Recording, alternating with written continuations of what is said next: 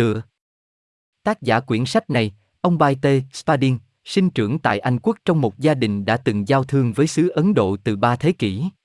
Ông được đem qua Ấn Độ từ năm lên 4 tuổi và từ thuở ấu thơ, ông đã từng thích thú với những vấn đề đạo giáo vốn rất thịnh hành ở xứ này.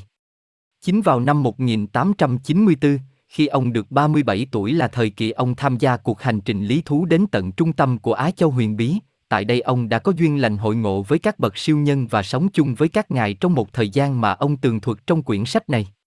Việc này chứng tỏ rằng các đấng chân sư đang sống lẫn lộn với người thế gian và đang hoạt động không ngừng để giúp đỡ nhân loại. Sau đó ông định cư tại Hoa Kỳ, và trong một thời gian rất lâu ông vẫn do dự không dám đem phổ biến câu chuyện huyền bí này. Đến khi ông quyết định xuất bản thì quyển sách này lại được tái bản liên tiếp, hàng mấy trăm ngàn quyển đã được phát hành và đem đến một sự trợ giúp tâm linh rất lớn cho nhiều độc giả trên thế giới.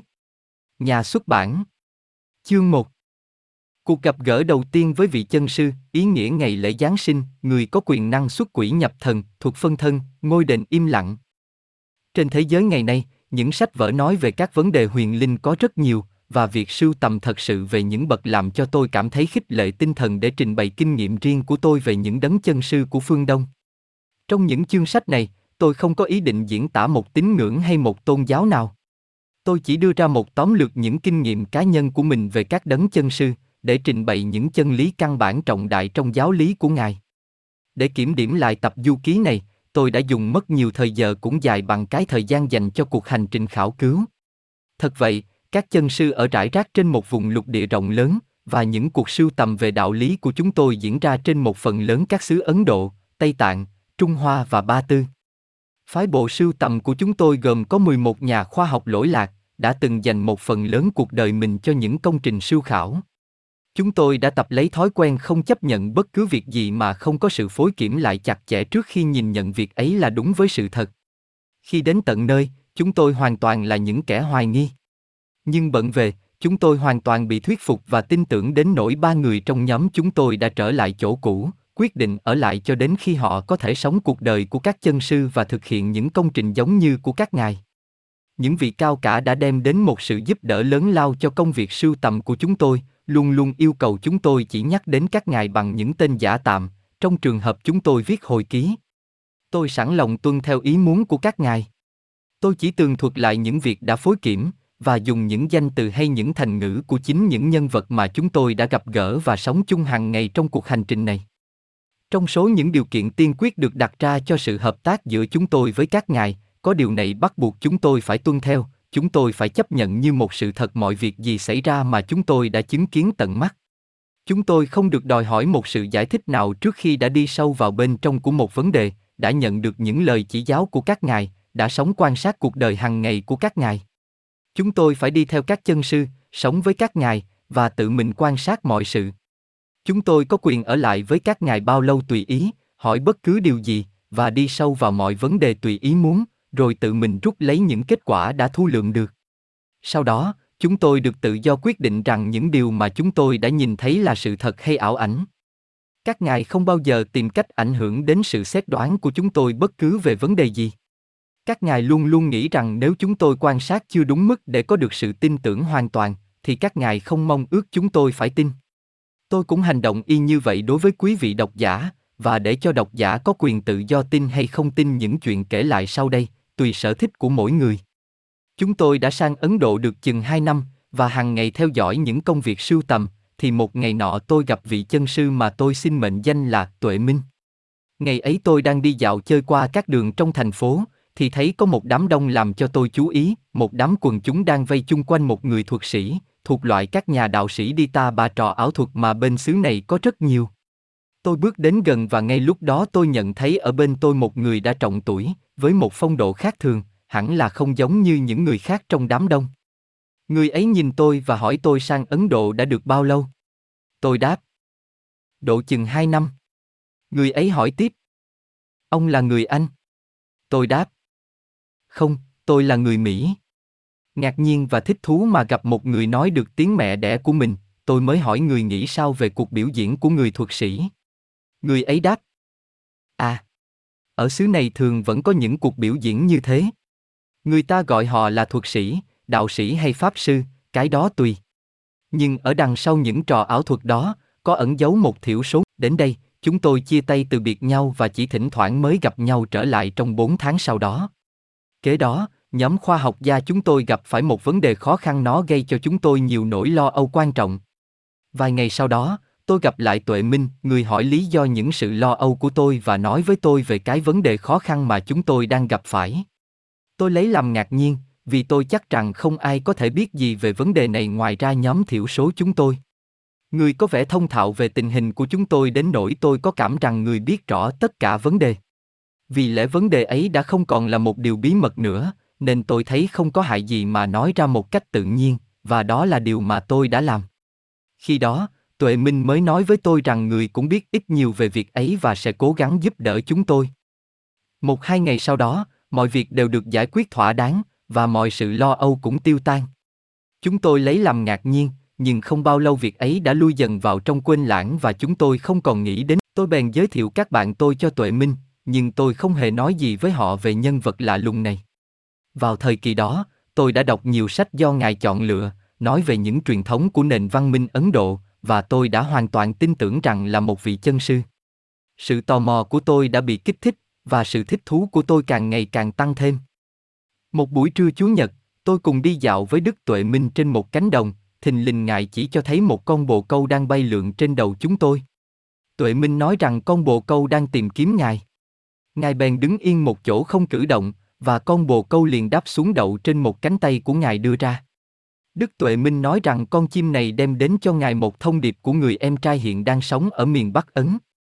Người này cũng là một vị cao sĩ cùng phái, nhưng chưa đạt tới trình độ tâm thức siêu đẳng để có thể tiếp xúc với ngài bằng thần giao cách cảm.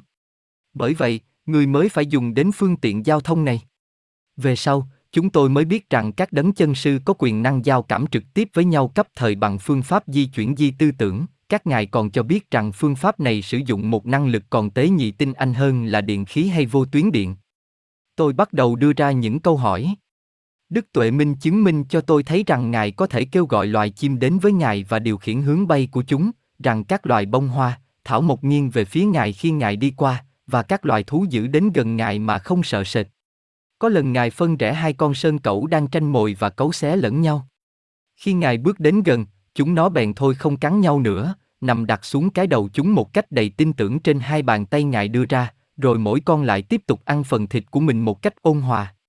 Ngài lại còn bắt lấy một con đưa cho tôi cầm trên hai tay. Sau đó Ngài nói, cái phàm ngã hữu hình hữu hoại không thể làm được những việc này, mà đó là cái chân ngã thâm diệu hơn, cái mà anh gọi là Thượng Đế. Đó chính là Thượng Đế toàn năng ngự trong tôi, và trong tất cả muôn loài, chính Ngài biểu hiện xuyên qua tôi để làm những việc ấy. Do tôi, do cái phàm ngã hữu hoại của tôi, tôi không thể làm gì được. Tôi phải hoàn toàn gạt bỏ cái phàm ngã bên ngoài, để cho cái chân ngã bên trong tự biểu lộ và hành động. Bằng cách phát biểu toàn vẹn tình bác ái của Thượng Đế, tôi có thể làm những điều mà anh đã thấy. Bằng cách để cho tình bác ái biểu lộ xuyên qua mình và ban rãi cho tất cả chúng sinh muôn loài, ta sẽ cảm hóa được thú dữ và không một tai họa nào có thể đến với ta nữa. Vào thời kỳ đó, tôi thụ huấn hàng ngày về đạo lý với Đức Tuệ Minh, có khi Ngài thình lình xuất hiện trong phòng tôi, dẫu rằng tôi đã khóa cửa lại cẩn thận. Lúc đầu, việc này làm cho tôi hoang mang bỡ ngỡ, nhưng không bao lâu tôi thấy rằng Ngài coi sự thông cảm của tôi về đó như là một chuyện đương nhiên. Tôi đã quen với những cách xử sự của Ngài và tôi mở cửa để cho Ngài ra vào tự do. Sự tin cậy của tôi có vẻ làm cho Ngài hài lòng. Tôi không thể hiểu tất cả những lời dạy của Ngài và cũng không thể hoàn toàn chấp nhận những lời dạy đó, dẫu rằng tôi đã chứng kiến nhiều sự việc lạ lùng ở phương Đông, tôi cũng không bao giờ có thể chấp nhận mọi việc ngay lập tức. Tôi phải trải qua nhiều năm suy tư thiền định để nhận thức được ý nghĩa tâm linh sâu xa về cuộc đời của các đấng chân sư. Các chân sư thực hiện những kỳ công của các ngài mà không chút tự hào, với một thái độ giản dị hồn nhiên hoàn toàn như trẻ con. Các ngài biết rằng năng lực của tình thương che chở các ngài. Các ngài nuôi dưỡng tình bác ái đến mức độ làm cho muôn loại trong cõi thiên nhiên đều cảm mến và trở nên thân thiện với các ngài. Loài rắn và thú dữ giết chết hàng ngàn người mỗi năm ở Ấn Độ. Nhưng các chân sư biểu lộ tình bác ái bao la từ trong nội tâm các ngài đến mức làm cho loài rắn và thú dữ đều trở nên vô hại. Đôi khi các ngài sống trong những vùng rừng thiên nước độc, hoang vu hẻo lánh nhất. Đôi khi các ngài cũng nằm phơi mình trước cổng một làng để che chở làng ấy khỏi những tàn phá của làng ấy khỏi những tàn phá của thú dữ. Sau đó các ngài đứng dậy đi an toàn và làng ấy được bình yên vô sự. Trong trường hợp cần thiết, các ngài đi trên mặt nước, đi trên lửa đỏ, đi ngao du trên cõi vô hình, và làm nhiều việc lạ lùng khác mà chúng ta cho là nhiệm màu, và chỉ có những người có quyền phép thần thông mới có thể làm được. Có một sự giống nhau lạ lùng giữa cuộc đời và giáo lý của Đức Di Sớt với cuộc đời và giáo lý mà Đấng Chân Sư từng nêu gương cho chúng ta hàng ngày. Người ta cho là con người không thể nào lấy bánh mì trực tiếp từ kho tiên thiên khí tự nhiên của trời đất, thắng đoạt tử thần, và làm những phép lạ như Đức Di Sớt đã làm trong kiếp hóa thân của Ngài. Các đấng chân sư vẫn thường làm những việc ấy. Tất cả các ngài cần dùng hàng ngày, như đồ thực vật, áo quần và tiền bạc, các ngài đều rút lấy từ trong kho tiên thiên khí tự nhiên. Các ngài đã thắng đoạt sự chết và có nhiều vị trong các ngài sống đã trên 500 năm. Chúng tôi có đủ bằng chứng quyết định do những tài liệu riêng của các ngài cung cấp. Vài môn phái ở Ấn Độ dường như xuất xứ giáo lý huyền môn của các ngài. Các chân sư chỉ gồm có một thiểu số rất ít ở Ấn Độ. Bởi đó, số đệ tử của các ngài lẽ tất nhiên là rất có giới hạn. Nhưng các ngài có thể tiếp xúc với một số rất nhiều đệ tử trong cõi vô hình. Dường như phần lớn công việc của các ngài là hoạt động trong cõi vô hình để giúp đỡ tất cả các linh hồn thụ cảm đối với giáo lý huyền môn.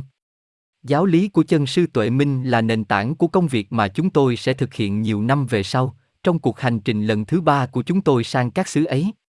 Cuộc hành trình này kéo dài đến ba năm rưỡi, trong thời gian đó chúng tôi luôn luôn sống chung với các đấng chân sư, cùng di chuyển khắp nơi với các ngài, cùng quan sát cuộc đời và công việc hàng ngày của các ngài ở Ấn Độ, Tây Tạng, Trung Hoa và Ba Tư.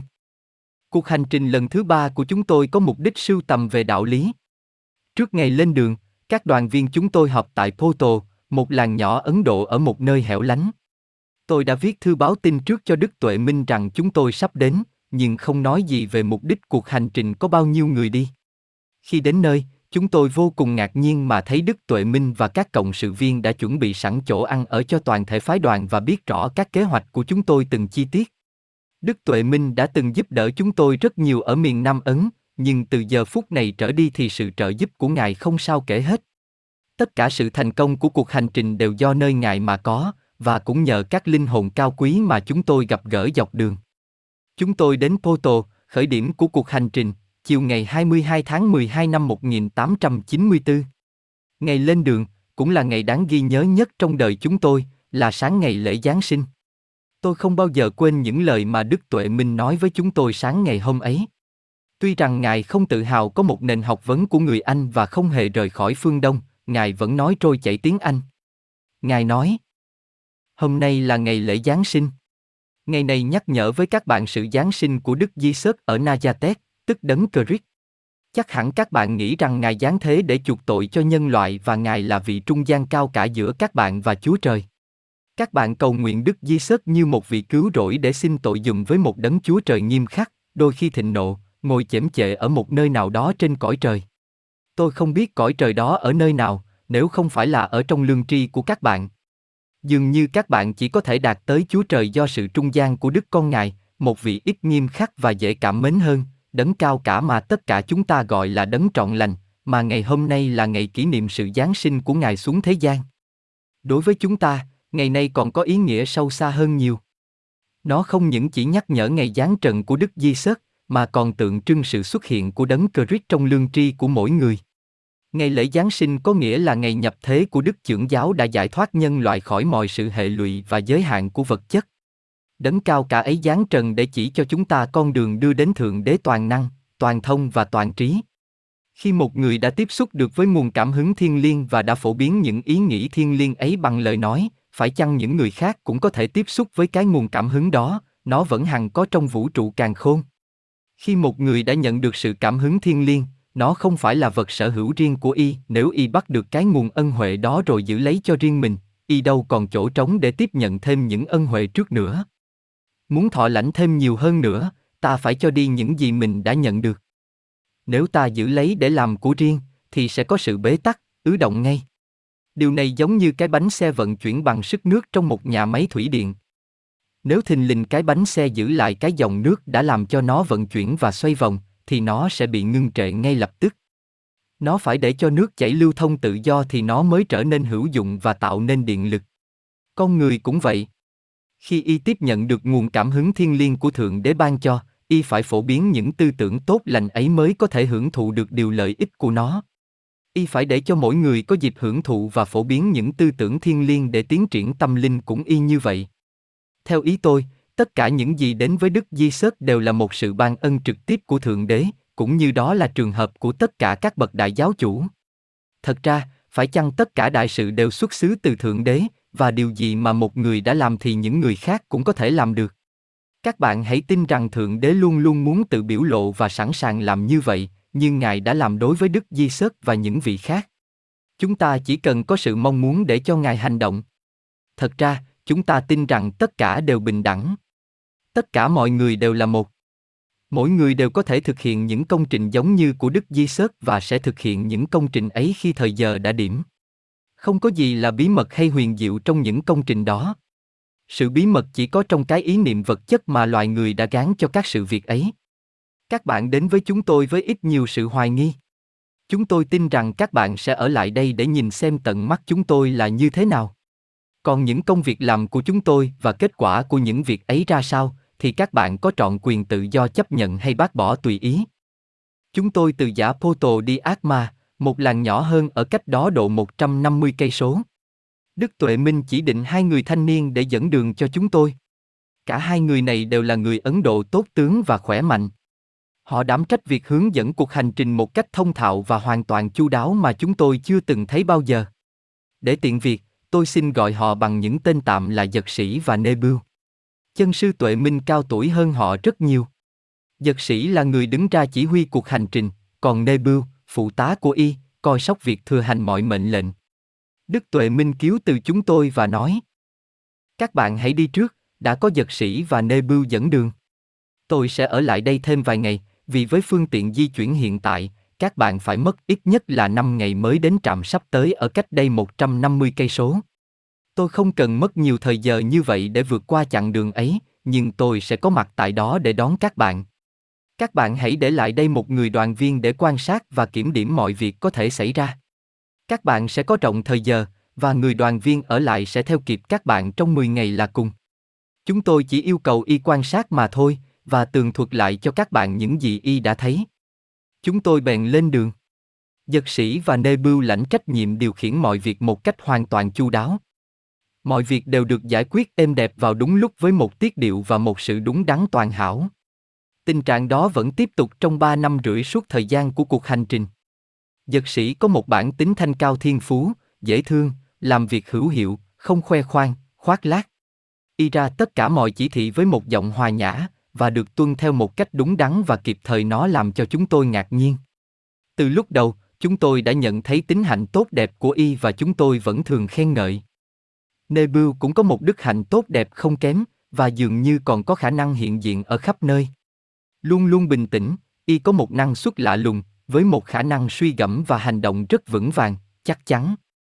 Mỗi người đều đã nhận thấy khả năng đó của y, và chúng tôi vẫn luôn luôn nhắc nhở đến. Qua ngày thứ năm của chuyến đi này, vào độ 4 giờ chiều, chúng tôi đến làng Ác Ma. Như đã hẹn trước, Đức Tuệ Minh đã có mặt tại đó để đón chúng tôi. Quý vị độc giả có thể tưởng tượng sự ngạc nhiên của chúng tôi như thế nào? Chúng tôi đến đây do một con đường duy nhất có thể đi được và bằng những phương tiện di chuyển mau chóng nhất. Chỉ có những bưu tín viên thiện nghệ người bổn xứ, đi luân phiên nhau từng chặng đường và đi suốt ngày đêm mới có thể đi mau hơn. Còn đây là một người mà chúng tôi cho là đã có tuổi và tuyệt đối không thể nào đi mau hơn chúng tôi trên một quãng đường dài 150 cây số, nhưng lạ thay, người ấy lại đến trước chúng tôi và có mặt ở tại chỗ. Trong cơn thắc mắc, lẽ tự nhiên chúng tôi hỏi Đức Tuệ Minh rất nhiều điều, và Ngài trả lời như sau. Khi các bạn sắp sửa lên đường, tôi có nói rằng tôi sẽ có mặt tại đây để đón các bạn, và tôi đã đến đây. Tôi xin đặc biệt lưu ý các bạn về điểm này là con người vốn toàn năng khi y tiến hóa trong cái chân lãnh vực của mình. Y không còn bị giới hạn trong thời gian và không gian. Khi y tự biết mình, không cần phải lê gót chân chậm chạp dọc đường trong 5 ngày để vượt qua 150 cây số.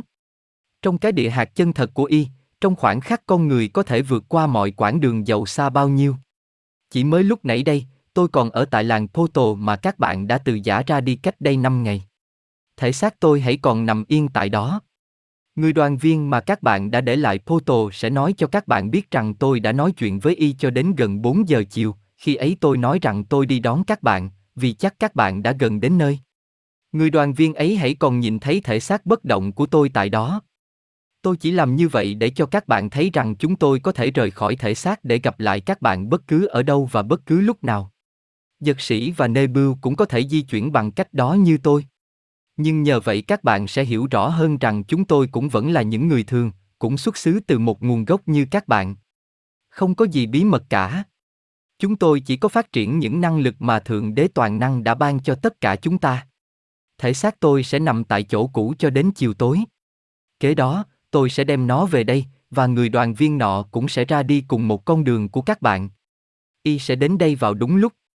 Chúng ta sẽ nghỉ một ngày, rồi đi đến một làng nhỏ cách đây chừng một ngày đường. Chúng ta sẽ trở lại đây để đón người đoàn viên nọ và để nghe y tường thuật lại mọi việc. Chúng ta sẽ tụ họp lúc chiều nay tại nhà trọ và tạm thời chúng ta hãy chia tay. Chiều đến, chúng tôi tề tựu đông đủ tại nhà trọ. Vì thời tiết lạnh trên miền núi nên chúng tôi để cửa phòng khép kín.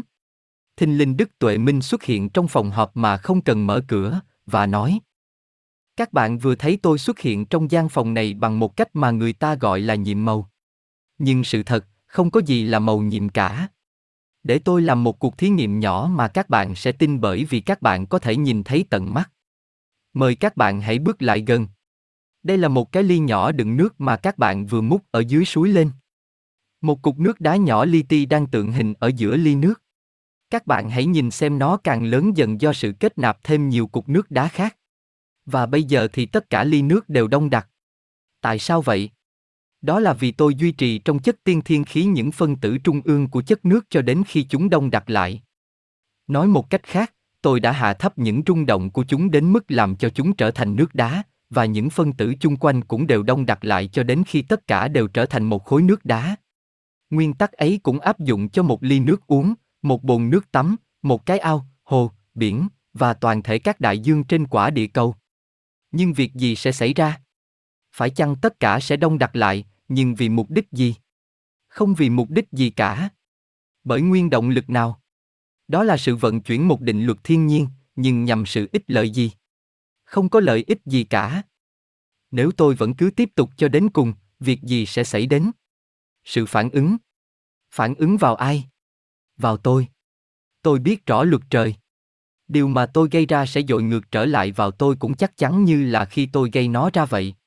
Bởi đó, tôi chỉ gây những điều lành, và điều lành sẽ trở lại với tôi. Các bạn thấy rằng nếu tôi cứ tiếp tục gây sự giá lạnh chung quanh tôi, sự sự xuất hiện của tôi chiều nay trong gian phòng này có thể giải thích một cách tương tự. Trong gian phòng nhỏ của tôi ở, tôi đã nâng cao những rung động của thể xác tôi cho đến khi nó trở về chất tiên thiên khí và tôi giữ nó ở đó. Đó tức là tôi trả cái thể xác tôi lại cho thiên nhiên, là cái kho chứa đựng mọi tinh lực vật chất.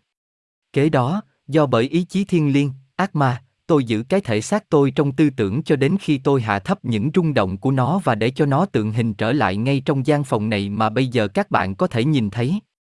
Có gì là bí mật đâu? Phải chăng tôi đã sử dụng cái quyền năng, hay cái định luật mà Thượng Đế đã ban cho tôi xuyên qua cái chân ngã linh diệu? Cái chân ngã đó phải chăng là anh, là tôi, là tất cả nhân loại? Có sự mầu nhiệm nào đâu? Quả thật là không có. Các bạn vừa thấy những gì đã được thực hiện ở đây, và các bạn còn đang ngờ vực chính đôi mắt của mình, tôi không trách các bạn điều đó. Tôi nhìn thấy trong tư tưởng các bạn có vài người đang nghĩ rằng đây chắc là một cuộc thôi miên. Như vậy là trong số các bạn có người không tin rằng họ có thể sử dụng tất cả những khả năng thiên phú của Thượng Đế ban cho mà họ vừa thấy biểu lộ lúc chiều nay. Phải chăng họ tin rằng tôi đã chế ngự tư tưởng hay thị giác của họ? Phải chăng các bạn tin rằng tôi đã làm một cuộc thôi miên tập thể vì tất cả các bạn đều thấy những gì xảy ra? Các bạn có nhớ chăng trong Thánh Kinh có thuật lại rằng Đức Di Sớt đã từng xuất hiện trong một gian phòng mà các cửa đều đóng kín? Tôi đã làm y như Ngài. Các bạn có thể nghĩ rằng Đức Di Sớt, bậc đại giáo chủ, lại cần phải dùng đến phép thôi miên hay sao? Ngài đã dùng các quyền năng mà Thượng Đế ban cho Ngài, như tôi đã làm chiều nay. Tôi không có làm gì mà mỗi người trong các bạn đều không thể làm được. Và không phải chỉ có các bạn mà thôi đâu mỗi người sinh ra trên thế gian này đều có những quyền năng tương tự tôi ước mong sao tất cả đều rõ ràng minh bạch trong tư tưởng của các bạn Các bạn là những nhân vật có cá tính, chứ không phải là những người thụ động, vô tri giác. Các bạn có quyền tự do ý chí của mình. Đức Di Sớt không cần phải thôi miên ai cả và chúng tôi cũng thế. Các bạn hãy cứ nghi ngờ chúng tôi bao nhiêu tùy ý, cho đến khi nào các bạn đã dứt khoát tư tưởng. Nhưng bây giờ, thì các bạn hãy gạt bỏ ý nghĩ về sự thôi miên, hoặc ít nhất hãy để yên nó một chỗ cho đến khi các bạn đã đi sâu vào vấn đề. Chúng tôi chỉ yêu cầu các bạn hãy giữ một tinh thần cởi mở. Cuộc di chuyển sắp tới của chúng tôi là một chuyến khứ hồi theo chiều ngang, chúng tôi còn trở về chỗ cũ trước khi tiến xa hơn nữa. Bởi đó chúng tôi để lại tại chỗ các đồ hành lý và sáng ngày hôm sau chúng tôi lên đường đi đến một làng nhỏ ở cách đó chừng 35 cây số. Chỉ có giật sĩ đi theo chúng tôi. Con đường mòn rất quanh co, khúc khuỷu và đôi khi rất khó theo dõi xuyên qua rừng rậm. Vùng này là một vùng núi non treo leo hiểm trở và con đường mòn này dường như không có người đi. Đôi khi chúng tôi phải mở đường đi xuyên qua những đám nho rừng. Mỗi lần chậm trễ, giật sĩ tỏ vẻ bực bội. Chúng tôi lấy làm ngạc nhiên về điều đó vì y thường là người rất bình tĩnh trong mọi việc. Đó là lần đầu tiên và cũng là lần chót trong khoảng thời gian 3 năm rưỡi sống chung giữa chúng tôi, mà y đã mất sự bình tĩnh. Về sau chúng tôi mới hiểu lý do. Chúng tôi đi đến mục tiêu ngay chiều hôm ấy, vừa mệt vừa đói, vì chúng tôi đã đi suốt ngày, chỉ nghĩ có một lúc ngắn để ăn buổi trưa. Nửa giờ trước khi mặt trời lặn, chúng tôi bước vào làng nhỏ, làng này có độ 200 dân cư. Khi họ nghe nói có giật sĩ đi theo trong đoàn du khách, tất cả dân làng già trẻ bé lớn, đem theo cả thú vật nhà, đều ra tiếp đón chúng tôi. Tuy rằng chúng tôi là mục tiêu sự tò mò của dân làng, nhưng sau đó chúng tôi nhận thấy rằng sự chú ý của họ tập trung vào giật sĩ. Mỗi dân làng đều chào giật sĩ một cách tôn kính. Sau khi y đã nói vài lời, phần nhiều dân làng đều trở về với công việc hàng ngày của họ. Giật sĩ hỏi xem chúng tôi có muốn đi theo y chăng, trong khi người ta dựng lều cắm trại để nghỉ ban đêm. Năm người trong chúng tôi trả lời rằng họ muốn ở lại để nghỉ ngơi sau một ngày mệt nhọc. Những người khác và vài dân làng đi theo giật sĩ đến tận ven rừng ở chung quanh làng. Chúng tôi đi sâu vào rừng, và không bao lâu, chúng tôi thấy có một người nằm sống sượt dưới đất. Thoạt tiên chúng tôi tưởng rằng đó là một xác chết, nhưng nhìn kỹ chúng tôi nhận thấy đó là tư thế nằm của một người đang ngủ chứ không phải là một tử thi. Gương mặt người ấy lại là giật sĩ, điều này làm cho chúng tôi lặng người vì kinh hoàng. Thình lình, trong khi giật sĩ bước đến gần, thì thể xác ấy cử động và đứng dậy. Thể xác ấy và giật sĩ đứng đối diện với nhau trong một lúc. Không thể nào có sự lầm lẫn được nữa, cả hai người đều là giật sĩ. Rồi bỗng nhiên, chàng giật sĩ đi theo chúng tôi biến mất, và chỉ còn có một người đứng trước mặt chúng tôi. Sự việc ấy diễn ra rất mau chóng, và điều lạ lùng là không ai hỏi điều gì cả. Lúc ấy, năm người còn ở lại sau cũng vừa chạy đến nơi, mà không ai kêu họ đến. Về sau, chúng tôi hỏi tại sao họ đến nơi, thì họ trả lời. Chúng tôi không biết. Chúng tôi chỉ nhớ lại rằng chúng tôi đang chạy đến đây với các anh. Chúng tôi không nhớ rằng có ai kêu gọi chúng tôi đến. Chúng tôi chỉ thấy rằng mình đang chạy, và chúng tôi chỉ thấy rằng mình đang chạy, và chúng tôi đã chạy xa trước khi biết rằng mình đang làm gì. Một người trong chúng tôi kêu lên. Đôi mắt tôi mở lớn đến nỗi tôi nhìn thấy cõi giới bên kia cửa tử. Biết bao nhiêu điều màu nhiệm lạ lùng được tiết lộ cho tôi, làm cho tôi không kịp suy nghĩ gì cả. Một người khác nói. Tôi thấy toàn thể thế giới đã thắng đoạt được tử thần. Khi đó một câu trong sách hiện ra trong trí tôi một cách rõ ràng và sáng chói, kẻ thù cuối cùng của loài người, sự chết, sẽ bị loại trừ. Phải chăng những lời này đã được thực hiện? Chúng ta có một trí khôn rất tầm thường nhỏ nhen so với cái quan niệm lớn lao vĩ đại đó, tuy vậy nó thật là giản dị biết bao. Và chúng ta đã dám tự cho mình là những khối óc thông minh tuyệt vời. Chúng ta chỉ là những phường trẻ con. Tôi bắt đầu hiểu những lời này, các ngươi phải tái sinh trở lại. Những lời này thiệt là chí lý biết bao. Độc giả có thể tưởng tượng sự ngạc nhiên và ngơ ngác của chúng tôi. Đây là một người đã đi cùng với chúng tôi và giúp đỡ chúng tôi hàng ngày, người ấy lại có thể nằm phơi mình trên mặt đất để bảo vệ cho một thôn ấp và đồng thời tiếp tục công việc phụng sự một cách chu đáo và toàn hảo ở một nơi khác. Chúng tôi bị bắt buộc phải nhớ lại câu nói trong Thánh Kinh, người cao cả nhất trong các ngươi, là người nào dốc lòng phụng sự kẻ khác. Kể từ khi đó, tất cả chúng tôi không ai còn sợ chết nữa. Dân bổn xứ có thói quen đặt một xác người nằm trong rừng rậm trước một thôn ấp, khi mà trong vùng có nạn xâm lăng quấy nhiễu bởi những phần tử bất hảo đi hai chân hoặc bốn chân. Nhờ đó, làng mạc khỏi bị trộm cướp hay thú dữ khuấy phá, và được an toàn như ở giữa nơi đô thị.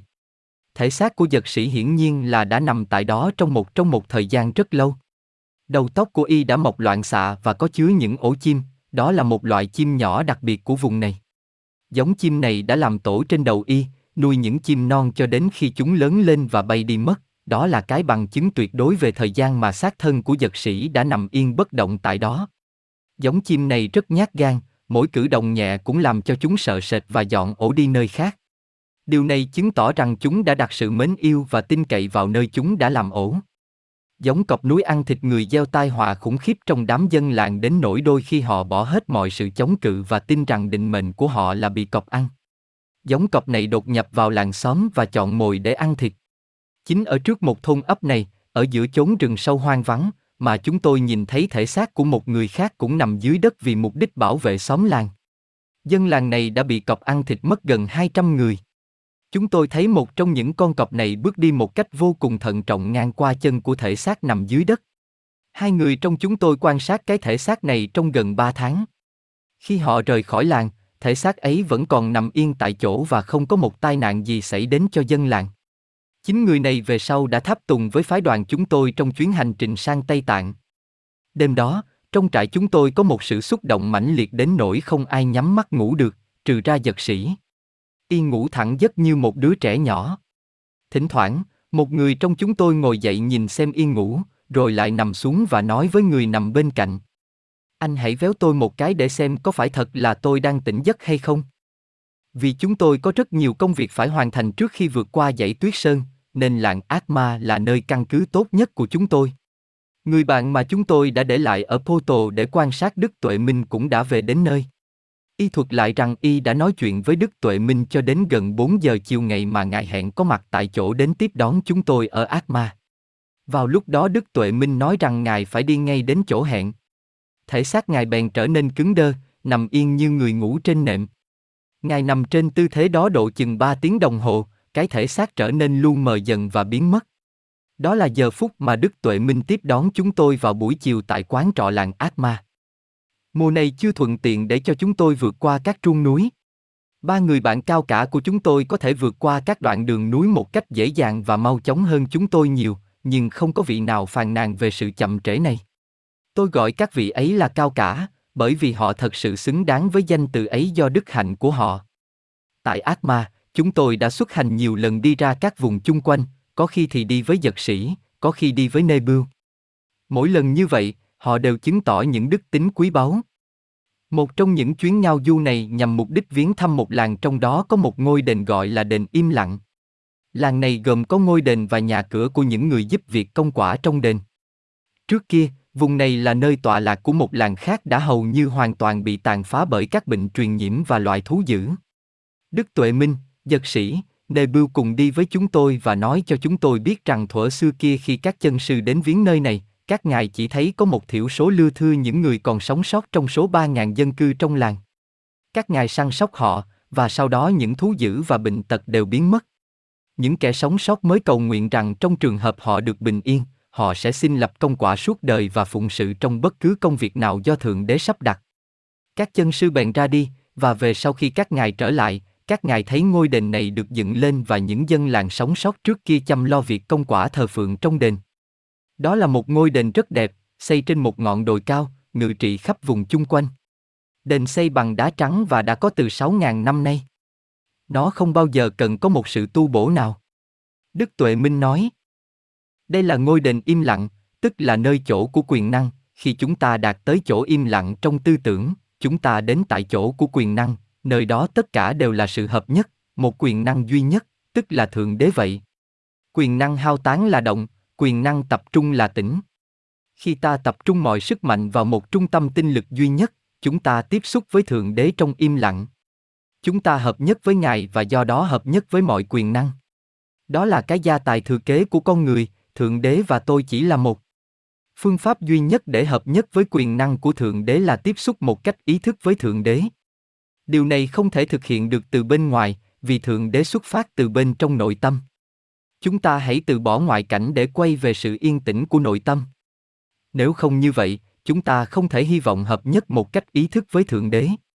Chúng ta sẽ hiểu rằng quyền năng của Ngài cũng ở trong tầm tay chúng ta, và chúng ta sẽ luôn luôn sử dụng quyền năng ấy.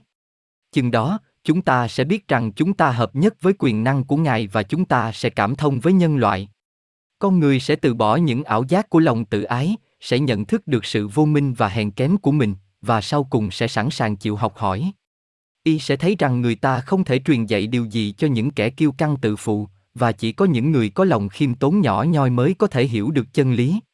Hai chân y sẽ đứng vững trên một nền tảng cứng rắn, y sẽ không còn hoang mang bấp bênh nữa, y sẽ có ý thức về sự quân bình và lòng cương nghị.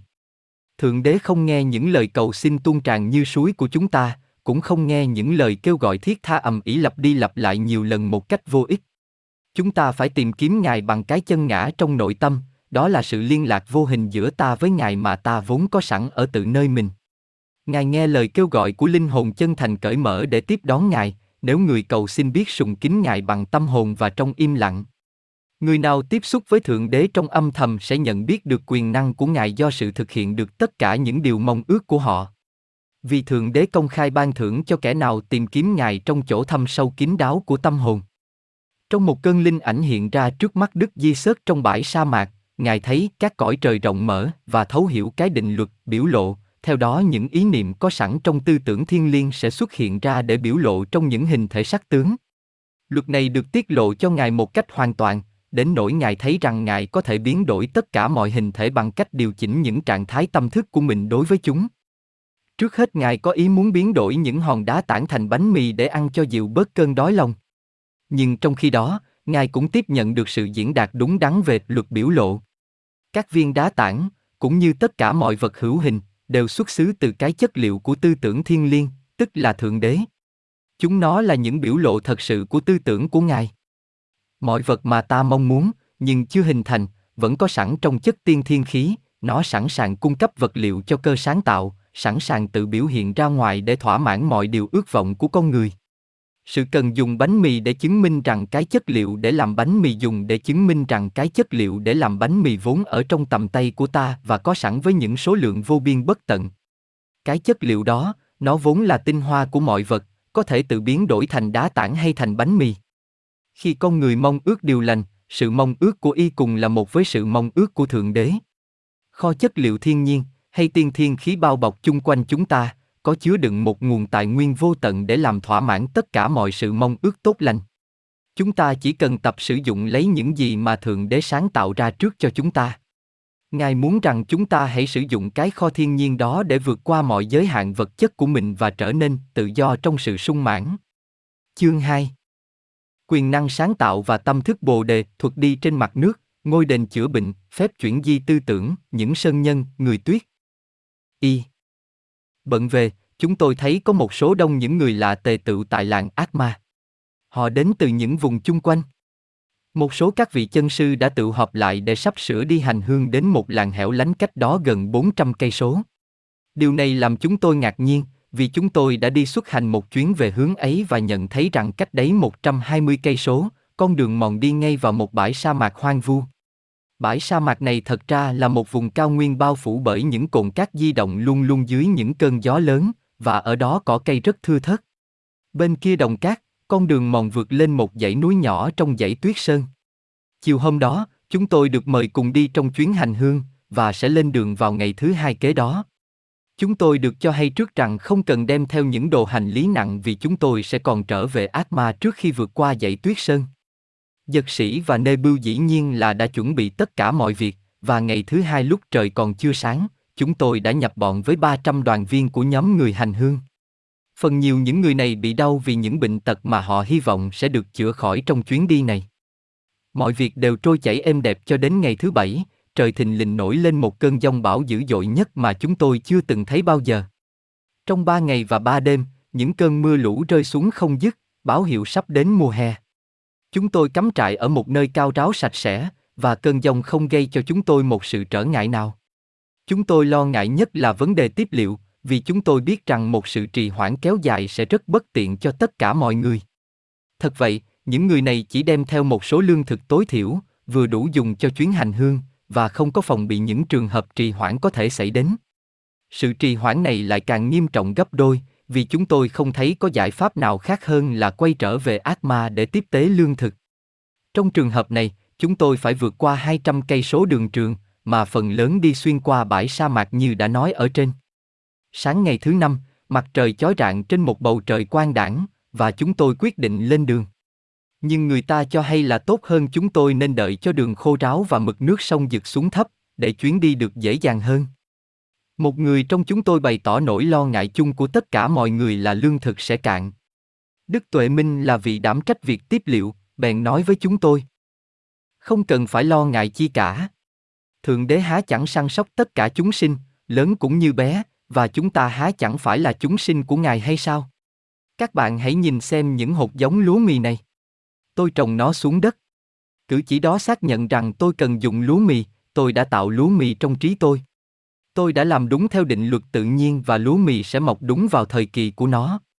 Phương pháp trồng lúa mì theo luật tự nhiên rất lâu dài và khó nhọc. Chúng ta cần phải chịu khó chờ đợi lâu lắc như vậy chăng?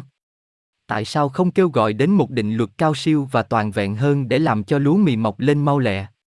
Người ta chỉ cần định thần một lát trong sự yên tĩnh, quan niệm rõ lúa mì trong tư tưởng, và đây là những hộp lúa mì sẵn sàng để đem xây giả. Nếu các bạn nghi ngờ, các bạn hãy lượm lấy nó, xay nó ra thành bột và nướng lên thành bánh. Thật vậy, trước mặt chúng ta có lúa mì đã đập xong, chúng ta chỉ cần đem xay ra bột và làm bánh mì. Đức Tuệ Minh nói tiếp. Các bạn đã thấy và đã tin.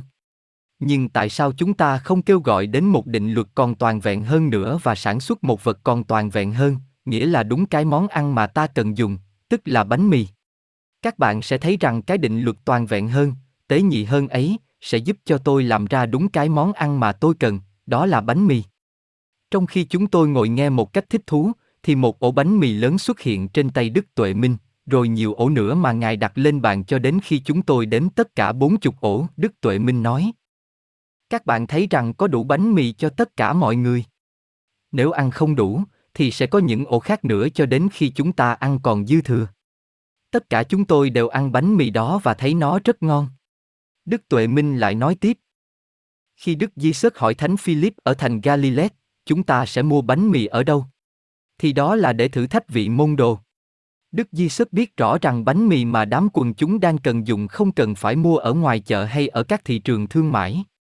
Ngài mượn dịp đó để chỉ các môn đồ thấy rằng người ta có thể tạo ra bánh mì bằng sức mạnh của tinh thần. Người đời thường có cái quan niệm vật chất như Philip.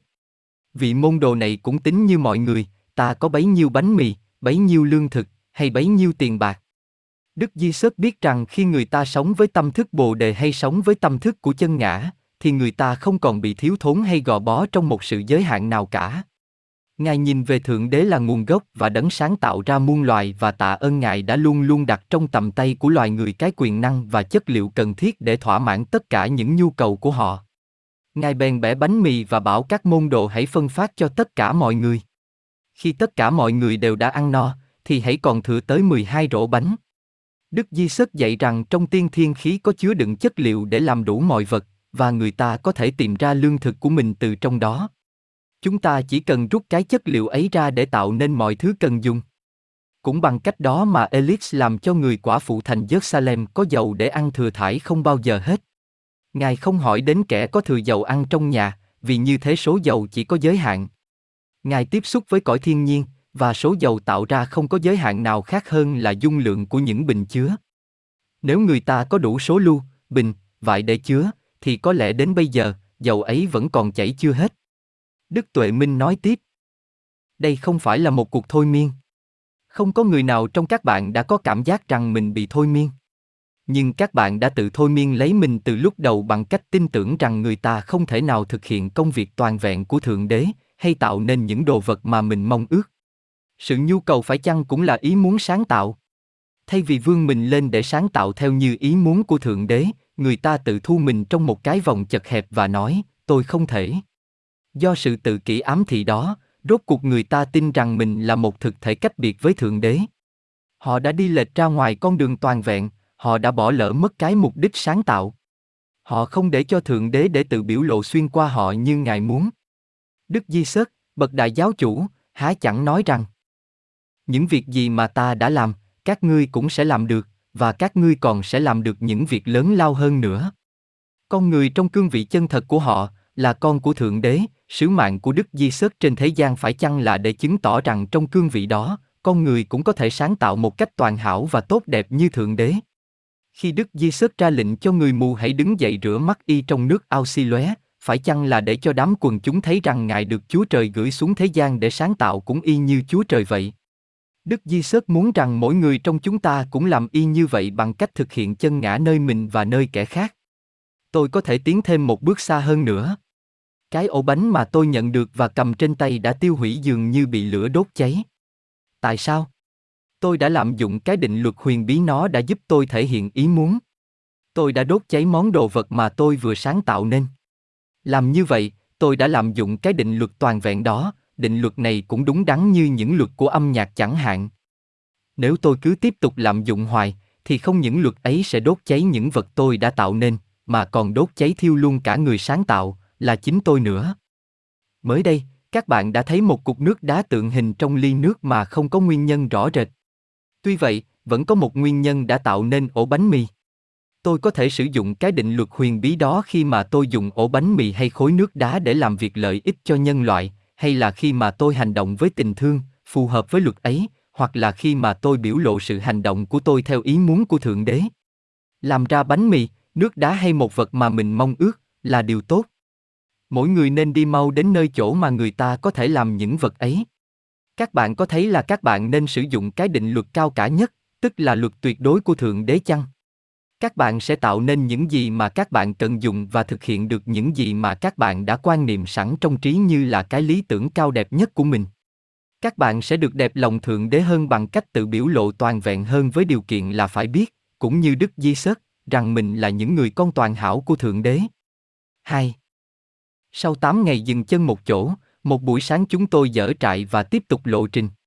Vào lúc xế trưa ngày thứ ba, chúng tôi đến bờ một con sông lớn chừng 6 hay 700 thước bề rộng, nước chảy tràn bờ với một tốc lực rất mau chóng. Chúng tôi được cho biết rằng là lúc bình thường, vì lòng sông cạn đáy nên người ta có thể đi bộ qua sông dễ dàng. Chúng tôi bèn quyết định cắm trại cho đến sáng ngày hôm sau để chờ xem nước sẽ còn dâng lên hay dực xuống. Chúng tôi được biết rằng người ta có thể đi qua một chiếc cầu ở phía thượng lưu dòng nước để vượt qua sông, nhưng phải đi vòng quanh mất 4 ngày trên những con đường mòn rất treo leo hiểm trở. Chúng tôi nghĩ rằng nếu phải chờ nước dực xuống, thì tốt hơn nên đợi vài ngày ở tại chỗ. Như đã được Đức Tuệ Minh chứng tỏ cho thấy, chúng tôi không cần phải lo ngại về vấn đề tiếp tế. Thật vậy, từ ngày chúng tôi bị cạn lương thực cho đến ngày trở về căn cứ điểm ở Atma, tức là trong 64 ngày, tất cả đoàn gồm trên 300 người hành hương đều được tiếp tế đầy đủ với những đồ vật thực sự xuất xứ từ cõi vô hình. Cho đến khi đó, không một ai trong nhóm chúng tôi đã hiểu ý nghĩa thật sự của những sự việc đã xảy ra. Chúng tôi không thể hiểu rằng tất cả đã được thực hiện do bởi một định luật huyền bí mà mỗi người đều có thể sử dụng. Sáng ngày hôm sau, lúc ăn điểm tâm, có năm người lạ ở trong trại chúng tôi như là thuộc về một nhóm người cắm trại ở bờ bên kia sông và vừa về đến nơi từ một làng mà chúng tôi định sẽ đến viếng. Chúng tôi không để ý gì đến chi tiết này, vì lẽ tự nhiên chúng tôi nghĩ rằng chắc là họ đã tìm thấy một chiếc đò để vượt qua sông. Khi đó một người trong bọn chúng tôi mới nói. Nếu những người này có đò qua sông, thì tại sao chúng ta không mượn dùng để tạm qua sông như họ vậy? Chúng tôi tưởng là đã thấy có lối thoát cho vấn đề khó khăn này, nhưng người ta nói cho chúng tôi biết rằng không có đò vì chỗ này ít có hành khách qua sông nên không ai nghĩ đến việc đưa đò. Sau bữa ăn điểm tâm, tất cả chúng tôi đều tự họp trên bờ sông. Chúng tôi nhận thấy rằng Đức Tuệ Minh, Giật Sĩ, Nê Bưu và bốn người trong nhóm chúng tôi đang nói chuyện với năm người khách lạ. Giật sĩ bước đến gần chúng tôi và nói rằng tất cả bọn họ đều muốn qua sông cùng với năm người khách lạ để ở lại chơi dây lát trong trại ở bên kia sông. Họ còn nhiều thời giờ vì họ đã quyết định ở lại đến ngày hôm sau để đợi cho mực nước sông hạ xuống thấp. Lẽ tự nhiên, sự tò mò của chúng tôi bị kích thích. Chúng tôi cho rằng thật là một việc táo bạo mà muốn lội qua sông giữa dòng nước cuốn mau như vậy, chỉ vì mục đích thăm viếng xã giao một trại láng giềng. Chúng tôi không nghĩ rằng chuyến đi qua sông lại có thể thực hiện bằng một cách khác hẳn. Khi giật sĩ đã trở lại nhóm bạn của y, 12 người trong nhóm có mặc áo quần đầy đủ, liền đi ngay xuống sông, và bước chân lên trên mặt nước, tôi không nói xuống nước.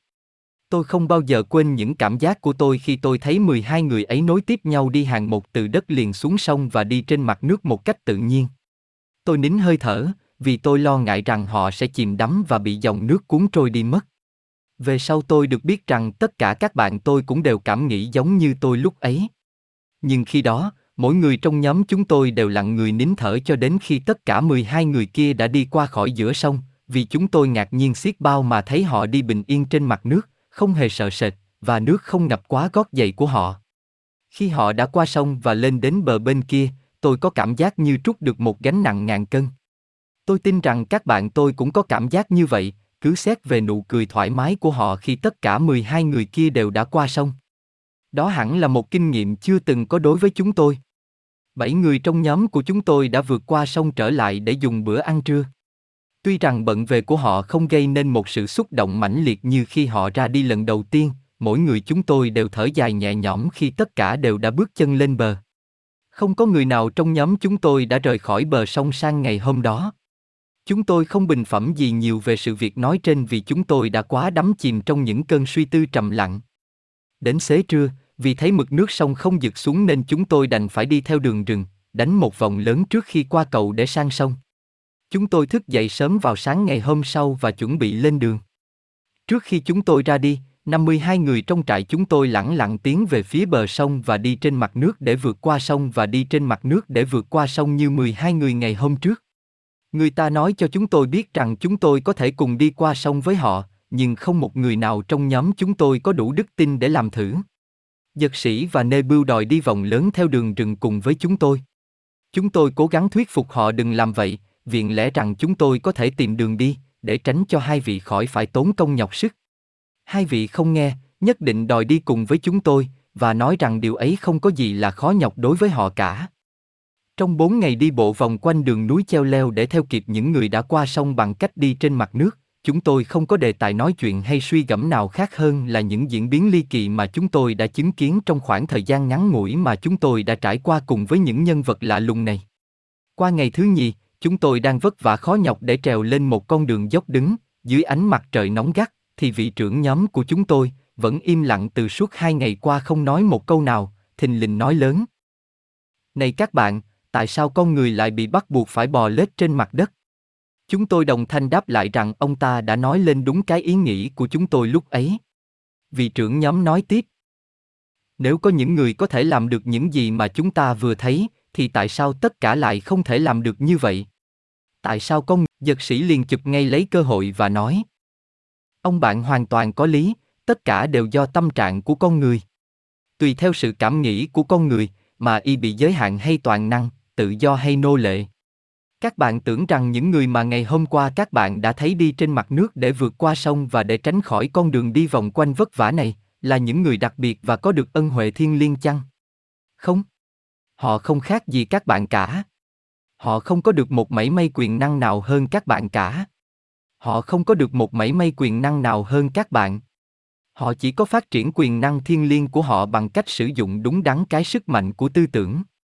Những gì các bạn đã thấy chúng tôi làm, các bạn cũng có thể làm được một cách tự do và hoàn hảo như vậy, bởi vì tất cả những hành động của chúng tôi đều hòa hợp với một định luật thiên nhiên mà mỗi người đều có thể sử dụng tùy theo ý muốn.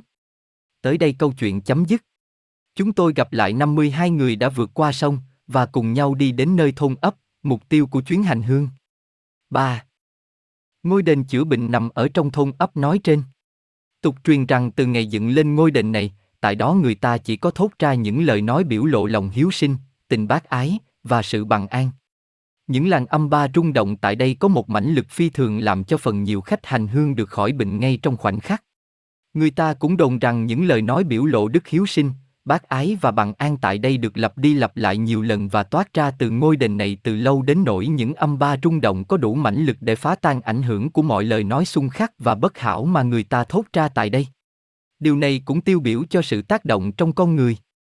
Nếu người ta lập được thói quen chỉ thốt ra những lời nói có tính cách hiếu sinh, bác ái, điều hòa và chí thiện, thì không bao lâu người ta sẽ không còn có thể thốt ra một lời nói chướng tai nghịch nhĩ nào nữa. Chúng tôi đã thử dùng những danh từ xấu xa và mỗi lần như vậy đều nhận thấy rằng chúng tôi không thể nào thốt ra nên lời. Ngôi đền này là mục tiêu hành hương của những người muốn được chữa khỏi các chứng bệnh tật. Các vị chân sư ở vùng kế cận thường có những cuộc tự họp định kỳ tại làng này để tiếp xúc với họ và với những người muốn thừa cơ hội đó để học đạo. Ngôi đền được hoàn toàn cống hiến cho việc chữa bệnh và luôn luôn mở cửa cho công chúng. Vì công chúng không phải lúc nào cũng được gặp các chân sư nên các ngài khuyên họ hãy lại ngôi đền này mỗi khi có dịp thuận tiện vì mục đích chữa. Khi các ngài nêu gương vượt qua sông bằng cách đi trên mặt nước, tôi nghĩ rằng các ngài muốn chứng minh cho những người hành hương và chúng tôi thấy khả năng thắng đoạt mọi chướng ngại khó khăn của các ngài và khuyến khích chúng tôi hãy bắt chước làm theo các ngài. Ở những nơi treo leo cách trở mà từ đó người ta không thể nào đi tới ngôi đền này, người nào đến cầu xin sự cứu giúp của các chân sư đều được, Đức Tuệ Minh nói. Chính ở đây là nơi xuất phát cái mầm móng tư tưởng đưa đến việc tôn sùng thần tượng của thời quá khứ. Con người tìm cách tạc trong gỗ, đá, vàng, bạc hay đồng, hình ảnh cái lý tưởng của họ. Khi cái hình tượng vừa thành hình xong, thì cái lý tưởng đã vượt lên cao hơn cái hình tượng ấy rồi. Bởi vậy, người ta phải nhìn thấy cái gì, dân chúng chỉ nhìn thấy có một điều, họ chỉ thấy Đức Di Sớt là người cung cấp đầy đủ mọi thứ để thỏa mãn những nhu cầu vật chất của họ. Không ai là người nhìn nhận rằng họ vốn có tự nơi mình cái khả năng thỏa mãn lấy mọi thứ nhu cầu của chính mình. Không ai nhận thấy rằng họ phải sử dụng cái quyền năng đó như Đức Di Sớt vậy. Vì lẽ đó, Ngài nói, tốt hơn là ta phải ra đi, vì nếu ta không bỏ đi, thì đấng hằng an ủi sẽ không bao giờ đến với các ngươi. Nói cách khác, khi mà người ta ỷ lại vào cá nhân Đức Di Sớt, người ta sẽ không nhận thức được cái quyền năng mà họ vốn có tự nơi mình. Người ta phải tuyệt đối tự tin ở nơi mình. Nếu người ta trông cậy nơi kẻ khác, họ suy tôn kẻ khác ấy làm thần tượng thay vì tự mình biểu lộ cái lý tưởng của mình. Chúng tôi đã chứng kiến tận mắt những trường hợp khỏi bệnh thật lạ lùng. Vài người bệnh chỉ cần đi ngang qua đền cũng được chữa khỏi. Những người khác phải ở lại đó trong một thời gian rất lâu. Không bao giờ có ai đứng ra làm bất cứ một cuộc hành lễ nào. Dường như không cần phải hành lễ bởi vì những âm ba rung động toát ra từ trong đền có hiệu lực đến nỗi bất cứ người nào bước vào trong vòng ảnh hưởng của nó cũng đều cảm nhận được những ảnh hưởng tốt lành. Chúng tôi thấy người ta chở đến một người bị bệnh cứng khớp xương. Những khớp xương đã cứng đơ của y được hoàn toàn chữa khỏi trong vòng một tiếng đồng hồ và y đã có thể đi đứng lại được. Sau đó y đã làm công tác trong 4 tháng để giúp đỡ trong cuộc hành trình của chúng tôi. Một người khác bị cục mất hết năm ngón tay và được thấy cả năm ngón đều mọc lại. Một đứa trẻ nhỏ bị tàn phế và tứ chi liệt bại được chữa khỏi ngay tức khắc và chạy ra khỏi đền.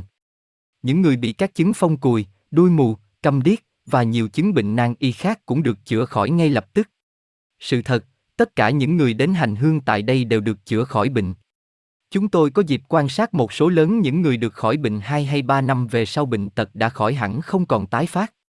Người ta nói rằng những trường hợp bệnh tái phát trở lại là bởi vì người bệnh thiếu đức tin và không có một nhãn quan tâm linh thật sự. 4. Khi chúng tôi về tới căn cứ điểm ở làng Ác Ma, thì mọi việc đã chuẩn bị sẵn sàng để vượt qua trung núi. Sau một ngày nghỉ ngơi, chúng tôi thay đổi toán phu khuân vác và lừa ngựa, và khởi đầu giai đoạn thứ nhì của cuộc hành trình, tức là vượt qua dãy núi Tuyết Sơn. Trong 20 ngày kế đó, sự việc diễn biến một cách bình thường, không có gì đáng kể. Đức Tuệ Minh nói với chúng tôi về tâm thức Bồ Đề. Ngài nói, chính do bởi sự tác động quyền năng của tư tưởng mà chúng ta có thể biểu lộ tâm thức Bồ Đề hay tâm thức của đấng Christ. Bằng quyền năng của tư tưởng, chúng ta có thể phát triển thể xác của chúng ta đến mức độ làm cho nó trở thành bất tử, ở mức độ mà chúng ta không còn chịu sự biến đổi gọi là sự chết. Do sự tác động của tư tưởng, do sự tác động của tâm thức Bồ Đề, chúng ta có thể hoán cải những người chung quanh và thay đổi hoàn cảnh sinh hoạt của mình tất cả những điều đó đều do cái quyền năng mà thượng đế ban cho con người để quan niệm một lý tưởng và thực hiện mục đích trước hết phải biết cảm nhận và tin tưởng bằng đức tin rằng đấng Christ, tức Bồ Đề Tâm, vốn ngự trị bên trong chúng ta. Kế đó, phải hiểu ý nghĩa thật sự của giáo lý Di Sớt, hợp nhất cái linh thể của mình với Thượng Đế, cái linh thể đó vốn được tạo nên theo hình ảnh của Ngài và giống như Ngài. Phải chan hòa, hỗn hợp nó với cái linh thể toàn vẹn của Thượng Đế, vì chính trong trạng thái chan hòa, hỗn hợp đó mà Thượng Đế nhìn thấy chúng ta. Nói đến đây, Đức Tuệ Minh ngừng lại và cho biết rằng Ngài sẽ từ giả chúng tôi trong vài ngày để đến gặp vài người bạn đang hội họp trong một làng cách đó độ 400 cây số. Ngài hứa sẽ gặp lại chúng tôi ở cách đây độ 100 cây số, trong một làng nhỏ ở biên giới mà chúng tôi sẽ đi đến trong 4 ngày. Kế đó Ngài biến mất và vài ngày sau Ngài đã đến chỗ hẹn vào đúng lúc, cùng với bốn người bạn. Khi chúng tôi đến làng biên giới nói trên, trời mưa tầm tã không ngớt và tất cả chúng tôi đều bị ướt loi ngoi. Người ta dành cho chúng tôi một quán trọ đầy đủ tiện nghi, gồm có một gian phòng lớn có đủ bàn ghế, có sưởi ấm và trang hoàng lịch sự, dùng làm phòng khách và phòng ăn. Một người trong chúng tôi hỏi nhiệt lực làm sưởi ấm gian phòng này do đâu mà có. Quan sát kỹ, chúng tôi không thấy có lò sưởi hay củi lửa gì cả. Chúng tôi hơi ngạc nhiên, nhưng không bình phẩm gì vì chúng tôi đã bắt đầu quen với những sự việc lạ lùng và chúng tôi chắc rằng sau này mọi sự sẽ được giải thích rõ. Chúng tôi vừa ngồi vào bàn ăn để dùng cơm tối thì Đức Tuệ Minh và bốn người bạn của ngài bước vào phòng mà chúng tôi không biết các ngài vào bằng cách nào. Tất cả năm vị đều xuất hiện ở một góc phòng, mà gần đó không có cửa nẻo chi cả. Việc ấy xảy ra một cách giản dị, âm thầm và không có một tiếng động. Đức Tuệ Minh giới thiệu với chúng tôi bốn người khách lạ, và các ngài ngồi vào bàn ăn với chúng tôi một cách tự nhiên như ở nhà. Chúng tôi chưa kịp để ý nhìn thấy gì, thì bàn ăn đã có đầy những thức ăn ngon lành, nhưng không có thịt, vì các vị toàn dùng chay. Sau bữa ăn, một người trong chúng tôi hỏi gian phòng được sưởi ấm bằng cách nào. Đức Tuệ Minh nói, hơi ấm mà các bạn cảm thấy trong gian phòng này là do một sức mạnh cụ thể. Một người trong chúng tôi hỏi phải chăng các món ăn vừa rồi là xuất xứ từ chất tiên thiên khí trong vũ trụ và đến một cách trực tiếp dưới hình thức các món vật thực mà chúng tôi đã ăn, cũng như bánh mì và các món phẩm vật khác vẫn được cung cấp cho chúng tôi từ trước. Đức Tuệ Minh mời chúng tôi đi theo ngài đến nhà của một trong bốn người bạn, ở cách đó độ 350 cây số. Chúng tôi cũng gặp thân mẫu ngài tại đó. Ngài nói, Thân mẫu tôi là một trong những người đã tinh luyện thể xác đến mức có thể phân thân đi khắp mọi nơi và để học đạo trên những cõi cao. Bởi đó, bà sống thường xuyên trong cõi vô hình. Điều này là một việc tình nguyện, vì nhờ học đạo thượng đẳng, bà có thể giúp đỡ chúng tôi rất nhiều. Nói rõ hơn cho các bạn dễ hiểu, bà đã tiến hóa đến mức đạt tới cõi trời là nơi hiện diện của Đức Di Sớt, tức là nơi mà đôi khi người ta gọi là cảnh giới thứ bảy của cõi thiên đường. Đối với các bạn, cảnh giới đó có lẽ là điều bí mật lớn nhất trong mọi điều bí mật, nhưng thật ra không có gì bí mật cả. Đó là một trạng thái tâm thức mà tất cả mọi điều huyền bí đều được tiết lộ. Người hành giả đạt tới đó rồi, thì sẽ trở nên vô hình vô ảnh đối với kẻ phế nhân phàm tục, nhưng họ có thể trở lại thế gian để dạy đạo cho những người thụ cảm và có căn duyên. Họ trở lại trong thể xác của họ, vì thể xác ấy đã được tinh luyện đến mức toàn hảo để có thể được di chuyển khắp nơi tùy ý. Những vị đạo đồ ở cấp đẳng có thể trở lại thế gian mà không cần phải đầu thai chuyển kiếp. Những người nào đã bước qua cửa tử bị bắt buộc phải đầu thai trở lại để khoác lấy một thể xác mới. Còn thể xác của chúng tôi là những thể xác tâm linh toàn hảo và có thể được gìn giữ rất lâu. Người nào đã từ bỏ thể xác để thăng lên các cõi giới tinh thần sẽ nhận thấy rằng họ phải tái sinh trong một thể xác mới để tiếp tục tiến hóa nữa. Tối hôm đó, trước khi rời khỏi bàn ăn, chúng tôi quyết định chia cuộc hành trình ra làm năm toán, mỗi toán đặt dưới sự trông nom của một trong những người khách lạ đã thình lình xuất hiện trong phòng để dùng bữa với chúng tôi. Cách sắp đặt này sẽ giúp cho chúng tôi có thể thám hiểm nhiều vùng rộng lớn. Nó sẽ làm cho công việc của chúng tôi được dễ dàng và giúp chúng tôi có thể kiểm chứng những hiện tượng huyền linh như là đi ngao du trong cõi vô hình và giao thông với nhau bằng phép chuyển di, tư tưởng. Mỗi toán sẽ gồm ít nhất hai đoàn viên và do một trong năm vị chân sư lãnh đạo. Mỗi toán sẽ ở cách biệt rất xa với những toán khác, nhưng sự liên lạc sẽ được thực hiện bởi các vị chân sư, các ngài đã tỏ ra rất nhiều cảm tình ưu ái đối với chúng tôi và không bỏ qua một dịp nào để cho chúng tôi kiểm chứng lại công việc của các ngài.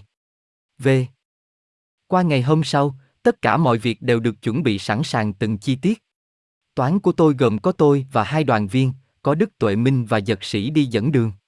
Sáng ngày kế đó, mỗi toán đều sẵn sàng ra đi theo những chiều hướng khác nhau. Chúng tôi đồng ý rằng mỗi toán sẽ quan sát cẩn thận những gì xảy đến và ghi chép làm tài liệu. Chúng tôi hẹn sẽ gặp nhau trở lại trong hai tháng ở quê hương của Đức Tuệ Minh, một làng nhỏ cách đó 350 cây số. Sự liên lạc giữa các toán khác nhau sẽ do các vị chân sư đảm nhiệm.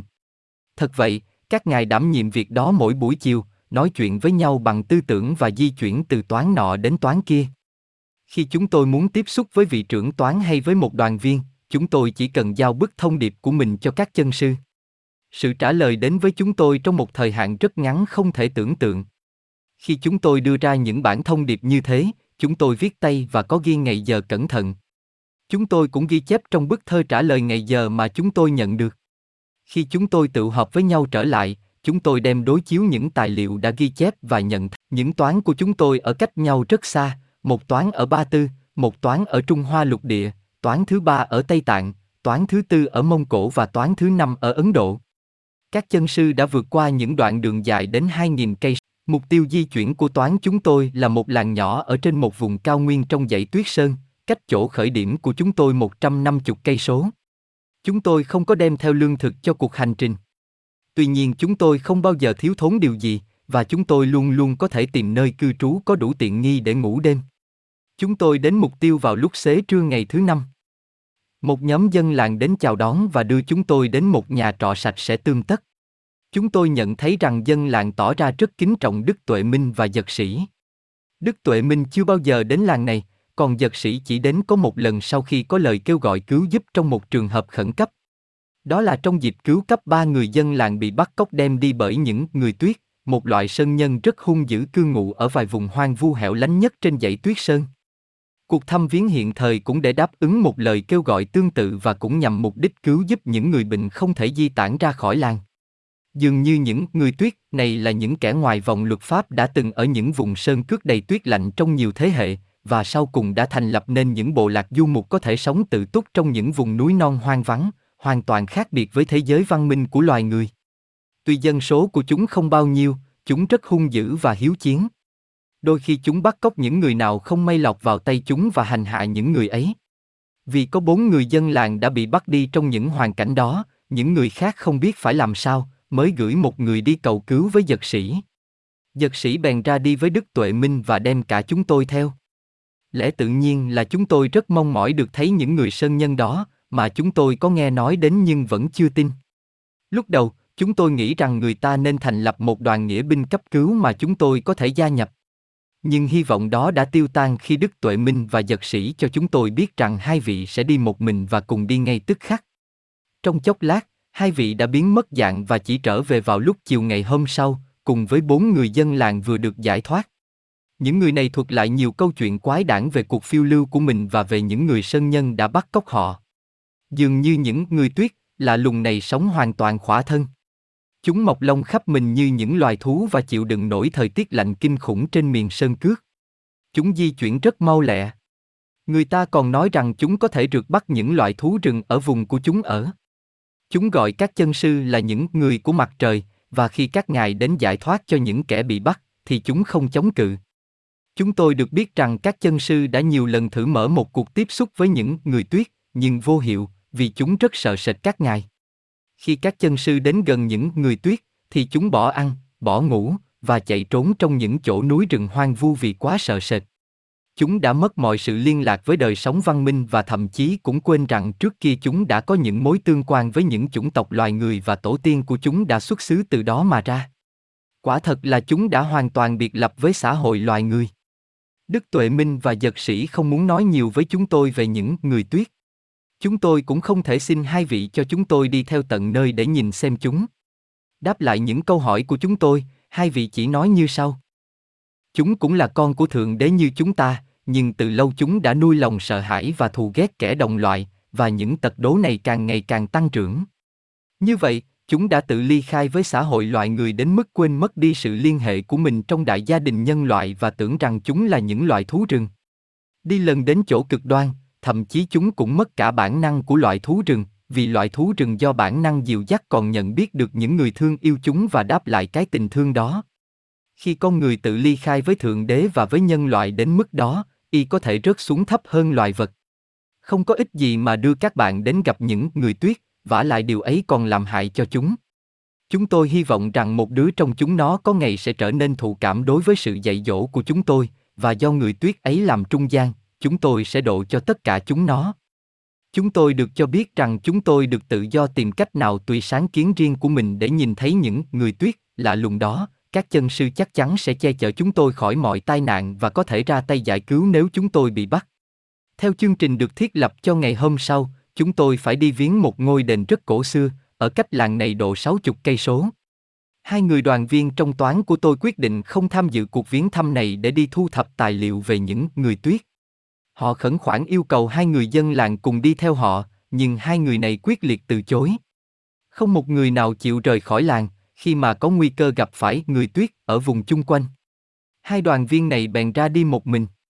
Họ được Đức Tuệ Minh và giật sĩ cho chỉ thị về lộ trình và những gì phải làm. Họ dắt súng ngắn vào lưng và chuẩn bị lên đường. Đức Tuệ Minh và giật sĩ đã bắt họ phải hứa rằng chỉ bắn chết người trong trường hợp chẳng đặng đừng. Họ có thể bắn súng trơn, không lắp đạn, hay bắn chỉ thiên tùy ý muốn để thị oai với bọn sơn nhân, nhưng họ phải hứa trên danh dự rằng họ chỉ bắn chết trong trường hợp không thể nào làm khác hơn. Tôi ngạc nhiên mà thấy có một khẩu súng ngắn trong hành lý của chúng tôi, vì chúng tôi không bao giờ cần phải sử dụng khí giới. Tôi đã bỏ những khẩu súng của tôi từ lâu, thậm chí cũng không nhớ rõ là bỏ ở đâu. Nhưng sau mới biết là một trong những người lao công giúp chúng tôi sửa soạn hành lý, đã xếp vào đó hai khẩu súng ngắn mà không ai hay biết. Chương 3 Một ngôi đền cổ 120 thế kỷ vượt qua khu rừng cháy những di tích của Thánh Dinh Baptist những cuộc chữa bệnh nhiệm màu tuổi tác và hình dáng của các chân sư ngôi đền trên chóp núi. Y Trưa hôm đó, Đức Tuệ Minh, Giật sĩ và tôi cùng đi đến ngôi đền, và đến nơi vào lúc 5 giờ chiều ngày hôm sau. Tại đây, chúng tôi được hai người coi đền tiếp trước và dọn chỗ cho chúng tôi nghỉ lại ban đêm. Đền này được xây cất bằng đá trên một ngọn núi cao, tục truyền rằng đã có từ 12.000 năm. Đền vẫn còn trong trạng thái nguyên vẹn, toàn hảo. Có lẽ đó là một trong những ngôi đền đầu tiên được dựng lên bởi các vị đại sư của môn phái tu luyện trường sinh hồi thời cổ. Các vị xây đền này với mục đích tạo dựng nên một nơi tu tịnh hoàn toàn yên tĩnh, và có lẽ không có một cuộc đất nào khéo chọn hơn là chỗ này. Đó là một đỉnh núi cao nhất trong vùng, chiều cao 3.500 thước. Con đường núi đưa lên tới đây hầu như dốc đứng trong đoạn cuối cùng dài 12 cây số. Có chỗ nó vượt qua những chiếc cầu treo bằng dây thừng. Một đầu những dây thừng này buộc chặt với những tảng đá lớn ở tận trên cao, và đầu kia buông thòng xuống trong khoảng không, cột những thân cây ghép lại làm cầu treo lủng lẳng ở một chiều cao 200 thước. Ở những chỗ khác, chúng tôi bắt buộc phải trèo lên những nấc thang buộc vào những sợi dây thừng từ trên cao thòng xuống. Đoạn đường dài 100 thước cuối cùng là một đường hoàn toàn dốc đứng. Chúng tôi trèo lên con đường này toàn là bằng những cái thang dây thuộc loại kể trên. Khi đến nơi, tôi có cảm giác như ở trên tột đỉnh của thế giới. Ngày hôm sau, chúng tôi thức dậy vào lúc mặt trời mọc. Sau một đêm ngủ ngon giấc, tôi hoàn toàn quên mất sự leo núi vất vả nhọc mệt của ngày hôm trước. Từ trên đỉnh núi nhìn xuống dưới, người ta không nhìn thấy gì trong khoảng một ngàn thước, thành thử nơi này có vẻ như treo lủng lẳng trên không trung. Thật là khó mà xóa bỏ cái cảm giác đó. Ba ngọn núi khác nhô lên ở tận đằng xa. Người ta nói rằng trên đỉnh mỗi ngọn núi ấy đều có một ngôi đền giống như ngôi đền này, nhưng các ngọn núi ấy ở cách xa đến nỗi tôi nhìn qua ống dòm cũng không trông thấy gì. Đức Tuệ Minh cho tôi biết rằng nhóm đoàn viên của Tô Mặc, vị trưởng nhóm của chúng tôi, có lẽ đã đến ngôi đền ở trên đỉnh ngọn núi xa nhất cùng một lượt với chúng tôi tại đây. Ngài nói rằng nếu tôi muốn tiếp xúc với Tô Mặc, tôi có thể nói chuyện được, vì y cùng với các đoàn viên cũng đang đứng trên nóc đền như chúng tôi vậy. Tôi lấy bút ra viết một bức thông điệp gửi cho Tô Mặc. Tôi đang đứng ở trên nóc đền, 3.500 thước cao hơn mặt biển. Đền cho tôi cái cảm giác bị treo lủng lẳng trên không gian. Đồng hồ tôi chỉ đúng 4 giờ 55 phút sáng ngày thứ Bảy ngày 2 tháng 8. Đức Tuệ Minh đọc bức thông điệp và đắm chìm một lúc trong im lặng. Kế đó, tôi được sự trả lời của Tô Mặc, đồng hồ tôi chỉ 5 giờ 1 phút sáng ngày thứ Bảy ngày 2 tháng 8. Chỗ này 2.800 thước cao hơn mặt biển. Cảnh rất đẹp, vị trí này thật là độc đáo. Đức Tuệ Minh nói. Nếu các bạn muốn nói gì thêm, tôi sẽ đem đi bức thông điệp và đem về câu trả lời. Nếu các bạn không thấy gì trở ngại, tôi sẽ đi nói chuyện với những người đang ở ngôi đền đằng ấy. Tôi bèn đưa thông điệp cho ngài và ngài liền biến mất. Một giờ ba khắc sau đó, ngài trở về với một thông điệp của Tô Mặc nói rằng Đức Tuệ Minh đã đến 5 giờ 16 phút giờ và nhóm của y đang sung sướng nghĩ đến những gì sắp thực hiện trong cuộc hành trình của chúng tôi. Sự sai biệt về giờ khác trên đồng hồ của chúng tôi là do sự khác biệt của đường kinh tuyến trên trái đất. Chúng tôi ở lại đền này trong ba ngày, trong khi đó Đức Tuệ Minh đi viếng thăm tất cả những toán đoàn viên trong cuộc hành trình, có đem đi những thông điệp của tôi và đem về những thông điệp của tất cả những toán khác. Sáng ngày thứ tư, chúng tôi sửa soạn trở về làng, nơi mà chúng tôi đã để lại những người bạn đi tìm những người tuyết, Đức Tuệ Minh và Giật Sĩ còn muốn đến một làng nhỏ ở trong thung lũng, cách chỗ lộ tẻ trên con đường mòn của chúng tôi độ 50 cây số. Tôi tán đồng việc đó và đề nghị để cho tôi đi theo hai vị. Đêm đó chúng tôi nghỉ trong một túp lều tranh của bọn mục đồng, và ra đi từ lúc sáng sớm để kịp đến nơi vào sáng ngày hôm sau, vì chúng tôi đi bộ. Vì không thể đến ngôi đền bằng ngựa, nên chúng tôi đã để ngựa ở lại với các bạn tôi trong làng nhỏ nói trên. Sáng ngày hôm đó, khoảng 10 giờ, đột nhiên có một cơn giông bão dữ dội sấm chớp không ngừng, hăm dọa sẽ có cơn mưa lũ tầm tã đêm ngày. Nhưng trời vẫn tạnh ráo không rơi một giọt mưa. Chúng tôi đi qua một khu rừng cây rất rậm rạp.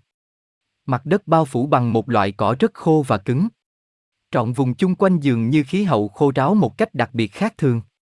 Xét đánh làm cho cỏ khô bắt lửa cháy lan tràn ở nhiều nơi, và trước khi chúng tôi nhận biết được việc gì xảy ra, chúng tôi đã bị vây phủ chung quanh bởi một đám cháy rừng. Không bao lâu, cơn hỏa hoạn đã bộc phát dữ dội và đồng loạt tiến đến gần chúng tôi từ ba phía với một tốc lực nhanh chóng kinh khủng. Khói bốc lên từng đám dày đặc làm cho tôi hoang mang kinh sợ. Đức Tuệ Minh và Giật Sĩ có vẻ bình tĩnh ung dung, điều này cũng làm cho tôi trấn tĩnh được ít nhiều. Hai vị nói, có hai cách đi thoát khỏi nơi đây. Cách thứ nhất là đi đến một dòng suối chảy dưới đáy một vực sâu ở gần đây. Muốn vậy, chúng ta phải vượt qua 8 cây số đường rừng. Đến đó chúng ta có thể trú ẩn an toàn cho đến khi đám cháy tự nó tàn lụi dần vì không có chỗ bắt cháy thêm được nữa. Cách thứ nhì là vượt qua đám cháy, nhưng bạn phải tin tưởng nơi khả năng của chúng tôi là có thể độ cho bạn đi an toàn qua vùng khói lửa. Tôi nhận thấy rằng các vị luôn luôn tỏ ra có đủ bản lĩnh tháo vát trong tất cả mọi trường hợp, và tôi liền hết sợ ngay lập tức. Tôi bèn đặt cả thể xác lẫn linh hồn tôi dưới sự che chở của hai vị, tôi đi giữa, hai vị quàng vai tôi đi kèm hai bên. Chúng tôi thẳng tiến về hướng mà đám cháy đang hoành hành với một cường độ mãnh liệt nhất. Ngay lúc đó dường như có một cái vòng mở rộng trước mặt chúng tôi. Chúng tôi đi xuyên qua đám cháy mà không một mảy may bị khó chịu vì khói, hơi nóng hay những đống lửa cháy đỏ rực trên đường đi của chúng tôi. Chúng tôi đi như vậy trên 10 cây số một cách yên ổn và an toàn dường như không có hỏa hoạn ở chung quanh. Sau cùng chúng tôi vượt qua một con rạch nhỏ, và sau đó chúng tôi đã ra khỏi vùng hỏa hoạn. Bận về, tôi đã có nhiều thời giờ để quan sát con đường mà chúng tôi đi qua trong lúc đó. Trong khi chúng tôi vượt qua khỏi đám cháy, Đức Tuệ Minh nói với tôi. Bạn có thấy chăng, trong trường hợp tuyệt đối khẩn cấp, thật rất dễ mà kêu gọi đến những định luật thượng đẳng huyền bí của trời để thay thế vào những định luật hạ đẳng của trần gian. Vừa rồi, chúng tôi đã nâng những rung động của thể xác chúng tôi lên một nhịp độ cao hơn nhịp độ của lửa, và bởi đó, lửa không còn làm hại chúng tôi được nữa. Nếu một người thường có thể nhìn thấy chúng tôi lúc đó, họ sẽ tưởng rằng chúng tôi biến mất, nhưng sự thật chúng tôi vẫn có mặt tại chỗ. Thật ra chúng tôi không thấy có sự khác biệt. Trong trạng thái đó, chúng tôi không còn ý thức về những giác quan của thể xác. Một người thường có lẽ cho rằng chúng tôi đã dùng thuật thăng thiên, và điều đó có lẽ cũng đúng như vậy. Chúng tôi đã vượt lên một trình độ tâm thức siêu đẳng mà người thường không với lên tới được. Mỗi người có thể bắt chước chúng tôi. Chúng tôi đã sử dụng một định luật mà Thượng Đế ban cho để cho chúng ta sử dụng. Chúng tôi có thể sử dụng định luật ấy để di chuyển thể xác của mình đến tận bất cứ nơi nào dù xa đến đâu trong không gian. Chính đó là cái định luật mà chúng tôi đã sử dụng để xuất hiện và biến mất trước mắt người đời, để thắng đoạt không gian, như người ta thường nói. Chúng tôi chỉ thắng đoạt mọi khó khăn chướng ngại bằng cách nâng cao tâm thức của mình cho nó vượt lên trên những khó khăn đó. Điều đó giúp chúng tôi thắng đoạt tất cả những giới hạn mà con người thường tự đặt ra cho mình trong cái tâm thức phàm trần của họ. Tôi có cảm giác dường như chúng tôi chỉ đi lướt trên mặt đất. Khi chúng tôi ra khỏi vùng hỏa hoạn và được an toàn ở bên kia bờ rạch, trước hết tôi có cảm giác như vừa thức dậy sau một cơn ngủ mê và đó chỉ là một giấc mộng. Nhưng sự hiểu biết những gì đã xảy ra lần lần tăng trưởng ở nơi tôi, và ý nghĩa thật sự của những diễn biến đó bắt đầu hiện rõ từ từ và soi sáng tâm hồn tôi. Chúng tôi tìm một nơi có bóng mát trên bờ rạch và ăn một bữa lót dạ, kế đó chúng tôi nghỉ ngơi trong một vài giờ và trở về làng. 2. Làng này tỏ ra là một nơi đầy thú vị, vì ở tại đây có những tài liệu lịch sử được giữ gìn rất kỹ lưỡng. Những tài liệu này khi được phiên dịch ra, đã đem đến một bằng chứng không thể chối cãi rằng Thánh Dinh Baptist đã từng sống ở tại đây 5 năm. Sau đó, chúng tôi đã có dịp xem và dịch những tài liệu khác nữa chứng tỏ rằng Ngài đã ở lại trong vùng này độ 12 năm. Mãi về sau, người ta đã đưa cho chúng tôi xem những tài liệu dường như chứng tỏ rằng Ngài đã cùng với người địa phương đi du lịch trong 20 năm xuyên qua các xứ Tây Tạng, Trung Hoa, Ba Tư và Ấn Độ. Chúng tôi có cảm tưởng rằng có thể theo dõi bước chân của Ngài trên lộ trình mà các tài liệu đã ghi rõ. Những văn kiện này làm chúng tôi thích thú đến nỗi chúng tôi đã trở lại một vài làng để sưu tầm sâu rộng thêm. Bằng cách soạn lại những dữ kiện thâu thập được, chúng tôi có thể vẽ ra một bản đồ ghi rõ lộ trình và những sự di chuyển của Thánh Dinh Baptist. Vài sự việc được diễn tả cho chúng tôi trong những câu chuyện tường thuật hấp dẫn và linh động đến nỗi chúng tôi tưởng tượng rằng mình đang đi cùng một con đường với Thánh Dinh Baptist và theo những đường mòn mà Ngài đã đi qua trong quá khứ xa xăm đó. Chúng tôi ở lại làng này trong ba ngày, sau đó chúng tôi sẵn sàng trở về làng mà nơi đó chúng tôi đã bỏ lại vài người bạn. Sứ mạng của Đức Tuệ Minh và dật Sĩ ở làng này chỉ là để chữa bệnh cho những người đau yếu. Hai vị có thể trở về làng trong một thời gian ngắn hơn tôi rất nhiều, nhưng vì tôi không thể đi mau như hai vị, nên hai vị đã dùng cách di chuyển của tôi. Các bạn tôi đợi chúng tôi tại làng. Họ đã hoàn toàn thất bại trong việc đi tìm những người tuyết. Sau năm ngày đi tìm, họ đã mệt mỏi và bỏ cuộc. Trên đường về, họ chú ý đến cái bóng đen của một người in rõ trên nền trời xanh trên một đỉnh núi cách đó chừng hai ngàn thước. Trước khi họ có thể sử dụng ống dòm, thì người ấy đã biến mất. Họ chỉ nhìn thấy cái bóng ấy trong một thời gian rất ngắn, và chỉ có ấn tượng rằng người ấy có hình thù giống như khỉ có lông dài. Họ hối hả đi đến nơi mà cái bóng đen đã xuất hiện, nhưng không thấy dấu vết gì cả. Họ dùng thì giờ còn lại trong ngày để thám hiểm vùng chung quanh nhưng không kết quả, và sau cùng đành phải bỏ qua việc ấy. Sau khi nghe lời tường thuật của tôi, các bạn tôi muốn trở lại viếng ngôi đền, nhưng Đức Tuệ Minh cho họ biết rằng chúng tôi sắp đến viếng một ngôi đền tương tự nên họ bèn bỏ qua ý định trên.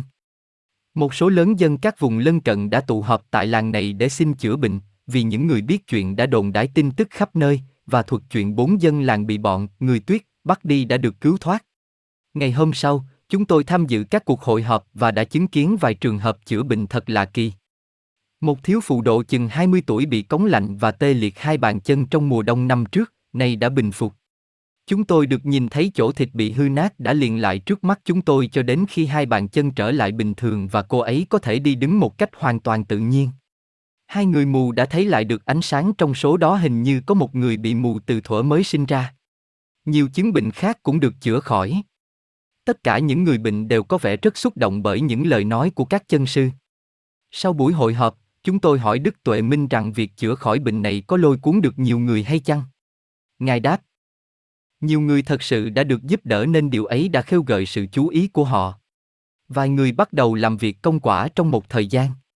Nhưng phần nhiều thì không bao lâu sẽ quay về đường cũ với những thói quen cố hữu của họ.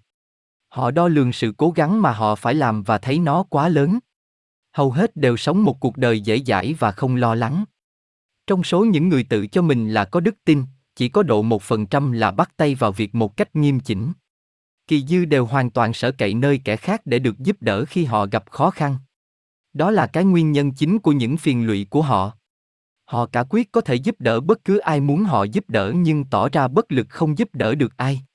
Họ có thể nói về cái kho ân huệ thiên liêng mà họ sử dụng để giúp đỡ những người bệnh của họ. Nhưng muốn thật sự tắm gội trong cái kho ân huệ đó, người ta phải chấp nhận nó và chứng minh sự hiện hữu của nó bằng cách thật sự lập công bồi đức và làm những công quả của một đời sống thánh thiện.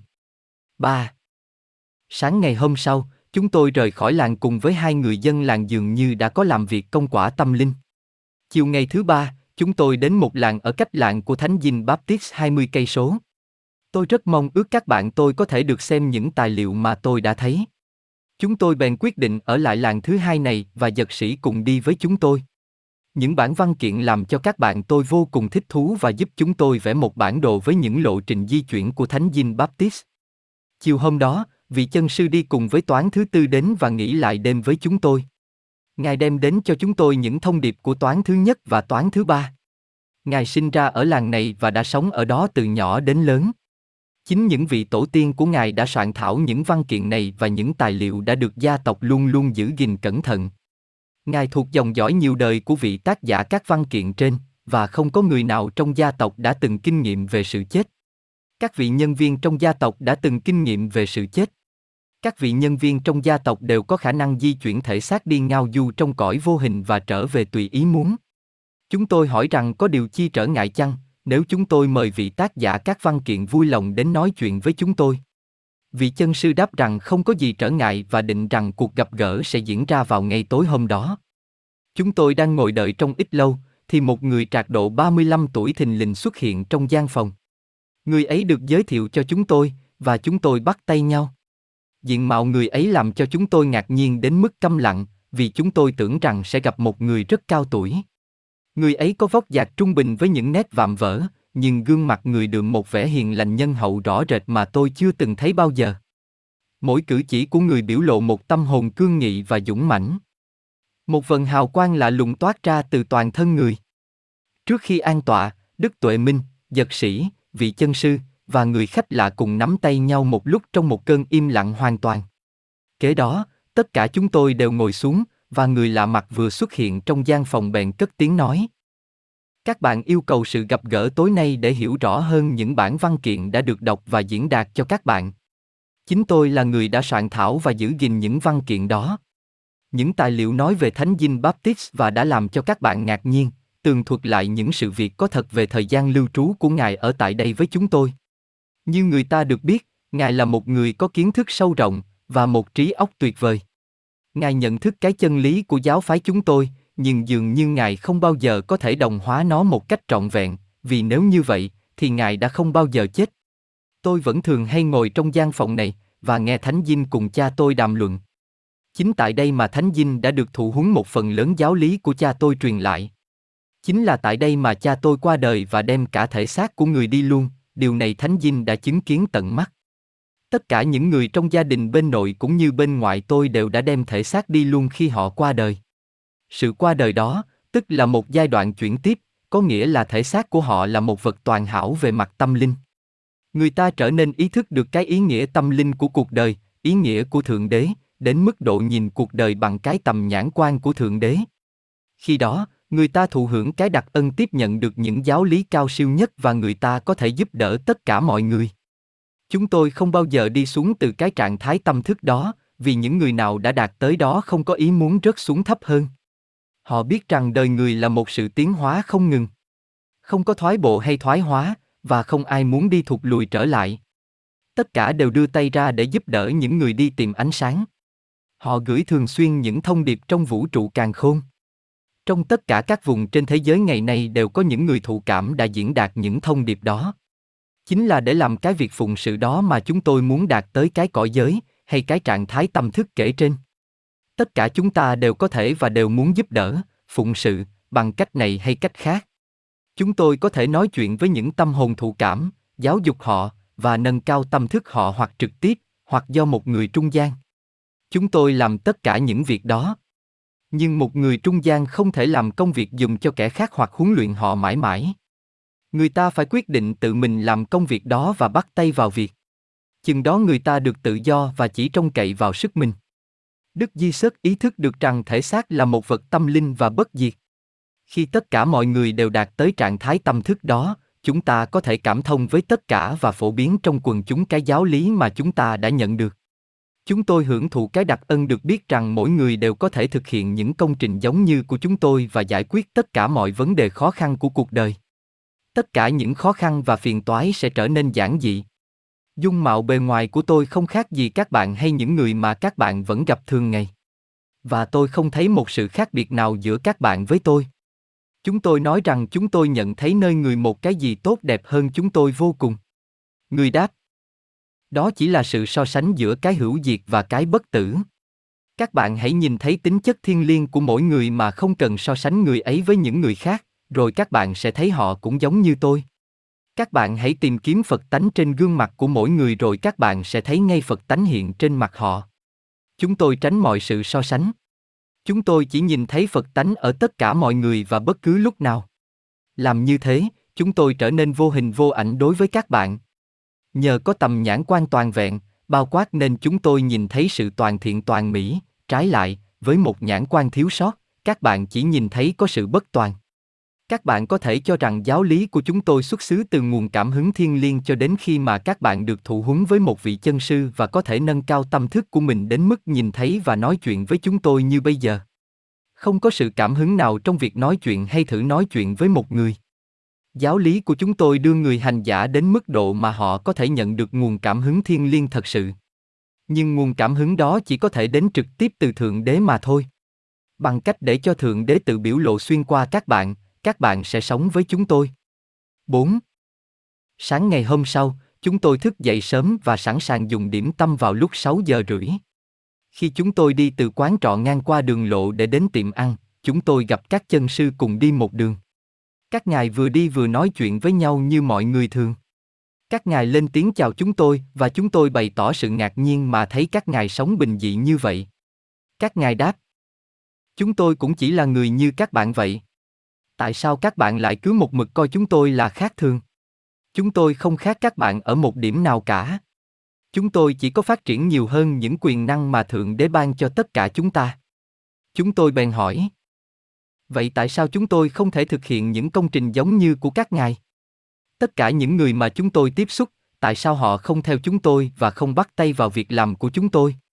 Chúng tôi không thể và cũng không muốn bắt buộc ai theo chúng tôi. Mỗi người có quyền tự do sinh hoạt và đi theo con đường mà họ chọn lựa tùy sở thích. Chúng tôi chỉ muốn vạch cho họ thấy con đường dễ dàng và giản dị mà chúng tôi đã đi thử và nhận thấy là rất mỹ mãn. Chúng tôi ngồi vào bàn ăn và câu chuyện xoay về những diễn biến của đời sống hàng ngày. Tôi lấy làm say mê thích thú và vô cùng thán phục. Bốn vị siêu nhân ngồi trước mặt chúng tôi. Một vị đã hoàn thành từ 2.000 năm nay phép tinh luyện xác thân đến mức có thể di chuyển thể xác đi bất cứ nơi nào tùy ý muốn. Ngài đã sống 1.000 năm trên địa cầu và vẫn duy trì sự hoạt động trẻ trung của một người 35 tuổi. Ngồi kế bên Ngài là một người trong thân quyến, nhưng trẻ hơn đến năm thế hệ. Vị này tuy đã sống trên 700 năm trên trái đất, nhưng bề ngoài xem có vẻ chưa đến 40 tuổi. Ngài và vị tổ tiên năm đời của Ngài có thể nói chuyện với nhau một cách rất tự nhiên như hai người thường. Kế đó là Đức Tuệ Minh, Ngài đã sống trên 500 năm và bề ngoài xem như một người 60 tuổi. Sau cùng là giật sĩ, 40 tuổi và có cái dung mạo tương đương với người ở tuổi ấy. Bốn vị nói chuyện với nhau như anh em, không một mảy may lộ vẻ tự tôn. Tuy câu chuyện thật giản dị khả ái, mỗi lời nói của các ngài đều biểu lộ một sự hợp lý hoàn toàn và chỉ rằng các ngài biết rõ tận tường đề tài thảo luận. Các ngài không có lộ vẻ gì là huyền thoại hay bí mật. Các ngài xử sự như những người thường trong công việc hàng ngày. Tuy vậy, đôi khi tôi cũng cảm thấy khó tin rằng đó không phải là chuyện xảy ra trong giấc mơ. Sau bữa ăn sáng, một trong những người bạn tôi đứng dậy để trả tiền. Đức Tuệ Minh nói: "Ở đây các bạn là khách của tôi." Nói xong, ngài đưa tay về phía bà chủ quán, mà chúng tôi còn tưởng rằng đó là một bàn tay không. Chừng xem lại, chúng tôi thấy bàn tay ngài cầm đúng số tiền ghi trên tờ hóa đơn tính tiền bữa ăn. Các vị chân sư không đem tiền bạc theo trong mình và không cần ai cung cấp tiền bạc. Khi cần dùng, tiền bạc luôn luôn có sẵn trong tầm tay, mà các ngài lấy trực tiếp từ chất tiên thiên khí trong vũ trụ. Khi bước chân ra khỏi quán, vị chân sư đi cùng với toán thứ tư bắt tay chúng tôi và nói rằng người phải trở về toán của ngài, rồi biến mất dạng. Chúng tôi ghi nhận giờ phút mà ngài biến mất và về sau chúng tôi có kiểm điểm lại thì thấy ngài đã trở về toán của ngài không đầy 10 phút sau khi từ giả chúng tôi. Suốt ngày hôm đó, chúng tôi cùng Đức Tuệ Minh, Giật Sĩ và vị sư tổ, tác giả các văn kiện, đi dạo chơi trong làng và các vùng phụ cận. Vị sư tổ thuật lại cho chúng tôi nghe với rất nhiều chi tiết, vài sự việc xảy ra trong khoảng 12 năm mà Thánh Dinh Baptist đã lưu trú trong làng này. Những chuyện đó được kể lại một thời dĩ vãng xa xăm bên cạnh Thánh Dinh. Từ trước đến giờ, chúng tôi vẫn coi ngài như một nhân vật huyền thoại do thiên hạ bày đặt ra để loài đời. Kể từ ngày đó, đối với tôi ngài đã trở nên một nhân vật lịch sử và có thật. Tôi tưởng tượng lúc đương thời ngài cũng đã từng đi dạo như chúng tôi trong làng này và ở các vùng chung quanh, và được các chân sư cao cả truyền dạy những pháp môn mà ngài không hoàn toàn hấp thụ được những chân lý căn bản. Trong ngày hôm đó, chúng tôi đi đó đi đây, vừa nghe kể lại những câu chuyện lịch sử thú vị, vừa nghe giảng dạy và phiên dịch những văn kiện lịch sử ở ngay tại chỗ mà những câu chuyện tường thuật ấy đã xảy ra hàng bao nhiêu ngàn năm trở về trước. Kế đó, chúng tôi trở về làng trước khi trời tối, ai nấy đều mệt mỏi. Ba vị siêu nhân cũng đi bộ như chúng tôi, nhưng không lộ vẻ mệt mỏi chút nào. Trong khi chúng tôi mình mẩy lắm bùn lầy, các bụi và mồ hôi, thì các ngài đều có vẻ tươi tỉnh, thư thái, và y phục của các ngài mặc đều trắng tinh như lúc mới bắt đầu ra đi. Chúng tôi đã nhận thấy, trong những chuyến xuất hành đã qua, rằng y phục của các chân sư không hề bị hoen ố, và chúng ta vẫn thường nói lên sự nhận xét đó, nhưng không được trả lời. Chiều hôm đó, chúng tôi lại nêu câu hỏi về vấn đề ấy thì vị sư tổ đáp. Điều ấy làm các bạn ngạc nhiên, nhưng chúng tôi còn ngạc nhiên hơn nhiều mà thấy rằng một mảy may bụi bặm vật chất của Thượng Đế tạo ra lại có thể dính vào một nhân vật cũng do Thượng Đế sáng tạo mà nó không tùy thuộc quyền sở hữu, ở một nơi mà người ta không muốn cho nó dính vào. Với một quan niệm đúng đắn, điều ấy sẽ không thể xảy ra, vì không một mảy may bụi bặm vật chất nào của Thượng Đế có thể được đặt vào một chỗ mà người ta không muốn. Một lát sau đó, chúng tôi nhận thấy rằng y phục và thân thể của chúng tôi cũng sạch sẽ trơn tru như các chân sư, sự biến đổi này diễn ra trong nháy mắt trên thân mình tôi và các bạn của tôi. Mọi dấu vết của sự mệt nhọc đều đã biến mất và chúng tôi cảm thấy khỏe khoắn nhẹ nhàng cũng như mình vừa mới ngủ thức dậy và đã tắm rửa xong. Đó là cách trả lời cho những sự thắc mắc của chúng tôi. Đêm ấy, chúng tôi đi ngủ với một niềm yên tĩnh thâm trầm sâu xa nhất trong tâm hồn mà chúng tôi chưa hề cảm thấy bao giờ kể từ khi chúng tôi bắt đầu sống chung với các vị chân sư. Sự kính sợ của chúng tôi đã biến đổi nhanh chóng thành một tình thương sâu xa đối với những tấm lòng cao quý hồn nhiên của các ngài, là những đấng cao cả đã làm biết bao nhiêu việc tốt lành cho nhân loại. Các ngài gọi tất cả mọi người là bằng hữu, anh em, và chúng tôi cũng bắt đầu coi các ngài như những bậc anh cả. Các ngài không tự gán cho mình một giá trị nào cả, và luôn luôn nói rằng chính Thượng Đế đã biểu lộ xuyên qua các ngài. Các ngài nói, riêng tôi, tôi không thể làm gì được. Chính Thượng Đế ngự nơi tôi, Ngài đã làm tất cả mọi việc. Sáng ngày hôm sau, lúc ăn điểm tâm, có người báo tin cho biết rằng ngày ấy chúng tôi sẽ đi đến một làng ở tận trên cao trong vùng núi. Từ đó chúng tôi sẽ đi đến ngôi đền trên đỉnh của một ngọn núi mà tôi đã nhìn thấy ở đằng xa từ trên một đỉnh núi cao hơn mà tôi đã diễn tả trước đây. Vì đường núi treo leo, chúng tôi không thể đi ngựa trên một quãng đường dài hơn 25 cây số. Chúng tôi đem hai người dân làng đi theo trên quãng đường này, rồi giao ngựa cho họ dắt đi đến một thôn ấp nhỏ ở gần bên và giữ ngựa tại đó để chờ chúng tôi đi bận về. Mọi việc xảy ra như đã dự định. Chúng tôi giao ngựa cho hai người dân làng và bắt đầu đi theo con đường núi nhỏ hẹp đưa đến làng trên núi. Vài đoạn đường núi này là những nấc thang tam cấp đục trong vách đá. Chúng tôi đến nơi vào lúc 4 giờ chiều. Ngôi đền dựng trên một đỉnh núi nhìn thẳng xuống xóm làng. Vách núi dốc đứng treo leo đến nỗi muốn lên tới đỉnh, người ta phải thòng xuống một cái thúng đương bằng mây để du khách ngồi vào đó và dùng dây kéo lên. Cái thúng dùng để đưa khách lên tới đỉnh núi và cũng dùng để đưa khách từ trên đỉnh đi xuống phía dưới. Khi chúng tôi đã sẵn sàng, người ta thòng cái thúng xuống và chúng tôi được kéo lên từng người một cho đến nơi có một mỏm đá nhô ra ngoài, chỗ này bề cao đến 130 thước khỏi mặt đất. Đến đây, chúng tôi bước ra khỏi thúng và theo đường nhỏ lên tận ngôi đền ở trên đỉnh núi cách đó độ 175 thước bề cao, vách của ngôi đền liền với vách của núi đá. Chúng tôi được cho biết rằng còn phải lên một chuyến thứ nhì cũng giống y như chuyến thứ nhất. Thật vậy, chúng tôi thấy từ ngôi đền nhô ra một cây đà bằng gỗ rất lớn giống như cây đà dê ra từ mỏm đá lúc nãy. Từ cái trục ở phía trên người ta thòng xuống một sợi dây cói để cột vào cái thúng bằng mây lúc nãy, và chúng tôi lại được kéo lên từng người một đến tận nóc bằng của ngôi đền. Lại một lần nữa, tôi có cảm tưởng như đang ở trên nóc tột đỉnh của thế giới. Đỉnh núi này nhô lên 300 thước cao hơn các ngọn núi ở vùng chung quanh. Làng mà từ đó chúng tôi bắt đầu ra đi, còn ở trên cao hơn nữa, trên đỉnh một trung núi mà người ta dùng để vượt qua dãy Hy Mã Lạp Sơn.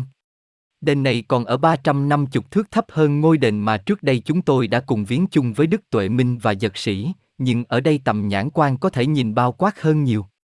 Dường như chúng tôi có thể nhìn vào chỗ không gian vô tận. Người ta dọn cho chúng tôi một chỗ nghỉ đêm thật thoải mái tiện nghi. Ba vị siêu nhân cho chúng tôi biết rằng các vị sắp đi viếng vài nhóm đoàn viên ở rải rác khắp nơi và các vị sẵn lòng chuyển thông điệp của chúng tôi cho họ. Chúng tôi bèn viết thơ cho các bạn hữu và có ghi cẩn thận ngày giờ và địa điểm. Chúng tôi giữ lại một bổn sao của những thông điệp, về sau chúng tôi kiểm điểm lại thì được biết rằng tất cả các thông điệp đều được giao tận nơi không đầy 20 phút sau khi gửi đi. Khi chúng tôi đưa những thông điệp cho các vị siêu nhân, các vị bắt tay từ giả chúng tôi và hẹn gặp nhau lại vào sáng ngày hôm sau, rồi các vị biến mất. Sau bữa ăn chiều ngon lành do những người coi đền dọn ra, chúng tôi lui về phòng yên nghỉ nhưng không ngủ được, vì những kinh nghiệm vừa qua bắt đầu gây cho chúng tôi những ấn tượng sâu xa. Chúng tôi đang ở trên một chiều cao 3.000 thước khỏi mặt đất, không một người nào ở kế cận trừ ra những người coi đền, và không một tiếng động nào khác hơn là giọng nói của chúng tôi. Bầu không khí chung quanh thật hoàn toàn yên lặng. Chúng tôi có dặn một người coi đền hãy đánh thức chúng tôi dậy khi trời vừa rạng sáng. Y gõ cửa trong khi tôi vừa chập mắt ngủ chưa được bao lâu. Chúng tôi sửa soạn mặc quần áo xong, hối hả chạy mau ra sân thượng để ngắm nhìn mặt trời mọc ở vùng núi. Trong cơn vội vàng chúng tôi gây nhiều tiếng động ầm ĩ đến nỗi những người gác đền hoảng kinh chạy ra xem có phải là chúng tôi đã loạn trí chăng. Tôi nghĩ rằng chắc là không bao giờ ngôi đền này đã trải qua một cơn náo động như thế từ ngày nó được dựng lên, nghĩa là từ trên 10.000 năm nay. Thật vậy, Ngôi đền này cổ xưa đến nỗi nó đồng hóa làm một với cái đỉnh núi. Khi ra đến sân thượng, không ai cần bảo ai nên giữ im lặng nữa, vì mọi sự dặn dò đều là thưa. Vừa nhìn ra ngoài, hai bạn tôi đã đứng lặng người, miệng há hốc, hai mắt dương lên thật lớn. Tôi tưởng chúng ta hẳn là bị treo lơ lửng trên không gian. Sự xúc động và ngạc nhiên của họ thật giống y như của tôi khi tôi vừa lên tới nóc đền ở đỉnh núi bên kia trước đây không lâu. Họ đã quên trong một lúc rằng hai chân họ vẫn chấm đất và họ có cảm giác như đứng phất phơ trong không gian.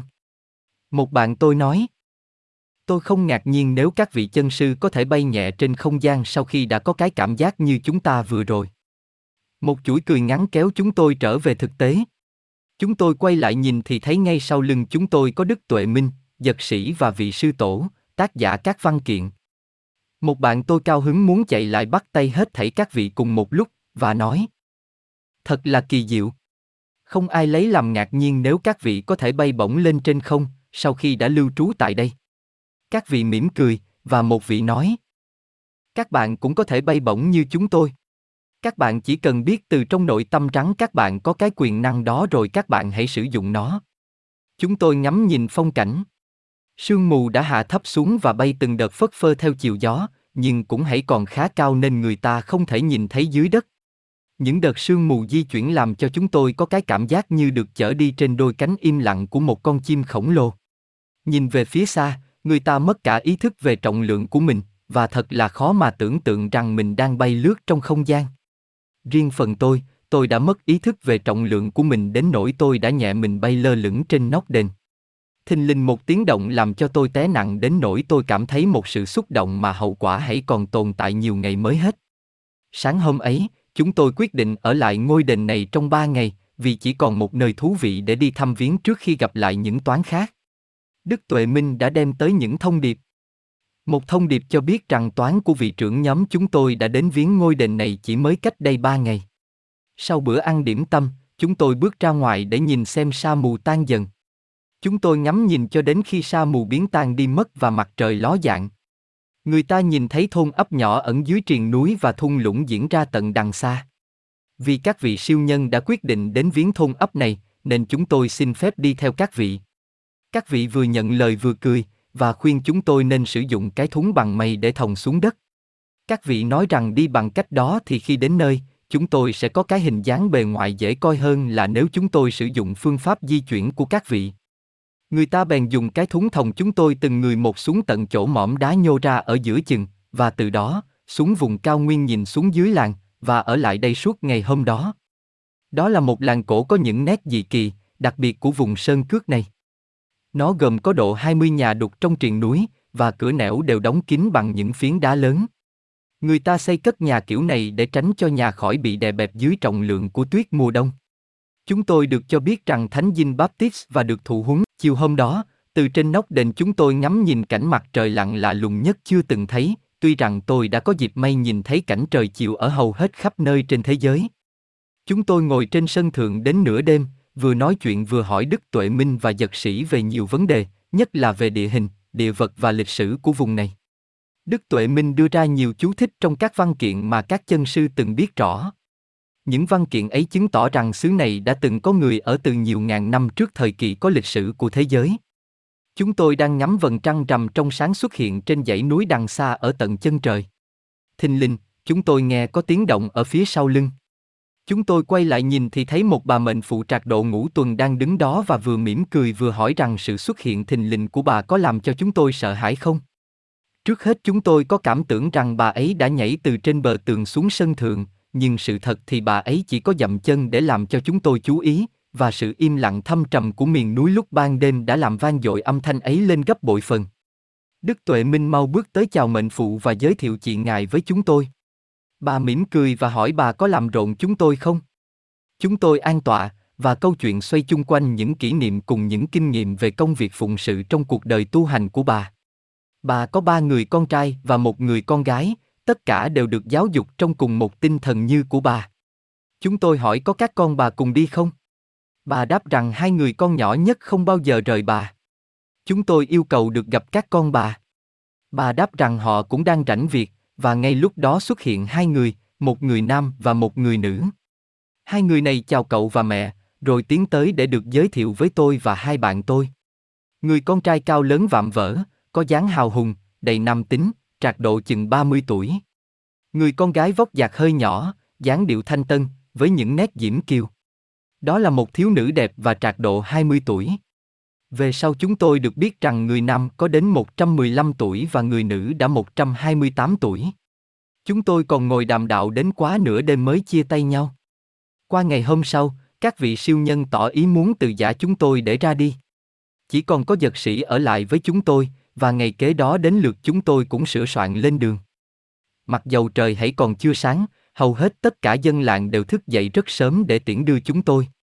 Chương 4 Vị mẫu thân của chân sư Tuệ Minh, một buổi dạ tiệc với các chân sư, người thiếu phụ đẹp tuyệt trần, tình bác ái thiên liêng. Y Trong năm ngày kế đó, con đường của chúng tôi đi xuyên qua vùng mà ngày xưa Thánh Dinh đã từng đi qua. Qua ngày thứ năm, chúng tôi đến nơi thôn ấp mà những người giữ ngựa đã ở lại để chờ đợi chúng tôi. Đức Tuệ Minh đã có mặt tại đây và kể từ lúc đó, cuộc hành trình được tương đối dễ dàng cho đến khi chúng tôi đến nơi làng của ngài sinh trưởng.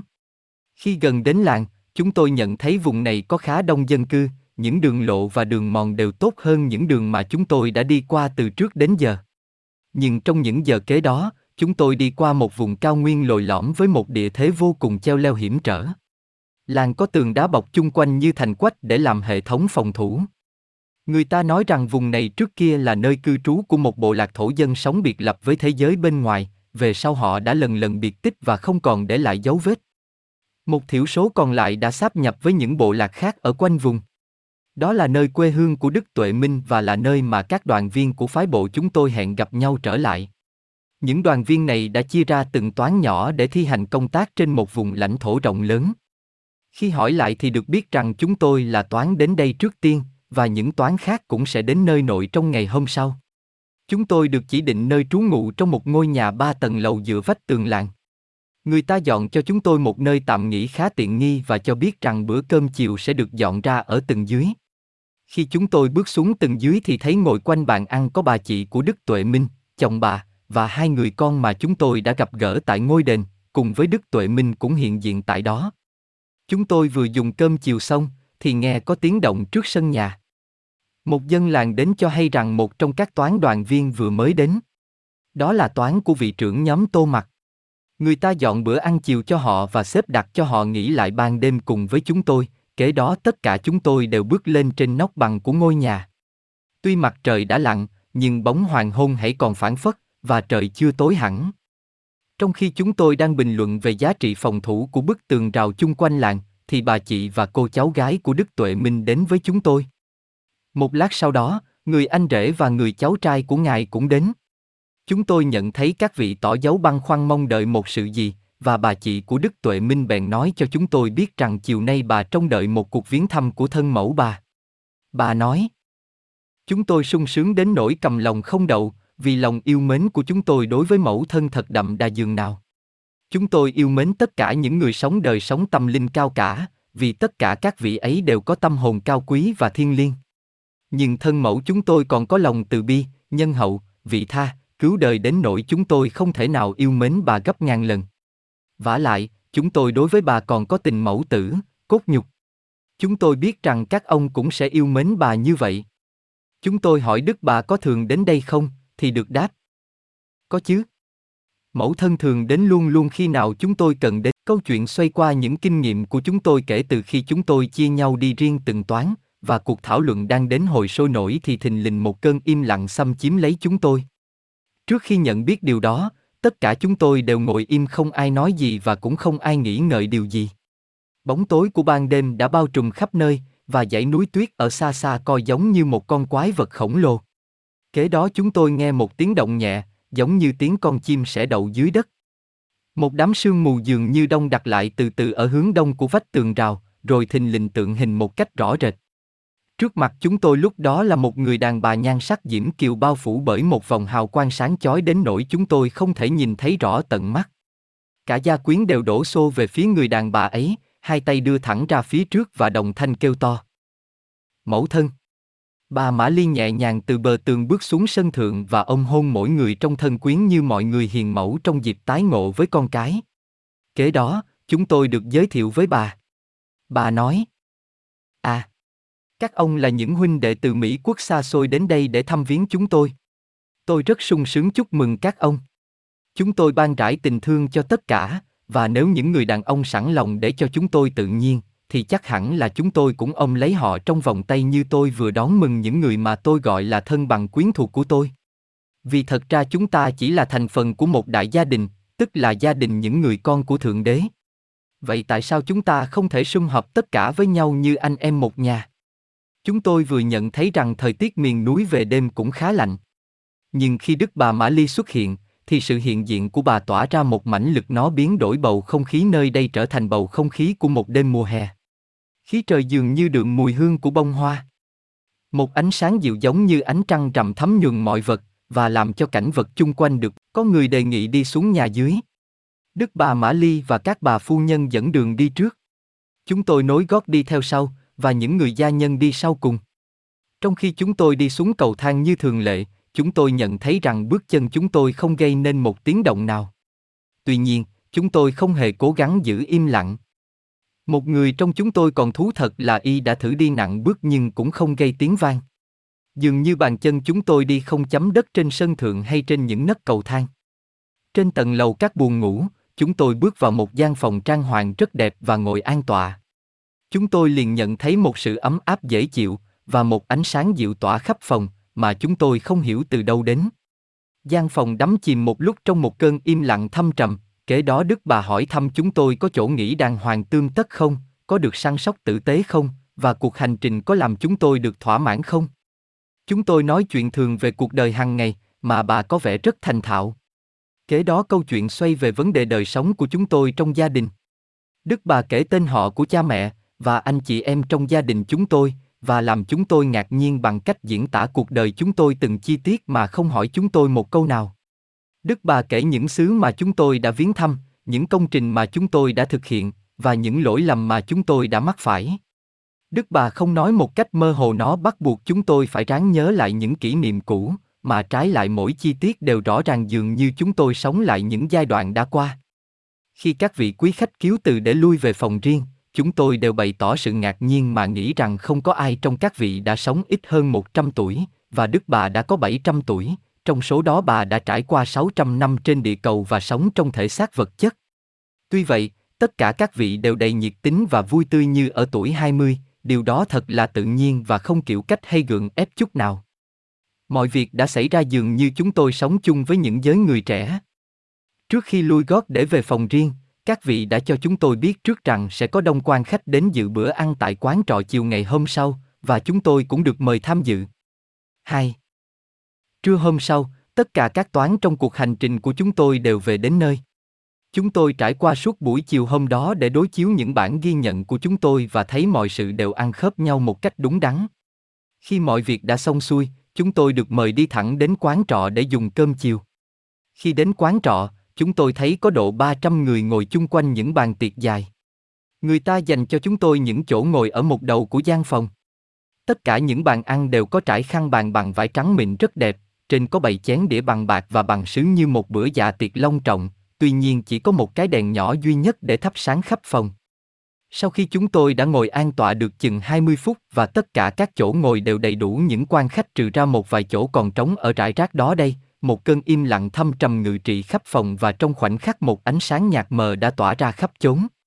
Ánh sáng ấy mỗi lúc càng tỏ rạng thêm dường như hàng nghìn bóng đèn điện ẩn giấu một cách khéo léo ở đâu đây đã từ từ được thắp lên gian phòng trong giây lát đã trở nên sáng rực, và tất cả các đồ vật đều chiếu rạng ngời. Về sau chúng tôi được biết rằng làng này không hề có hệ thống cung cấp điện lực. Sau đó, cơn im lặng kéo dài độ một khắc đồng hồ, hình như có một đám sương mù từ từ đông đặt lại, chúng tôi nghe một tiếng động nhẹ giống như ngày hôm trước, rồi thình lình xuất hiện bà Mã Ly, thân mẫu của Đức Tuệ Minh. Đám sương mù tan dần, và chúng tôi thấy cùng đứng rải rác trong gian phòng, bà Mã Ly và 11 người khác, gồm có 9 người nam và hai người nữ. Tôi không biết dùng danh từ nào để diễn tả cái đẹp của cảnh tượng ấy. Thật không phải là quá đáng nếu tôi nói rằng những nhân vật ấy đã xuất hiện như một đoàn thiên thần, nhưng không có cánh. Các vị đứng yên trong một lúc, đầu hơi nghiêng về phía trước, trong một cử chỉ chờ đợi. Kế đó, vang lên những âm thanh của một ban hợp ca vô hình kèm theo một điệu nhạc thanh tao huyền diệu nhất mà người ta có thể tưởng tượng. Tôi đã từng nghe nói về nhạc điệu thần tiên, nhưng chưa hề được nghe bao giờ, cho đến ngày hôm ấy, tôi mới biết thế nào là những âm thanh của cõi trời. Có thể nói rằng chúng tôi nghe nhạc điệu ấy mà có cảm giác như cất nhẹ mình lên khỏi mặt ghế. Sau bản hợp ca, 12 vị đều bước đến chỗ ngồi của mình. Chúng tôi lại có dịp nhận thấy rằng các vị bước đi êm ru như không gây tiếng động, tuy rằng các vị không có làm một cố gắng đặc biệt nào để giữ im lặng.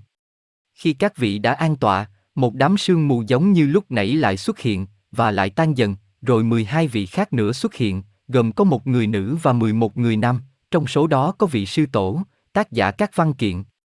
Các vị đứng yên một lúc, và giọng hợp ca vô hình lại trỗi lên một lần thứ nhì. Sau bài hát, 12 vị bước đến chỗ ngồi và cũng không gây một tiếng động.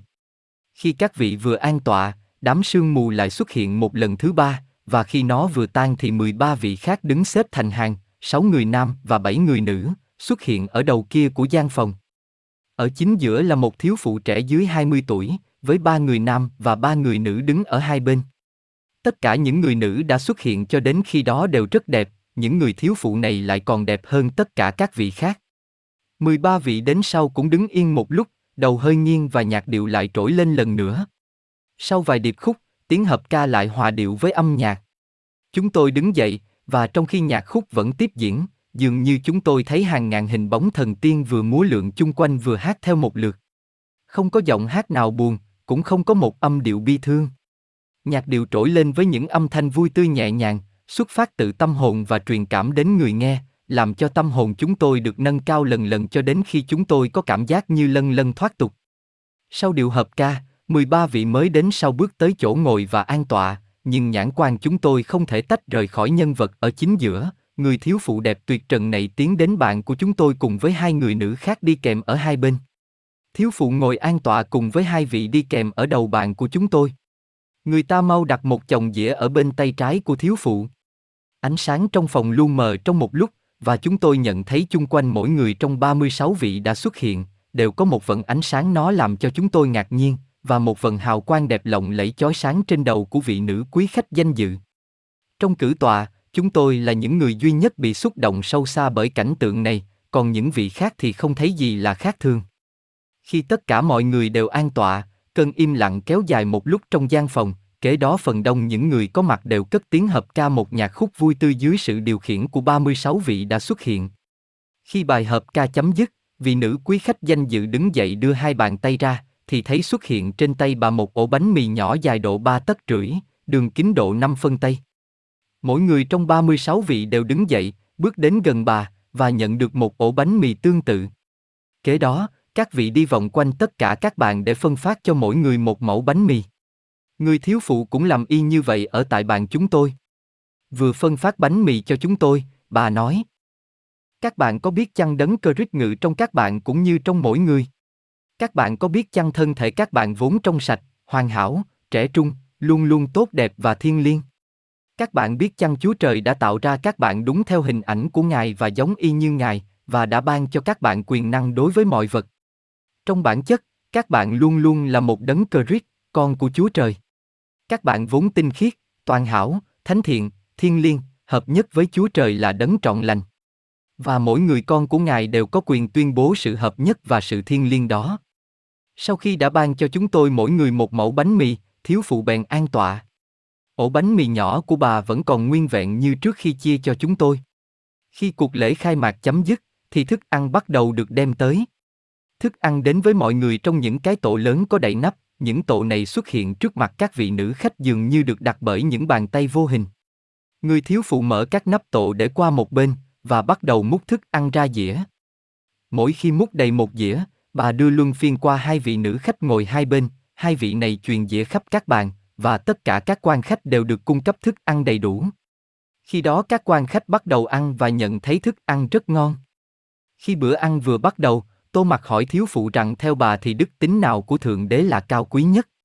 Không chút do dự, bà đáp. Tình thương, kế đó bà nói tiếp, cái cây sinh hoạt vốn ở giữa cõi thiên đàng của Chúa Trời, ở tận nơi thâm sâu nhất trong tâm hồn con người. Trái cây phong phú tốt lành nó mọc và trở nên chín mùi một cách toàn vẹn nhất, Nhờ hiểu biết và sử dụng tình thương đúng chỗ, nhờ ảnh hưởng tế nhị và vô biên của tình thương, tất cả những vết thương của thế gian có thể được chữa khỏi. Tình bác ái thiên liêng có thể sửa chữa, hàn gắn tất cả mọi sự bất hòa, vô minh và tội lỗi của nhân loại. Khi tình thương chan hòa khắp chốn, nó thức động đến những nơi khô khan tẻ lạnh của lòng người và những nơi khốn khổ của cuộc đời. Tình thương có thể cứu chuộc được nhân loại và biến cải thế gian như một phép màu. Tình thương là thượng đế, nó vốn trường cửu, vô biên, bất biến, rộng rãi và bao la ngoài mọi sự tưởng tượng. Bạn bị đè bẹp dưới áp lực nặng nề của cuộc đời hàng ngày chăng? Bạn cần có lòng can đảm và sức mạnh tinh thần để đối phó với những nỗi khó khăn trắc trở của mình chăng? Bạn bị đau ốm, sợ hãi chăng? Nếu vậy, bạn hãy nâng cao tâm hồn và cầu nguyện đấng tối cao chỉ đường cho bạn. Tình thương bất diệt của Thượng Đế che chở cho bạn, bạn không cần phải sợ sệt gì cả. Đức trưởng giáo há chẳng nói rằng, trước khi ngươi khấn nguyện, ta đã đáp ứng, trước khi ngươi nói dứt lời, ta đã nghe. Bạn hãy can đảm tiến đến gần Ngài, bạn hãy từ bỏ thái độ cầu khẩn van xin của mình, hãy cầu nguyện với một đức tin minh mẫn và biết rằng sự giúp đỡ mà bạn cần đã được ban bố cho bạn. Bạn đừng bao giờ nghi nan. Bạn hãy có làm hơn thế nữa, hãy đòi hỏi. Bạn hãy tuyên bố như Đức Di Sớt cái quyền được sinh trưởng làm con của Chúa Trời. Hãy biết rằng có một khí hạo nhiên vô hình bao trùm khắp vũ trụ, trong đó chúng ta đang sống và tiến hóa. Trong chất tiên thiên khí đó, có tất cả những vật tốt lành và toàn hảo mà con người có thể mong muốn. Những vật tốt lành đó chỉ đợi đến khi nào con người biểu lộ đức tin của y, để xuất hiện dưới hình thức rõ ràng và cụ thể. Bạn hãy nhớ chuyện vua Salomon trong đêm kinh nghiệm huyền linh của ngài, khi ngài nâng cao tâm hồn lên tận cõi tâm thức vũ trụ, khi đó ngài cầu xin cho cuộc đời ngài tránh khỏi thói ích kỷ và dành cho công việc phụng sự nhân loại. Việc ấy đã đem đến cho ngài những kho tàng của cải vô tận, không kể những danh vọng mà ngài không bao giờ dám nghĩ tới. Ngài đã nhìn nhận sự minh triết của tình thương, và tình thương đã ban rãi cho ngài những của cải kho tàng phong phú vô tận. Tiền bạc không có giá trị gì dưới thời đại của vua Salomon. Thậm chí, đồ chén dĩa của vị vua đầy lòng bác ái đó cũng được đúc bằng vàng khối. Bạn rải tình thương, tức là mở rộng cửa kho vô tận chứa đầy những kho tàng vàng bạc của Thượng Đế. Người nào đã biết thương yêu đồng loại, không thể không cho ra. Nhưng cho, tức là được. Đó là cái tác động của luật bác ái. Khi ta đem cho, chúng ta vận chuyển cái định luật bất di dịch này là cho bao nhiêu, được bấy nhiêu. Khi người ta cho ra mà không có hậu ý muốn thu nhận, người ta không khỏi được nhận lãnh, vì những gì ta đem cho sẽ được hoàn trả lại cho ta một cách dồi dào do sự tác động của luật nhân quả. Bạn hãy cho, rồi bạn sẽ nhận được với một dung lượng đầy tràn, dồi dào, phong phú gấp bội. Nếu chúng ta hành động với tinh thần bác ái, ta phải làm sao cho Thượng Đế hiện diện trong lương tri của chúng ta. Đồng hóa với sự sống, tình thương và minh triết, tức là tiếp xúc một cách có ý thức với Thượng Đế, tức là nhận được một cách sung mãn, dồi dào giống như những thức ăn dồi dào mà chúng ta đã thọ lãnh hồi chiều nay. Các bạn thấy rằng sự sung túc được dành cho tất cả mọi người và không ai là người bị thiếu thốn. Luật trời luôn luôn tác động một cách trường cửu, nó luôn luôn vẫn y như thế, bây giờ cũng như bao giờ. Luôn luôn bất biến không hề dời đổi, luật trời bao giờ cũng vẫn tốt lành. Nếu chúng ta sống thuận theo thiên ý, thì luật trời sẽ trở nên những nền tảng vững chắc để cho chúng ta xây dựng sức khỏe, hạnh phúc, sự bằng an, sự quân bình và sự thành công. Nếu chúng ta hoàn toàn sống thuận theo luật trời thì không một tai họa đau khổ nào có thể xảy đến trong đời chúng ta. Chúng ta không cần được cứu chữa khỏi bệnh tật nào cả, vì chúng ta vốn lành mạnh từ sợi tóc chí đến đầu móng chân. Chúng ta hiểu rõ niềm khát vọng sâu xa, nó rây rứt trong tâm hồn của nhân loại. Không gì có thể chữa khỏi sự nhớ nhung rây rứt đó, trừ ra một sự thông hiểu rõ ràng, một ý thức rõ rệt về đấng cha lành của chúng ta, là Chúa Trời vậy. Không có một sự mong mỏi khát khao nào sống động trong linh hồn con người cho bằng sự khát khao mong mỏi được biết Thượng Đế. Và được biết Thượng Đế, tức là đạt tới sự sống trường cửu. Chúng ta thấy những người luôn luôn lao chao, bôn tẩu, để hy vọng tìm thấy sự yên tĩnh trong tâm hồn bằng cách thực hiện một vài công trình nào đó, hay tìm sự yên vui trong việc chiếm hữu một tài sản vật chất nào đó, mà tài sản ấy hiển nhiên là một vật hữu hình hữu hoại. Chúng ta thấy họ theo đuổi và cũng đạt được những mục đích đó, nhưng rốt cuộc họ vẫn không được thỏa mãn. Có người tưởng tượng rằng họ cần có nhà cửa, đất ruộng, có người nghĩ rằng họ cần có một gia tài to lớn, những người khác cho rằng họ cần có sự hiểu biết và kiến thức dồi dào.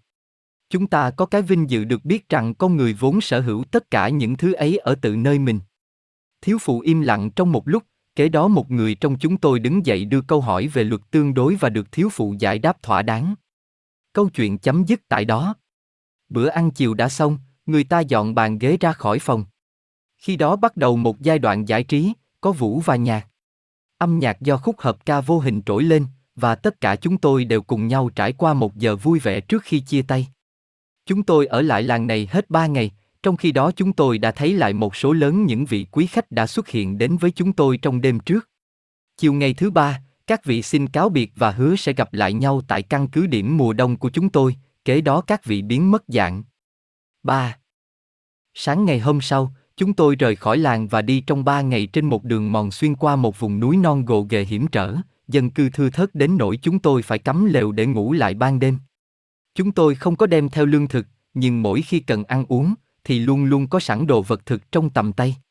Khi chúng tôi vừa sửa soạn ngồi ăn, thì những thức ăn liền xuất hiện một cách đầy đủ. Không bao giờ chúng tôi thiếu ăn, và luôn luôn ăn uống thừa thải.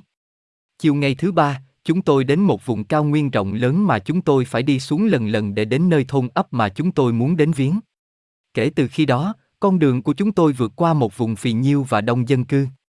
Chúng tôi chọn thôn ấp này làm căn cứ mùa đông vì nó ở ngay trung tâm của vùng mà chúng tôi đến viếng.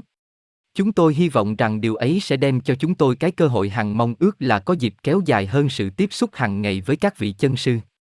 Một số lớn những vị siêu nhân mà chúng tôi đã gặp ở rải rác nhiều nơi, hiện đang sống tại làng này và tất cả các vị đều khẩn khoản mời chúng tôi đến viếng các ngài. Chúng tôi có cảm giác rằng trong khi lưu trú tại làng này vào mùa đông, chúng tôi sẽ có nhiều cơ hội tốt để quan sát cuộc đời hàng ngày của các ngài một cách gần gũi hơn. Chúng tôi đến làng này ngày 20 tháng 11, và từ căn cứ đó chúng tôi mở một loạt những cuộc xuất hành quanh vùng cho đến khi tuyết rơi làm cho mọi sự di chuyển trở nên khó khăn. Chúng tôi được dọn chỗ ở tiện nghi, dân làng niềm nở tiếp đón, và chúng tôi chuẩn bị hòa mình với cuộc sống của dân làng. Tất cả các nhà đều mở rộng cửa đón chúng tôi, chúng tôi được cho biết rằng ở đây nhà nhà đều không đóng cửa, vì dân làng coi tất cả mọi người như anh em. Kế đó chúng tôi được mời đến ở tại nhà của một bà thiếu phụ có tiếng tăm trong làng này, mà chúng tôi đã gặp ở vùng biên giới. Vì chúng tôi đã yên nơi yên chỗ, chúng tôi không thấy cần thiết phải làm quấy rầy bà, nhưng bà khẩn khoản mời mọc và nói rằng chúng tôi không có quấy rầy gì bà hết cả. Bởi đó chúng tôi dọn đồ hành lý sang ở nhà bà và ở luôn tại đó cho đến mãn cuộc hành trình. Tôi không hề quên cuộc gặp gỡ đầu tiên của chúng tôi với bà trong một tỉnh thành nhỏ ở vùng biên giới khi bà được giới thiệu với chúng tôi. Chúng tôi nghĩ rằng bà trạc độ 18 tuổi và nhận thấy bà rất đẹp. Độc giả sẽ tưởng tượng sự ngạc nhiên của chúng tôi như thế nào khi chúng tôi được biết rằng thiếu phụ đã có trên 400 tuổi và là một trong những nhà giáo mô phạm được mến chuộng nhất vùng ấy. Bà đã dành trọn cuộc đời vào việc phụng sự kẻ khác. Khi chúng tôi ở nhà bà và sống cạnh bà hàng ngày, chúng tôi đã hiểu tại sao bà được mến chuộng giường ấy. Trong lần gặp gỡ đầu tiên, chúng tôi thấy bà trong hai tuần liên tiếp nhưng cá tính của bà chỉ biểu lộ thật sự khi chúng tôi sống tại nhà bà. Người ta không thể nào làm khác hơn là yêu mến và kính trọng bà. Vả lại, chúng tôi càng biết rõ các vị chân sư, thì chúng tôi lại càng yêu mến và kính trọng các ngài. Chúng tôi đã có dịp đối chiếu những lời xác định về tuổi tác của các ngài với những tài liệu xác thật cũng như tập du ký này. Chúng tôi ở tại nhà thiếu phụ và dùng cơm chung một bàn với bà hàng ngày kể từ đầu tháng 12 năm 1895 đến tháng 4 năm 1896. Chúng tôi đã có dịp quan sát tỉ mỉ đời sống của bà và cuộc đời của nhiều vị chân sư khác cư ngụ tại làng này. Chúng tôi nhận thấy tất cả đều là những cuộc đời lý tưởng. 4. Thời gian trôi qua mau cho đến cuối tháng chạp. Năm đã hầu tàn. Chúng tôi nhận thấy một số đông người kéo đến làng này vì một cuộc lễ mà trên thực tế chỉ có các chân sư mới tham dự. Ngày nào người ta cũng giới thiệu với chúng tôi những người lạ mặt. Tất cả đều nói tiếng Anh, và chúng tôi có cảm giác như mình đã đồng hóa với sự sinh hoạt của làng. Một ngày nọ, chúng tôi được cho hay rằng cuộc lễ sẽ diễn ra trong đêm Giáng sinh và chúng tôi được mời đến dự. Người ta nói thêm rằng cuộc lễ không dành cho người ngoại quốc. Tuy nhiên, cuộc hội họp không phải là riêng tư. Vả lại, không có một cuộc họp nào của các chân sư là riêng tư. Cuộc họp nhằm mục đích quy tụ những người đã bắt tay vào công việc tâm linh, những người đã đặt cho công việc ấy một tầm quan trọng, nghiêm chỉnh và đã tiến bộ khả quan để xác nhận sự mong ước của họ là sống cuộc đời thánh thiện. Họ đến một nơi mà họ đã chấp nhận một tâm thức cao cả hơn và hiểu rõ cái vị trí mà nó phải có trong cuộc đời của họ. Một cuộc hội họp quần chúng như thế thường diễn ra vào mùa này trong năm ở một nơi đã định sẵn từ trước, để cho họ tham dự cuộc lễ. Năm ấy, địa điểm hành lễ được chọn lựa lại là nơi thôn ấp mà chúng tôi đang trú ngụ. Sáng ngày được ấn định cho cuộc hội họp, ánh bình minh thật là trong sáng, và hàng thử biểu chỉ trên 20 độ dưới số 0. Tất cả chúng tôi đều bồn chồn, với cảm giác rằng đêm ấy sẽ đem lại một kinh nghiệm mới nữa thêm vào những sự việc lý thú đã xảy ra trong chuyến du hành của chúng tôi. Chúng tôi đến nơi hội họp vào lúc 8 giờ tối và thấy có độ 200 người tề tựu tại đó. Gian phòng được trang trí tốt đẹp và được thắp sáng bằng phương pháp huyền diệu như đã diễn tả trước đây. Chúng tôi được biết rằng bà chủ nhà của chúng tôi sẽ chủ tọa cuộc hội họp. Bà đến sau chúng tôi ít lâu, và khi bà bước vào gian phòng, tất cả chúng tôi đều khen thầm sự trẻ trung và kiều diễm của bà. Bà mặc một áo dài trắng rất đẹp, nhưng không chút nào xe xua để làm cho người khác chú ý đến mình. Bà lẳng lặng bước lên một cái sàn gỗ và bắt đầu thuyết pháp. Bà nói, Chúng ta hội họp chiều nay với sự mong ước được hiểu rõ ý nghĩa của sự chuyển tiếp từ một trạng thái tâm thức thấp kém lên một trạng thái siêu việt hơn. Chúng tôi xin chúc mừng những người nào trong quý vị đã được chuẩn bị cho sự chuyển tiếp đó. Trước tiên, quý vị đã theo chúng tôi do bởi sự ưa thích công việc mà chúng tôi làm. Trước hết quý vị đã theo dõi những công việc đó một cách ngạc nhiên và sợ hãi vì quý vị cho rằng đó là những việc nhiệm màu.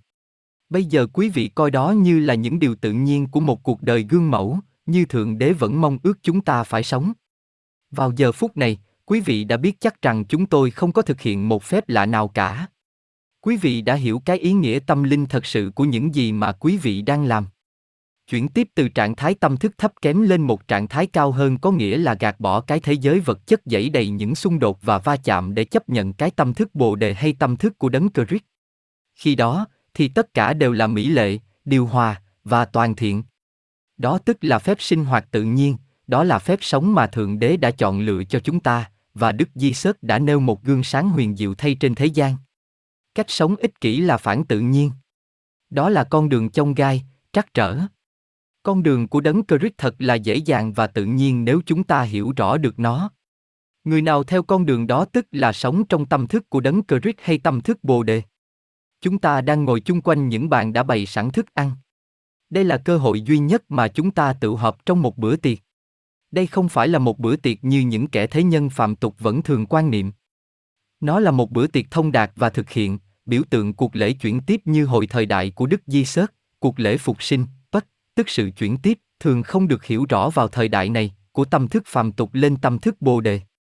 Chúng tôi tin rằng một ngày kia tất cả những người con của Thượng Đế sẽ hội họp quanh một bữa tiệc tương tự và hiểu rõ cái ý nghĩa thật sự của nó. Chiều hôm nay, trong số những vị thực khách ngồi quay quần nơi đây, có vài vị đã hoàn toàn tinh luyện xác thân đến mức có thể di chuyển bằng thể xác lên tận những cảnh giới cao siêu nhất của cõi thượng thiên để học đạo thượng đẳng. Tất cả các vị ấy đã từng sống một thời gian trong thể xác hữu hình trên địa cầu, và khi viên tịch, các ngài đã đem thể xác theo đến một nơi địa hạt tâm thức làm cho các ngài trở nên vô hình đối với người trần gian. Chúng ta phải nâng cao tâm thức lên đến mức độ tâm thức bồ đề để có thể tiếp xúc với các vị ấy. Nhưng các ngài có thể trở lại với chúng ta và ra đi tùy ý muốn. Các ngài có thể trở lại thế gian để dạy đạo cho những người nào thụ cảm đối với giáo lý của ngài và xuất hiện hay biến mất tùy ý muốn chính các ngài đến dạy đạo cho chúng ta khi chúng ta sẵn sàng thụ huấn các ngài hoặc bằng trực giác hoặc bằng cách tiếp xúc tự bản thân. Năm vị trong các ngài sẽ đến dùng bữa chung với chúng ta chiều nay. Trong số đó có một vị nữ thánh mà chúng tôi đặc biệt yêu mến vì bà là mẹ của một vị trong chúng tôi. Đó là thân mẫu của Đức Tuệ Minh, bây giờ chúng ta hãy ngồi vào bàn ăn. Ánh sáng trong gian phòng hạ thấp xuống trong một lúc, và tất cả các quan khách đều ngồi trong cơn im lặng hoàn toàn, đầu hơi nghiêng về phía trước. Kế đó, ánh sáng lại tỏ rạng. Năm vị chân sư đã xuất hiện trong gian phòng, ba vị nam và hai vị nữ, tất cả đều mặc y phục trắng tinh, tất cả đều có một vẻ đẹp lộng lẫy và bao phủ bởi một vần hào quang sáng dịu. Các ngài âm thầm tiến bước, và mỗi vị đều an tọa nơi chỗ ngồi còn để trống của mình ở đầu một bàn trong năm bàn dài. Đức bà Mã Ly, thân mẫu Đức Tuệ Minh, ngồi nơi chỗ danh dự ở tại bàn của chúng tôi cùng với vị trưởng nhóm chúng tôi ngồi bên tay mặt và Đức Tuệ Minh ngồi bên tay trái bà. Khi các ngài đã an tọa, thì những thức ăn bắt đầu xuất hiện. Bữa ăn rất giản dị, nhưng rất ngon lành, gồm có bánh mì, rau đậu và trái cây. Những câu chuyện kế tiếp là những huấn thị dành cho những người tới dự cuộc lễ. Đó là những huấn thị bằng tiếng bổn xứ, và giật sĩ dịch lại cho chúng tôi nghe. Đức bà Mã Ly nói sau cùng. Bà nói tiếng Anh toàn hảo, bằng một giọng trong suốt và rõ ràng. Dưới đây là những lời của bà. Hàng ngày chúng tôi thường sử dụng những mãnh lực mà người đời chế giễu và nhạo báng. Có đặc ân được tiếp nhận và sử dụng những mãnh lực ấy, chúng tôi cố gắng tận tình để chỉ dẫn cho người đời được biết. Bằng những tư tưởng của họ, người thế gian gạt bỏ ra ngoài cuộc đời những sự việc toàn hảo vốn nằm trong tầm tay họ và chỉ đợi họ đưa tay ra để nắm lấy. Khi nào người ta thu đạt được những mãnh lực ấy, thì chúng nó sẽ trở nên vô cùng chân xác và sống động hơn là những của cải vật chất mà họ bám víu lấy một cách tuyệt vọng thay, bởi vì họ có thể nhìn thấy và cảm xúc được những thứ này bằng những giác quan vật chất hữu hạn của họ. Các bạn sẽ nhận thấy rằng tất cả những tiện nghi trong gian phòng này và những phòng của các bạn cư ngụ, như ánh sáng, nhiệt lực và thậm chí những thức ăn mà các bạn dùng, đều do sự tác động của mãnh lực ấy mà có. Các bạn gọi nó là tia ánh sáng hay là gì, tùy ý, chúng tôi tiếp nhận nó như một quyền năng lớn của vũ trụ. Khi người ta tiếp xúc với mãnh lực ấy, thì nó tác động một cách vô cùng hữu hiệu cho họ hơn là nhiệt lực, điện khí, dầu hỏa hay than đá. Tuy nhiên, chúng tôi coi nó như một trong những nguồn lực thấp kém nhất trong số những nguồn tinh lực thiên nhiên. Mãnh lực ấy không những chỉ cung cấp tất cả mọi vận động hữu ích cho con người. Nó còn cung cấp nhiệt lực cần thiết cho mọi nhu cầu của họ, bất cứ ở đâu và bất cứ lúc nào, mà không tiêu thụ một mảy may nhiên liệu. Nó vốn hoàn toàn im lặng, và khi người ta sử dụng nó, nó loại trừ một phần lớn những tiếng ồn ào và sự loạn động mà hiện nay dường như không thể tránh khỏi. Nó ở trong tầm tay bạn, ở chung quanh bạn, và chỉ đợi chờ bạn sử dụng. Khi bạn dùng nó, bạn sẽ thấy nó vô cùng giản dị hơn hơi nước hay điện lực rất nhiều. Khi người đời đạt tới mức đó, họ sẽ thấy rằng tất cả những máy móc và phương thức vận chuyển mà họ đã phát minh chỉ là những sản phẩm của những quan niệm vật chất của họ. Họ tưởng rằng chính họ đã sản xuất ra những máy móc ấy và bởi vậy họ chỉ có thể tạo nên những đồ vật hữu hình hữu hoại và bất toàn, nếu họ hiểu rằng tất cả đều phát xuất từ Thượng Đế, và Ngài tự biểu lộ qua con người, thì họ chỉ có sản xuất nên những đồ vật toàn hảo. Tuy nhiên trong việc sử dụng tự do ý chí, họ đã chọn lựa con đường trong gai trắc trở thay vì hiểu rõ sự liên hệ của mình với Thượng Đế và sử dụng tất cả những khả năng thiên phú của Ngài ban cho. Họ sẽ tiếp tục con đường ấy cho đến khi họ nhận thức rằng phải có một con đường khác tốt đẹp hơn, và con đường này quả thật là có. Sau cùng, họ sẽ biết rằng con đường của Thượng Đế là con đường tốt lành duy nhất. Chừng đó con người sẽ biểu lộ đức toàn mỹ toàn thiện mà Thượng Đế muốn thấy y biểu lộ ngay từ bây giờ. Các bạn có thấy chăng là các bạn phải tập trung vào đấng Thượng Đế vốn có ở tự nơi mình, thu thập từ nơi Ngài những gì là tốt lành, và do chân ngã thiên liêng, vận chuyển tất cả những mãnh lực tự nhiên của mình. Đến đây, một người trong chúng tôi hỏi rằng những tư tưởng và lời nói có ảnh hưởng như thế nào đến cuộc đời của chúng ta. Đức bà Mã Ly đưa tay ra, và một lúc sau đó một vật nhỏ xuất hiện trong tay bà. Bà nói, tôi bỏ một viên đá sỏi trong cái chén nước lạnh này. Viên sỏi rơi xuống nước tạo thành một trung điểm từ đó phát ra những làn sóng gợn đồng tâm. Những sóng gợn này càng lớn dần cho đến khi chúng đụng vào vành chén là cái giới hạn bên ngoài của chén nước. Theo con mắt phàm nhìn thấy, thì những gợn sóng này dường như mất trớn và ngừng lại. Thật ra, khi các gợn sóng đụng vào vành chén thì nó dội ngược lại trở về điểm mà viên sỏi nhỏ rơi xuống nước ở giữa chén và chúng không hề ngừng nghỉ trước khi đạt tới điểm đó. Đó là cái hình ảnh đúng đắn của tất cả những tư tưởng và lời nói mà chúng ta thốt ra. Tư tưởng và lời nói làm vận chuyên vài loại âm ba phóng ra xa theo từng vòng tròn mỗi lúc càng lớn dần cho đến khi chúng bao trùm khắp vũ trụ. Kế đó chúng dội ngược trở lại những người nào đã phát ra chúng. Tất cả những tư tưởng và lời nói của chúng ta, dù tốt hay xấu, sẽ dội ngược trở lại chúng ta một cách chắc chắn cũng như khi chúng ta đã phát ra những tư tưởng hay lời nói ấy. Chúng tôi là những người đã tinh luyện thể xác đến mức có thể di chuyển đến nơi nào tùy ý, có cái đặc ân nhìn thấy cõi thiên giới và ở lại đó. Nhiều người được biết cõi ấy dưới danh từ cõi trời thứ bảy, và coi nó như điều bí mật nhất trong các điều bí mật. Ở đây cũng vậy, người đời đã lầm. Không có điều gì là bí mật cả. Chúng tôi chỉ có đạt tới một cõi giới tâm thức nhờ đó chúng tôi trở nên thụ cảm đối với những giáo lý cao siêu nhất.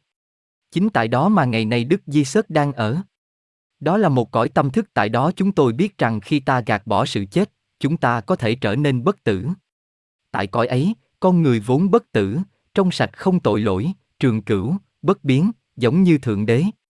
Đó là một nơi mà chúng ta biết ý nghĩa thật sự của biến hình, Transfiguration, mà chúng ta có thể cảm thông với Thượng Đế và nhìn thấy Thượng Đế diện đối diện.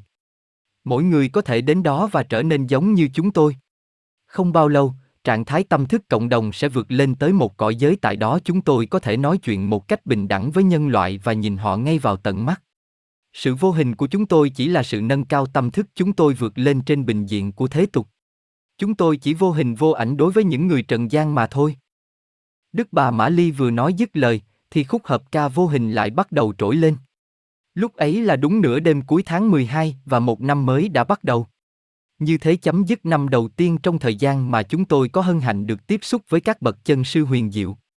Chương 5 một ngôi đền đục trong hang núi, những tài liệu cổ xưa đến 450 thế kỷ, Đức Di Sớt xuất hiện, tài liệu khắc trên những bia đá cổ, bí quyết của sự cầu nguyện linh ứng, sự chết và phục sinh của Chendersen, Đức Di Sớt nói chuyện về địa ngục, ác quỷ và Chúa Trời.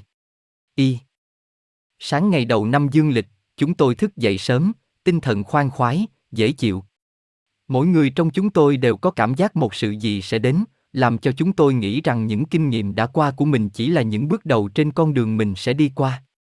Trong khi chúng tôi ngồi tự họp chung quanh bàn ăn điểm tâm, chúng tôi thấy xuất hiện một người lạ mặt mà chúng tôi đã gặp một lần trong một làng nhỏ trên đường đi đến đây. Sau khi chào hỏi xã giao thường lệ, người ấy nói: Các bạn đã đến với chúng tôi trên một năm nay. Các bạn đã cùng đi ngao du và sống chung với chúng tôi. Vì các bạn sẽ ở lại với chúng tôi đến tháng 4 hay tháng 5, tôi đến để mới các bạn đi viếng một ngôi đền đục trong núi đá ở phía ngoài làng này. Chúng tôi được cho biết rằng người ta đã phải dùng lối kiến trúc đặc biệt đó để bảo vệ cho ngôi đền khỏi bị quấy nhiễu bởi những toán cường đạo thường hay cướp phá vùng này. Những bọn cướp này đôi khi xuống tận làng mạc, thôn ấp để tăng hàng. Làng này cũng đã bị hủy diệt nhiều lần, nhưng dân làng đã tránh khỏi tai họa nhờ họ có thể trú ẩn trong ngôi đền. Các vị chân sư đã sở hữu ngôi đền này do dân làng chuyển nhượng lại để gìn giữ nhiều tài liệu văn kiện mà các ngài coi như quý vô giá. Từ khi có sự chuyển nhượng này, những vụ cướp bóc đã chấm dứt, dân làng không còn bị tấn công bất ngờ, và mọi người đều sống bình yên. Người ta nói rằng vài pho tài liệu kể trên đã có từ khi giống người văn minh đầu tiên xuất hiện trên quả địa cầu. Đó có lẽ là những tài liệu cổ của giống người Na Can, cũng gọi là các huynh đệ thánh thiện, đã xuất hiện ở Miến Điện để dạy dỗ dìu dắt những bộ lạc thổ dân Nagas ở đó. Những tài liệu đó dường như chứng minh rằng tổ tiên của giống người này là tác giả của bộ sách Surya Siddhanta và các thánh kinh phệ đà thời Thái Cổ. Sách Surya Siddhanta là tác phẩm cổ xưa nhất mà người ta được biết về khoa thiên văn. Những văn kiện cổ xưa cho rằng sách ấy đã có từ 35.000 năm về trước. Những thánh kinh phệ đà thời Thái Cổ đã có từ 45.000 năm. Không phải tất cả những tài liệu văn kiện của ngôi đền này đều là những bổn chánh, vì nhiều tài liệu đã được chép lại do cùng một nguyên bản với những tài liệu cổ của xứ Babylon và được di chuyển đến đây để được gìn giữ an toàn. Còn những bản chính từ cổ xưa là những nguyên bản đã có từ hồi thời đại của Osiris và của châu Atlantis. Những khách đến thăm ngôi đền này chỉ là một thiểu số rất ít, ngoài ra những vị chân tu đã có hiểu biết ít nhiều về sự giác ngộ tâm linh thật sự. Người khách lạ nói tiếp, Ngày hôm nay đối với các bạn là ngày bắt đầu một năm mới. Theo quan điểm thông thường, năm cũ vừa qua đã thuộc về dĩ vãng, không còn trở lại cuộc đời chúng ta nữa, trừ phi là ở trong tư tưởng, do những kỷ niệm về mọi sự sung sướng, đau buồn hay những công trình đã thực hiện. Một trang trong quyển lịch đời của chúng ta đã được xé bỏ. Trái lại, quan điểm của chúng tôi khác hẳn. Chúng tôi coi năm vừa qua như một giai đoạn tiến bộ thêm vào những thành quả đã thực hiện được. Nó là cái gạch nối đưa chúng tôi đến những công trình thực hiện và một sự phát triển tốt đẹp hơn, đến một thời kỳ giác ngộ và hứa hẹn lớn lao hơn, một thời kỳ mà mỗi kinh nghiệm kế tiếp làm cho chúng tôi trở nên trẻ trung hơn, khỏe mạnh hơn và bác ái hơn. Các bạn nghĩ rằng, làm sao được như vậy? Chúng tôi đáp, các bạn hãy tự tìm ra những kết luận của mình, các bạn hãy chọn lựa cách sống riêng của mình. Vị trưởng nhóm của chúng tôi nói, chúng tôi ước mong được thấy và biết. Người lạ mặt nói tiếp. Kể từ bây giờ, có những bài học đứng đắn cho những kẻ không nhìn thấy, không biết, không hiểu ý nghĩa về mục đích của một đời sống chân chính. Đó không phải là một cuộc đời khổ hạnh, khắc khổ, cô lập hay buồn thảm, mà là một cuộc đời hoạt động trong sự vui tươi, một cuộc đời mà mọi sự buồn rầu, đau khổ đều bị vĩnh viễn loại trừ. Kế đó, người lại nói với một giọng ít nghiêm cẩn hơn. Các bạn đã bày tỏ ý muốn được nhìn thấy và được biết. Nhìn thấy các bạn tự họp như vậy, tôi chợt nghĩ đến câu nói trong Kinh Thánh, khi nào hai hay ba người trong các ngươi nhân danh ta mà hội họp, thì ta luôn luôn có mặt một bên họ. Cuộc đời tu hành khổ hạnh, xuất gia lánh đời, để ẩn mình trong những tu viện cơ đốc hay Phật giáo, không phải là một điều cần thiết. Một cuộc đời như thế không giúp cho hành giả đạt tới sự giác ngộ tâm linh thật sự và thực hiện sự minh triết chân chính. Những pháp môn tu luyện đó đã từng có từ bao nhiêu ngàn năm về trước. Tuy nhiên, những giáo lý của Đức Di Sớt, trong khoảng vài năm mà Ngài xuất hiện ở thế gian, đã đóng góp một phần vô cùng lớn lao hơn nhiều trong việc giáo dục tâm linh cho dân chúng. Người ta biết rằng Đức Di Sớt đã từng thấu triệt mọi giáo lý, đã vượt qua nhiều cấp bậc điểm đạo, nghiên cứu những cấp đẳng huyền môn bí truyền, cùng những nghi thức lễ bái, và sau cùng đã đạt tới giáo lý của Osiris. Những giáo lý này được chỉ dẫn cho Ngài bởi một vị tư tế đã thoát ly ra khỏi tất cả mọi nghi thức lễ bái, và quy luật, sắc tướng. Vị tư tế này là một đệ tử của vị Thánh Vương Thốt, thuộc triều đại thứ nhất của các vị vua Ai Cập. Đế quốc Ai Cập đã từng được nâng lên một trình độ văn minh cao cả hùng cường nhờ ảnh hưởng của Osiris và những vị kế nghiệp của ngài.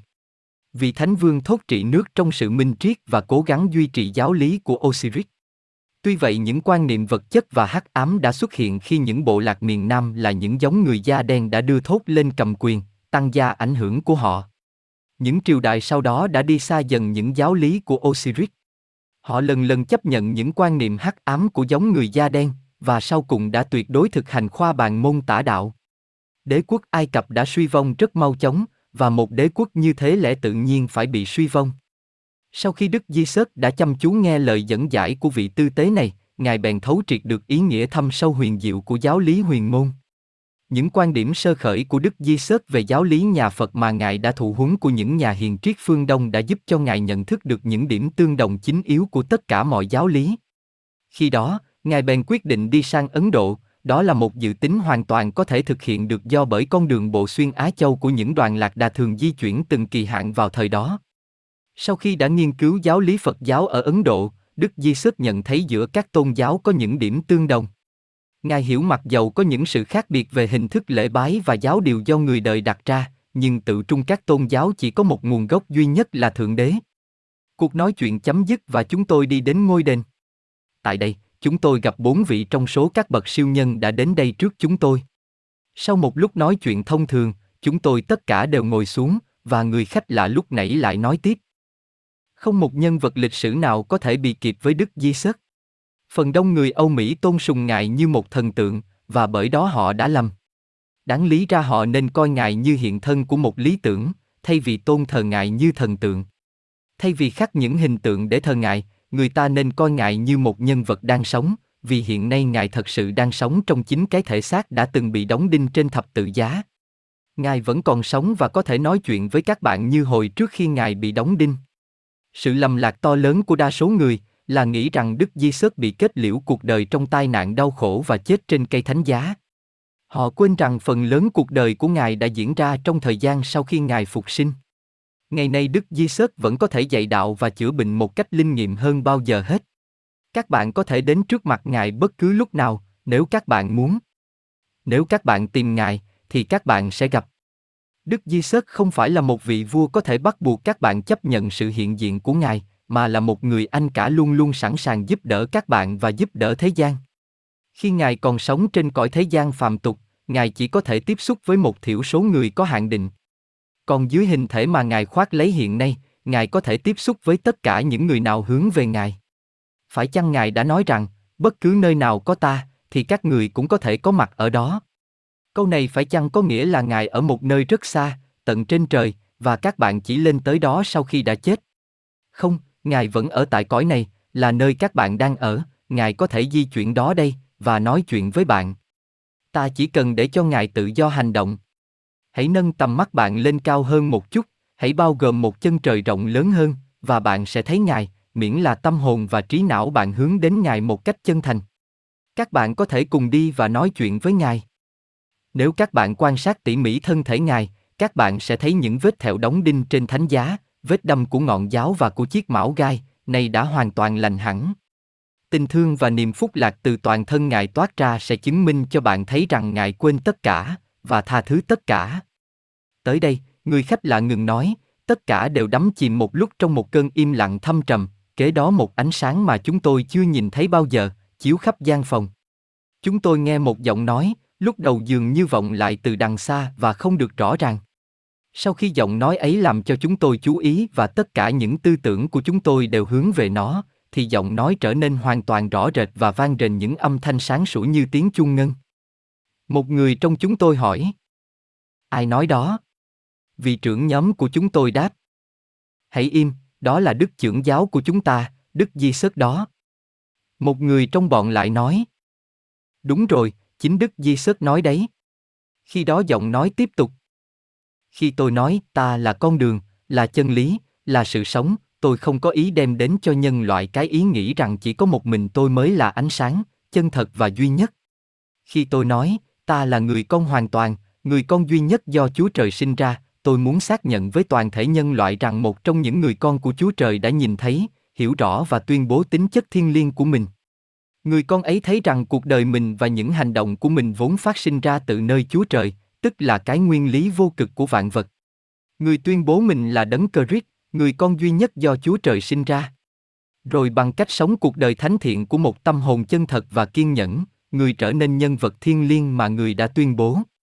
Luôn luôn giữ gìn cái lý tưởng đó, người thấm nhuần nó khắp toàn thân của mình, và sau cùng đã đạt được cái mục đích mà người tìm kiếm. Tại sao có biết bao nhiêu người không hề thấy tôi? Đó là bởi vì họ đặt tôi trên một cái ngai thần tượng và để tôi vào một chỗ cao xa không thể đạt tới. Họ bao trùm tôi với bao nhiêu phép lạ nhiệm màu và những điều huyền bí, và đặt tôi ở một nơi xa xôi cách biệt với quần chúng mà tôi hằng thương yêu với một tình bác ái vô biên không tả. Tôi không rút lui ra khỏi họ, mà chính họ đã rút lui ra khỏi tôi. Họ đã dựng lên những bức màn, những vách tường ngăn cách, đặt ra những người trung gian và khắc nên những hình tượng của tôi cùng những người thân của tôi. Mỗi người trong chúng tôi đều được bao phủ bằng những huyền thoại và những chuyện nhiệm màu làm cho tôi bị ngăn cách quá xa đến nỗi người đời không còn biết làm thế nào để đạt tới chúng tôi được nữa. Người ta cầu nguyện và khẩn cầu Đức Mẹ mến yêu của tôi và những người thân chung quanh tôi, và như vậy họ bao phủ chúng tôi với những tư tưởng trần gian phàm tục. Thật ra nếu người đời muốn biết chúng tôi một cách thật sự và mong ước được bắt tay chúng tôi như các bạn đã làm hôm nay đây, thì họ sẽ được như ý nguyện. Nếu người đời muốn từ bỏ mọi sự dị đoan mê tín, họ sẽ nói chuyện với chúng tôi như các bạn đã làm. Các bạn nhìn thấy chúng tôi không hề thay đổi. Chúng tôi muốn cho toàn thể thế gian cũng biết như vậy xiết bao. Các người đã bao trùm chúng tôi từ bao nhiêu lâu với những điều huyền bí đến nỗi làm cho sự hoài nghi rốt cuộc phải thắng thế. Các người càng làm nhiều hình tượng bao nhiêu, thì các người lại càng làm cho chúng tôi trở nên xa cách bấy nhiêu. Các người càng bao phủ chúng tôi trong sự nghi nan tâm tối sâu đậm bao nhiêu, thì cái vực thẳm mê tín dị đoan càng trở nên rộng lớn và khó vượt qua bấy nhiêu. Nếu các người muốn bạo gan bước lại bắt tay chúng tôi và nói, tôi biết ông, thì chừng đó mỗi người đều có thể nhìn thấy chúng tôi và biết chúng tôi như hiện giờ. Không có sự màu nhiệm nào chung quanh chúng tôi hay những người thân của chúng tôi, vì chúng tôi thương yêu tất cả nhân loại. Phần đông chỉ nhận thấy có một phần cuộc đời của tôi nó kết liễu trên cây thánh giá. Họ quên rằng phần lớn cuộc đời tôi đã sống trong hình thức hiện tại.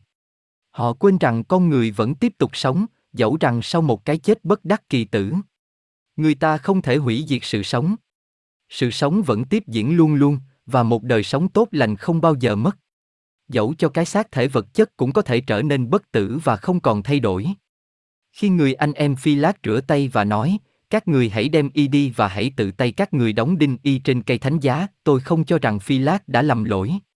Y không hề biết gì về cái diễn biến lịch sử mà y đang sự phần trong đó, và điều tiên tri mà y đang thực hiện.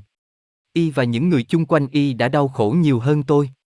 Nhưng tất cả những việc ấy đã qua, đã được quên lãng và được tha thứ, như các người sẽ thấy trong cuộc hội họp hôm nay. Kế đó, hai nhân vật xuất hiện, và Đức Di Sớt ôm hôn cả hai người. Đặt bàn tay Ngài lên vai của một trong hai người, Ngài nói. Người anh em này đã cùng tôi đi suốt con đường đạo. Còn người kia, y đã trải qua nhiều cuộc thử thách đắng cay trước khi y mở mắt tỉnh ngộ, nhưng khi y tỉnh ngộ, y bèn đi theo chúng tôi.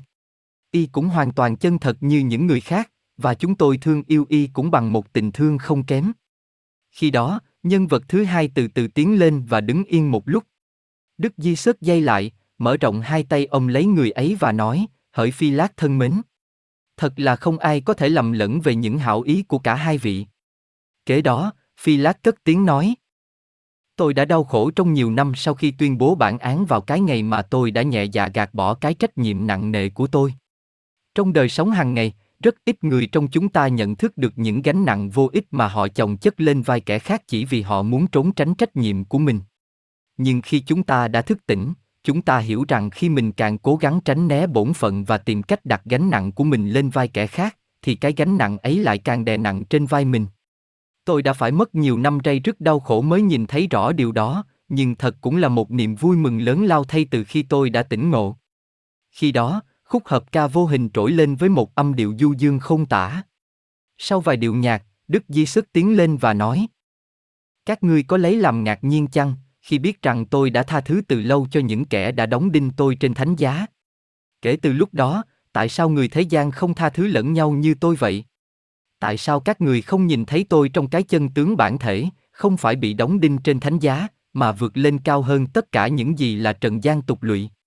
Khúc ca vô hình lại tiếp tục với câu hát, xin Ngài cứu rỗi và giải thoát cho tất cả, hỡi Ngài là con của Chúa Trời. Các người hãy nghiêng mình suy tôn Ngài, nước Chúa đã được đặt ra cho nhân loại trường cửu đến muôn đời. Thật vậy, Ngài sẽ ở bên cạnh các người, mãi mãi. Đó không phải là một cảnh tượng xa xôi, huyền ảo hay lu mờ. Chúng tôi thật sự có mặt trong gian phòng lúc ấy và chúng tôi đã nói chuyện với những người đối thoại. Chúng tôi đã bắt tay chào hỏi và đã chụp ảnh tất cả các vị. Các vị đã hiện diện giữa nhóm chúng tôi, và chúng tôi đã vây quanh các vị. Sự khác biệt duy nhất giữa các vị với chúng tôi là các vị được bao phủ quanh mình bằng một thứ hào quang đặc biệt. Hào quang đó dường như là cái nguồn xuất phát ra ánh sáng chiếu khắp phòng. Các vị không có tỏa ra một cái bóng nào như chúng tôi. Thể xác các vị dường như trong suốt một cách lạ thường, bàn tay sờ vào thì nó giống như chất bạch ngọc, amber. Tuy nhiên, thân thể các vị có những rung động ưu ái tốt lành và tỏa ra chúng quanh sự nhiệt thành và ấm áp của tình thương. Sau khi các vị đã ra đi, gian phòng dường như vẫn còn giữ lại sự ấm áp và ánh sáng của các ngài. Sau đó, mỗi khi chúng tôi bước vào phòng này, chúng tôi đều cảm thấy như vậy. Một ngày nọ, vài người trong nhóm chúng tôi hội họp tại đó, trao đổi cảm tưởng lẫn nhau và vị trưởng nhóm chúng tôi nói. gian phòng này thật là kỳ diệu. Anh ta đã biểu lộ cái cảm tưởng chung của chúng tôi, chúng tôi không ai nói thêm điều gì nữa. Khi chúng tôi trở lại đó vào mùa thu năm sau, gian phòng giống như một nơi linh điện và chúng tôi ngồi tĩnh tâm tại đó trong nhiều giờ. Sau cuộc gặp gỡ đầu tiên đó, chúng tôi đợi cho các vị siêu nhân bước ra khỏi phòng. Trong khi Phi Lát sắp sửa ra đi, người yêu cầu vị trưởng nhóm chúng tôi cùng đi theo người. Chúng tôi dùng các cầu thang đi xuống phòng dưới và đi theo con đường hầm để ra ngoài đường. Chúng tôi đi về làng và trở về nhà trọ, tại đây chúng tôi còn ngồi nói chuyện đến nửa đêm.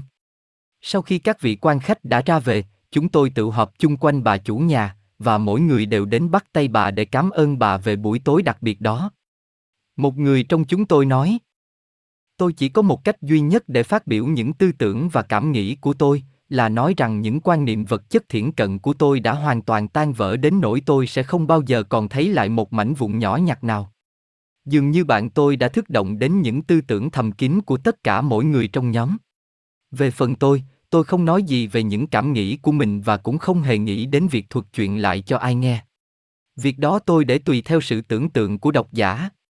Khi chúng tôi chào bà chủ nhà trước khi đi ngủ, không ai thốt ra một lời nào nữa. Mỗi người đều có cảm tưởng rằng một thế giới hoàn toàn mới lạ đã xuất hiện trước mắt chúng tôi. Chúng tôi lui về phòng riêng trong đêm đó với ý nghĩ rằng mình đã trải qua một ngày đầu năm tốt đẹp nhất trong đời. Hai. Sáng ngày hôm sau, vào lúc ăn điểm tâm, chúng tôi hỏi bà chủ nhà và được biết rằng không phải là một điều bất thường mà thấy Đức Di Sớt xuất hiện như Ngài đã làm đêm trước. Bà nói rằng Ngài vẫn thường tham dự với bà và các bạn hữu trong công việc chữa bệnh. Ngày đó, bà chủ nhà và hai bà khác quyết định đến ngôi đền với chúng tôi. Khi chúng tôi vừa ra khỏi nhà, hai người đàn ông đi theo chúng tôi. Một người nói với bà chủ nhà rằng có một đứa trẻ trong làng bị đau ốm và nhờ bà đến chữa bệnh. Chúng tôi bỏ dở lộ trình và đi theo hai người lạ mặt đến nhà đứa trẻ, thì thấy em bé ấy thật sự đang đau nặng. Bà chủ nhà chúng tôi liền tiến tới và đưa hai tay ra. Mẹ em bé đặt đứa nhỏ trong vòng tay của bà. Gương mặt đứa bé liền sáng lên, rồi nhăn lại trong một lúc. Sau vài phút, nó ngủ một giấc ly bì. Bà chủ nhà mới trả em bé lại cho người mẹ nó và chúng tôi ra đi để đến ngôi đền. Người ta đưa chúng tôi đi qua nhiều phòng trong ngôi đền. Trong lúc nói chuyện, chúng tôi được biết rằng một trong hai người đã đi theo chúng tôi hồi sớm mai là con cháu của một trong các bậc siêu nhân có gương mặt còn trẻ mà chúng tôi đã gặp tại làng cũ của Thánh Dinh Baptist ở ngày xưa. Chúng tôi đã gọi vị siêu nhân ấy là vị sư tổ, tác giả các văn kiện cổ xưa. Trái lại, người cháu chắc này già như một ông lão, điều này làm chúng tôi ngạc nhiên. Trong khi chúng tôi trở lại gian phòng thứ nhất, vị trưởng nhóm của chúng tôi hỏi rằng một điều ước nguyện có thể nào thực hiện được chăng? Bà chủ nhà đáp rằng mọi điều mong ước được bày tỏ dưới một hình thức toàn vẹn sẽ được thực hiện. Bà nói thêm rằng sự mong ước là một hình thức cầu nguyện, rằng Đức Di Sớt vẫn dùng một hình thức cầu nguyện toàn vẹn vì lời cầu nguyện của Ngài luôn luôn được đáp ứng. Một lời cầu nguyện luôn luôn được đáp ứng chỉ có thể là toàn vẹn, bởi đó nó rất khoa học, và nếu nó đúng tinh thần khoa học, lẽ tất nhiên nó phải theo một định luật đúng đắn. Bà chủ nhà nói tiếp. Định luật ấy là như vậy, lời cầu nguyện được đáp ứng là tùy theo đức tin. Nói một cách khác, bất luận là bạn mong ước điều gì khi bạn cầu nguyện, bạn hãy tin rằng bạn đã nhận được những điều mong ước đó, rồi bạn sẽ có. Nếu chúng ta biết chắc rằng những gì ta cầu xin đã được ban cho ta, chúng ta cũng biết rằng chúng ta đã hành động đúng luật. Và nếu điều mong ước được thực hiện, chúng ta biết rằng luật đã ứng nghiệm. Còn nếu điều ta ước mong không được đáp ứng, thì ta biết rằng chúng ta đã cầu nguyện trái phép. Lỗi ấy không phải ở nơi trời, mà ở nơi chúng ta. Trong trường hợp đó, thì đây là điều răng. Các bạn hãy kính yêu Thượng Đế với tất cả tấm lòng thành, với tất cả linh hồn, tất cả sức mạnh, tâm tư và trí não của bạn. Bây giờ, bạn hãy đi sâu vào tâm hồn bạn, không thành kiến, không sợ hãi và không nghi nan, với một tâm hồn vui vẻ, tự do và biết ơn, và biết rằng những gì bạn cần dùng, những gì bạn cầu mong, bạn đã được rồi đấy. Cái bí quyết là hãy nâng tâm hồn lên cho hòa nhịp với Thượng Đế. Kế đó, phải giữ nguyên trạng thái đó không cho suy chuyển một ly, dầu cho ta có gặp phải sự chống đối của toàn thể thế giới. Đức Di Sớt nói, Riêng ta, ta không thể làm gì được. Đức Chúa Cha ngự nơi ta đã làm tất cả mọi việc. Các bạn hãy có đức tin nơi Thượng Đế, đừng nghi ngại, đừng sợ sệt. Các bạn hãy nhớ rằng quyền năng của Thượng Đế không giới hạn. Tất cả mọi việc, ta đều có thể làm được. 3. Trong nhiều ngày liên tiếp, suốt hai tháng trường chúng tôi nghiên cứu một loạt những tấm bia đá cổ xưa sắp thành hàng trong một gian phòng kín của ngôi đền. Những bia đá này có khắc những cổ tự và những hình biểu tượng hàm xúc nhiều ý nghĩa thâm sâu. Ông lão đi theo chúng tôi giảng giải cho chúng tôi nghe những ý nghĩa của các bia đá cổ. Một ngày nọ vào đầu tháng 3, như thường lệ chúng tôi đến gian phòng nói trên và thấy ông lão nằm im bất động trên tấm nệm, dường như người ngủ. Một bạn tôi bước đến gần, đặt nhẹ một bàn tay trên mình ông lão để đánh thức ông dậy, nhưng liền thụt lùi lại và hoảng hốt kêu. Ông ta không còn thở, hay là ông ấy đã chết rồi? Chúng tôi tự lại quanh tấm nệm với ý nghĩ là ông lão đã chết nên không để ý đến việc gì xảy ra và có ai bước vào phòng. Bỗng một tiếng chào các bạn kéo chúng tôi ra khỏi cơn mơ. Chúng tôi quay lại phía cửa vào và thấy Đức Tuệ Minh. Sự xuất hiện của Ngài làm chúng tôi ngạc nhiên, vì chúng tôi tưởng là Ngài đang ở một nơi cách đây 1.500 cây số. Trước khi chúng tôi định tĩnh tinh thần, Ngài bước tới gần và bắt tay chúng tôi. Sau một lúc, hai người trong nhóm chúng tôi lui ra sau và Đức Tuệ Minh bước đến gần tấm nệm. Đặt một bàn tay trên trán ông lão, Ngài nói. Đây là một huynh đệ thân mến của chúng ta vừa mới từ giả cõi đời và bỏ dở công việc của y đang làm. Các bạn nghĩ rằng y đã chết. Ý tưởng đầu tiên của các bạn là tìm một người đào huyệt, mua một cổ quan tài, và xây cho y một ngôi mộ để cho y yên giấc nhìn thu. Hỡi các bạn, hãy suy nghĩ trong một lúc. Ngày xưa Đức Di Sớt đã kêu gọi đến ai khi Ngài nói, hỡi Chúa Cha, con xin tạ ơn Chúa đã nghe lời cầu nguyện của con. Ngài không kêu gọi đến cái phàm ngã, cái lớp vỏ bên ngoài. Ngài nhìn nhận và kêu gọi đến cái chân ngã, tức đại ngã vô biên, vốn toàn năng, vốn nghe, biết và nhìn thấy tất cả, tức là Đức Thượng Đế toàn thông và hiện diện ở khắp mọi nơi. Đức Di Sớt chú ý đến điều gì khi Ngài đứng bên cạnh nắm mồ của Thánh La Gia? Phải chăng người làm như các bạn là nhìn vào lỗ huyệt đạo và thấy xác thể Thánh La Gia đang chương sình và sắp tan rã? Không.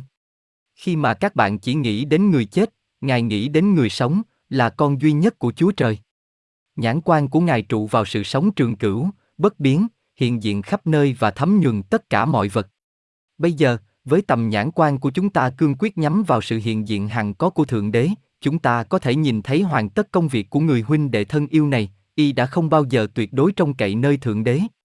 Y đã trông cậy một phần vào sức mình và đã đi đến trạng thái hiện tại mà các bạn đã thấy. Y đã bỏ cuộc. Y đã phạm vào điều lầm lạc mà nhiều người trong các bạn đang làm hiện thời, điều lầm lạc mà các bạn gọi là sự chết. Người huynh đệ thân yêu này đã không có khả năng từ bỏ sự nghi ngờ và sợ sệt. Y đã cậy nơi sức mình và không thể hoàn tất công việc mà mỗi người trong chúng ta đều phải làm. Nếu chúng ta cứ để y nằm yên như thế, thể xác y sẽ tan rã. Y sẽ phải trở lại cõi trần để hoàn thành công việc thế gian mà y làm chưa xong.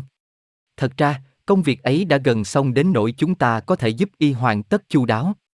Chúng ta cho rằng thật là một vinh dự lớn lao mà có thể giúp đỡ y trong trường hợp này. Các bạn đã tự hỏi rằng y có thể nào thức tỉnh dậy và sống lại như mọi người hay chăng? Có, y có thể, và tất cả những người đã chết như y cũng đều có thể sống lại. Mặc dầu các bạn cho rằng y đã chết, nhưng chúng tôi là những người đã từng chia sẻ ít nhiều cuộc đời của y, chúng tôi có thể giúp đỡ y, không bao lâu y sẽ hiểu và sẽ có thể đem thể xác đi theo với y, không cần phải bỏ xác cho cái gọi là sự chết và sự tan rã, dẫu rằng sau khi đã làm cái điều lầm lạc lớn lao nói trên. Đức Tuệ Minh ngừng nói trong một lúc và có vẻ đắm chìm trong một cơn thiền định thâm sâu. Một lúc ngắn ngủi sau đó, bốn người trong các vị quý khách gặp trong làng đều bước vào gian phòng. Các vị bước đến gần nhau, cũng nhắm mắt định thần và đi vào cơn đại định thâm trầm.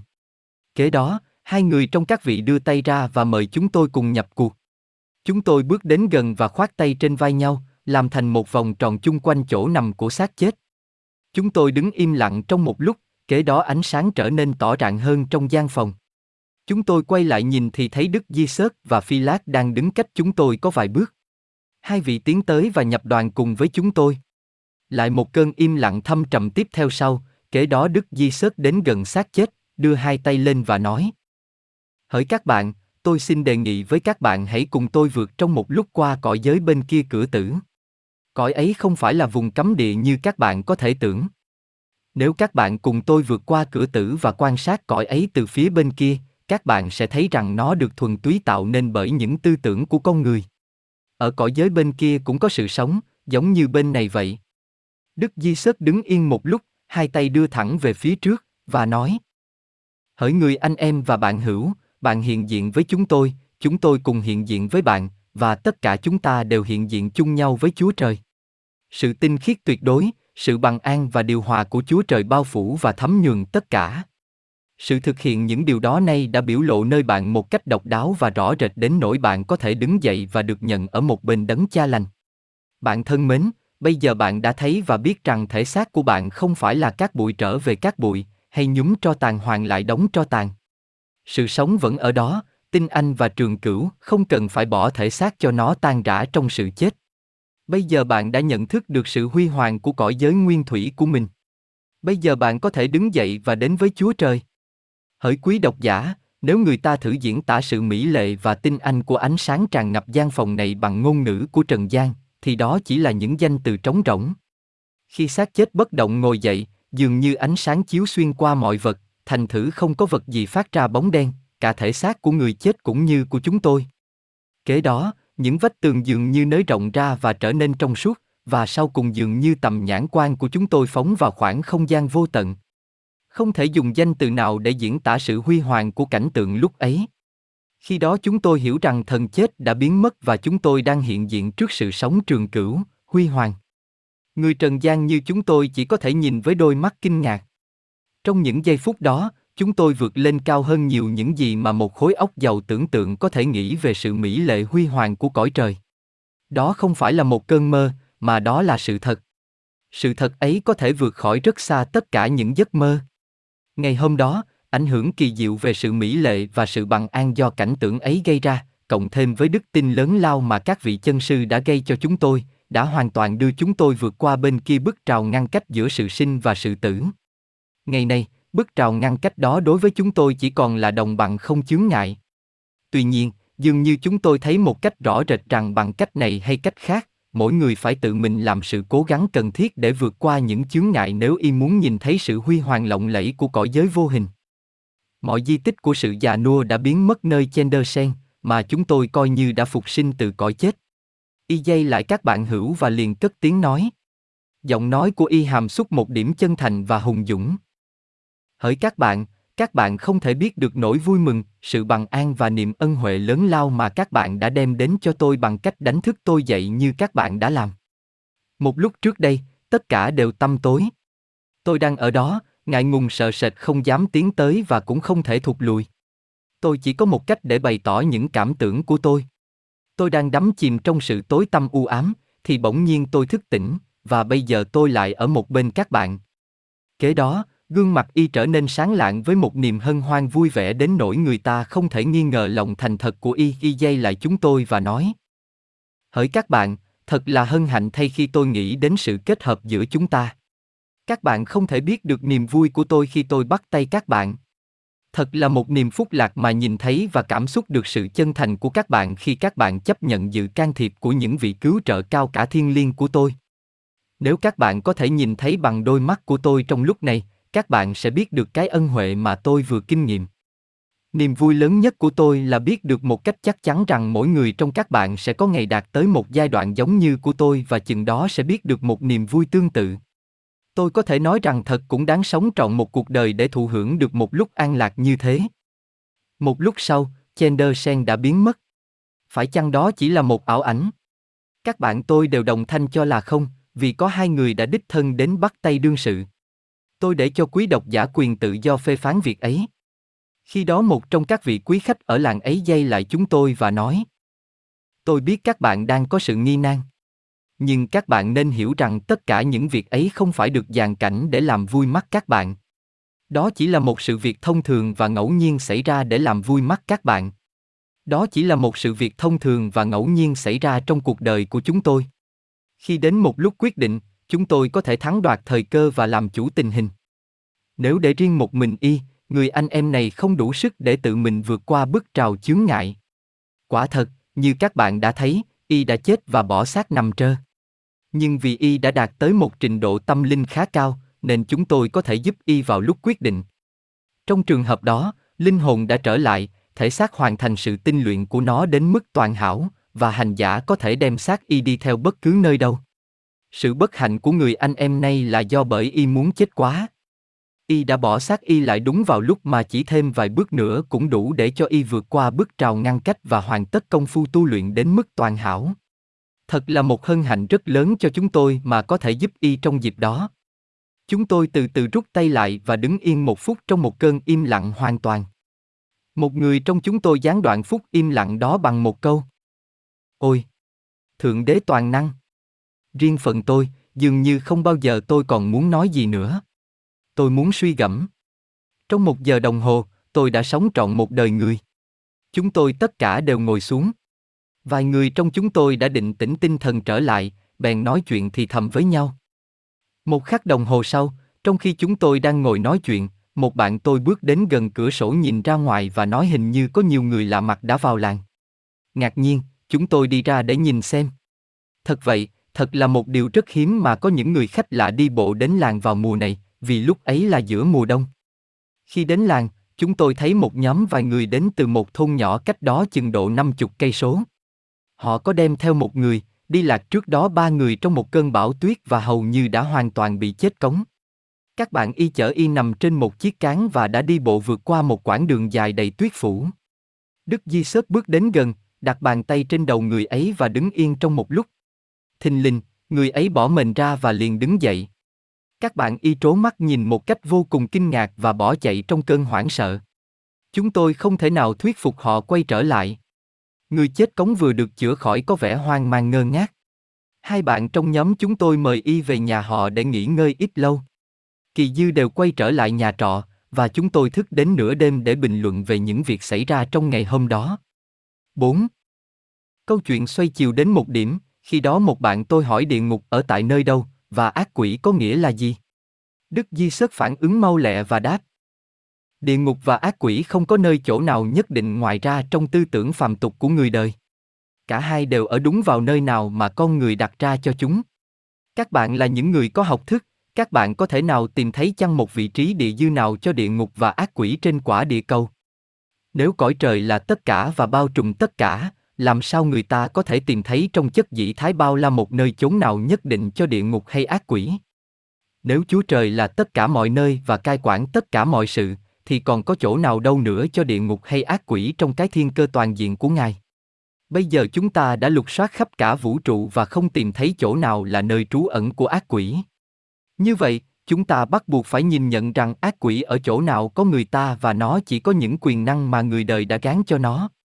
Các bạn tưởng tượng rằng tôi có thể đuổi tà ra khỏi bất cứ một người nào, rồi sau đó để cho nó nhập vào một bầy heo, rồi bầy heo này sẽ đâm đầu xuống biển.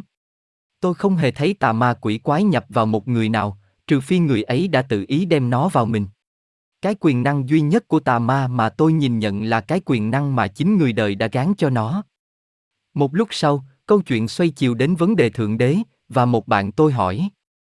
Con muốn biết Chúa Trời là ai và bản chất thật sự của Ngài là như thế nào? Đức Di Sớt đáp. Tôi hiểu tầm mức quan trọng của câu hỏi đó. Anh muốn xác định vấn đề ấy cho rõ ràng. Ngày nay, thế giới đang bị xáo trộn bởi nhiều tư tưởng trái ngược. Người ta không tìm đến nguồn gốc của các danh từ. Thượng đế hay Chúa Trời là cái nguyên lý cai quản mọi vật. Cái nguyên lý nó ngự trị trong một sinh vật là tinh thần, và tinh thần vốn toàn năng, toàn trí và toàn thông. Chúa Trời là tư tưởng duy nhất làm cái nguyên nhân trực tiếp và chỉ đạo của tất cả mọi sự tốt lành ở chung quanh chúng ta. Chúa Trời là nguyên nhân của mọi sự sống mà ta thấy ở chung quanh ta. Chúa Trời là nguồn gốc của tình bác ái bao la nó duy trì và hợp nhất tất cả mọi hình thể sinh hoạt. Chúa Trời hay Thượng Đế là một cái nguyên lý vi diệu, chớ không phải là một đấng có cá thể riêng biệt. Chúa Trời không bao giờ là một nhân vật riêng rẽ, trừ phi khi nào Ngài trở nên một đấng cha lành, đầy tình thương và có cá tính đối với quan niệm riêng của mỗi người. Thật vậy, đối với mỗi người, Chúa Trời có thể trở nên một bậc phụ mẫu, đầy bác ái và ban rãi tất cả.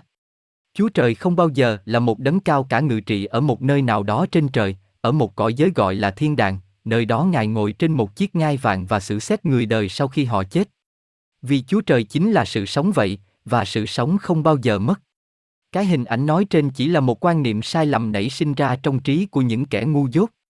Điều ấy cũng áp dụng cho nhiều sự sai lầm khác mà các bạn có thể nhận thấy trên thế gian ở chung quanh ta. Chúa Trời không phải là một vị quan tòa hay một ông vua, có thể áp đặt sự hiện diện của Ngài đối với con người và đem người đời ra xét xử trước một tòa án công lý. Chúa Trời là một đấng cha lành đầy bác ái và giàu lòng quảng đại, mở rộng hai tay mừng đón khi các bạn tiến đến gần Ngài. Ngài không cần biết đến bạn là ai trong hiện tại hay trong quá khứ. Bạn luôn luôn là con của Ngài, nếu bạn tìm đến Ngài với tấm lòng thành và với những mục đích chân thật, dẫu rằng bạn đã có lúc bỏ nhà đi hoang và đã mỏi mệt trên con đường lầm lạc sa ngã. Bạn luôn luôn có thể lại quay trở về nhà của đấng cha lành với một niềm tin tưởng chắc chắn về một sự tiếp đón đầy hảo ý, bữa tiệc liên hoan luôn luôn chờ đón bạn ở đó, bàn tiệc luôn luôn được sắp đặt sẵn sàng. Khi bạn trở về, bạn sẽ không nghe một lời trách móc nào của một huynh đệ đã trở về nhà trước bạn. Các bạn có thể nhìn thấy Chúa Trời và nói chuyện với Ngài bất cứ lúc nào, cũng y như bạn nói chuyện với cha mẹ, bạn bè hay thân nhân của bạn. Thật vậy, Ngài còn gần gũi bạn hơn bất cứ một người nào trên thế gian, Ngài chăm sóc và ưu ái bạn còn hơn bất cứ một người bằng hữu thân tín nào. Ngài không bao giờ giận dữ hay chán nản. Chúa Trời không hề hủy diệt, sát phạt, gây thương tổn hay làm buồn lòng một người con nào hay một sinh vật nào của Ngài sáng tạo ra. Nếu Ngài làm như vậy, Ngài đã không phải là Chúa Trời. Một đấng thượng đế mà xét xử, sát phạt hay từ chối một sự tốt lành nào đối với những sinh vật hay những đứa con của Ngài, chỉ là do sự tưởng tượng của những triết gia ngu dốt. Các bạn không cần phải sợ sệt một đấng thượng đế như thế, trừ phi các bạn cố ý muốn làm như vậy.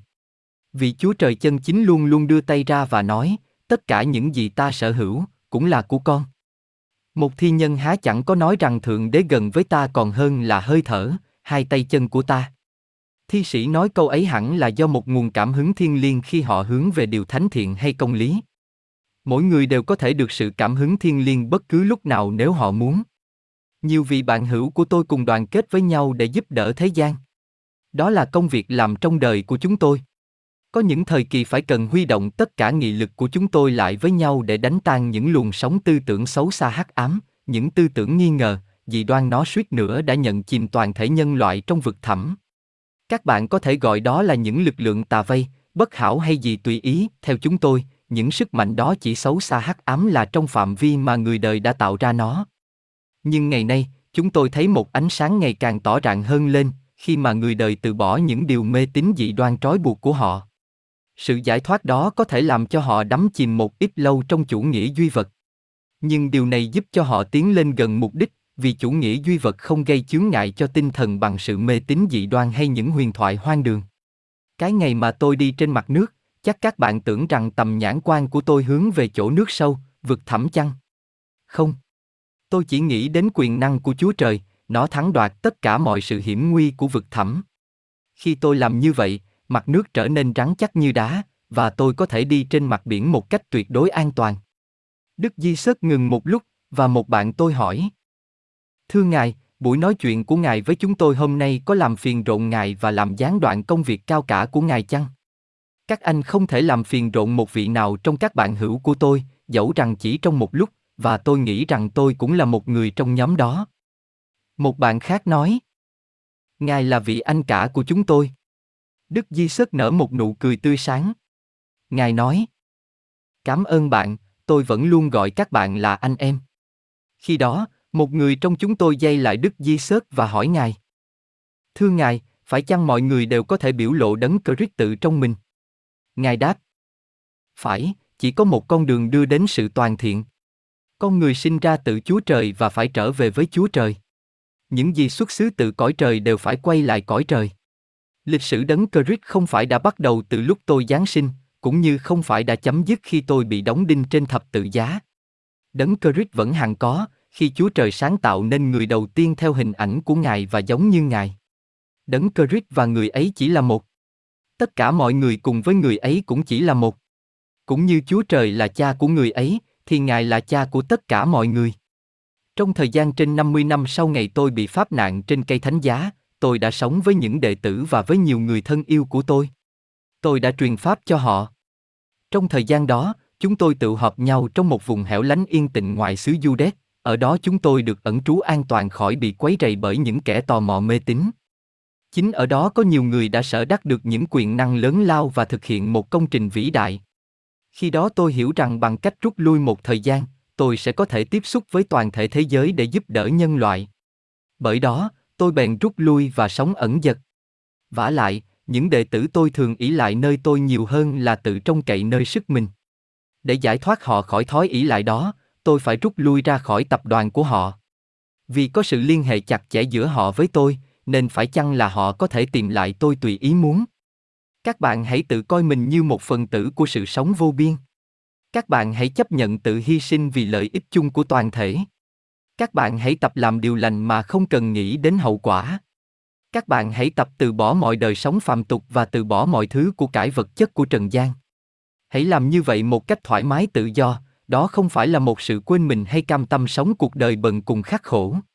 Bạn càng cho ra bao nhiêu những gì mà Chúa Trời ban cho bạn, thì bạn sẽ nhận thấy rằng bạn lại càng có nhiều hơn để cho ra, dẫu rằng đôi khi dường như bổn phận đòi hỏi bạn phải cho tất cả, thậm chí đến cả sự sống. Khi đó, bạn sẽ thấy rằng người nào muốn duy trì sự sống của mình sẽ mất nó. Bạn sẽ vui mừng mà nhận thấy rằng sự sống mà bạn đem cho kẻ khác lại chính là sự sống mà bạn đã thu hoạch được. Khi đó bạn sẽ biết rằng nhận lãnh có nghĩa là cho ra một cách rộng rãi, phóng khoáng. Nếu các bạn hy sinh cái sự sống hữu hình hữu hoại này, một đời sống cao cả hơn sẽ xuất hiện. Tôi bảo đảm với các bạn rằng một đời sống như thế là một sự thực hiện lớn lao không phải cho riêng mình, mà cho tất cả. Có lúc bạn sẽ có lòng ưu ái để cảm thông với những nhu cầu cấp bách của thế gian. Khi bạn cảm thấy điều đó, bạn sẽ có thể giúp đỡ kẻ đồng loại một cách vô tư mà không hề khoe khoang tự phụ. Bạn có thể ban rải nguồn ân huệ thiên liêng cho những linh hồn khát khao chân lý mà nguồn ân huệ ấy sẽ không bao giờ cạn. Bạn hãy sử dụng khả năng dùng lời thuyết giảng đạo lý để đem nguồn an ủi cho những kẻ tìm đến bạn, để đem sự bằng an và nguồn hy vọng cho những kẻ bệnh tật, những kẻ mệt mỏi chán nản cuộc sống, tất cả những người bị sự đau khổ của cuộc đời đè nặng lên vai. Bạn có thể thức tỉnh những kẻ mù quáng vô tình hay cố ý, dẫu cho một linh hồn bị sa đọa đến mực nào, y cũng sẽ cảm thấy rằng có linh hồn đấng Christ đứng ở bên cạnh y. Kế đó, Đức Di Sớt nói rằng Ngài phải đến nhà một huynh đệ khác trong làng ngay chiều hôm đó. Tất cả cử tọa đều đứng dậy. Đức Di Sớt ban ân huệ cho tất cả chúng tôi, và rời khỏi văn phòng với hai người khác. Chương 6 Một nền văn minh cổ xưa đến 200.000 năm năm, cơn bão tuyết trên vùng Gobi, những di tích các thành phố cổ, bọn cướp núi và đoàn kỵ mã cứu trợ vô hình, một cuộc gặp gỡ huyền diệu. Y. Sáng ngày hôm sau, chúng tôi bắt tay vào công việc phiên dịch chữ cổ tự dùng trong những bản văn kiện và tài liệu cổ. Chúng tôi muốn có sự rõ ràng chân xác tối đa về ý nghĩa của những chữ ấy.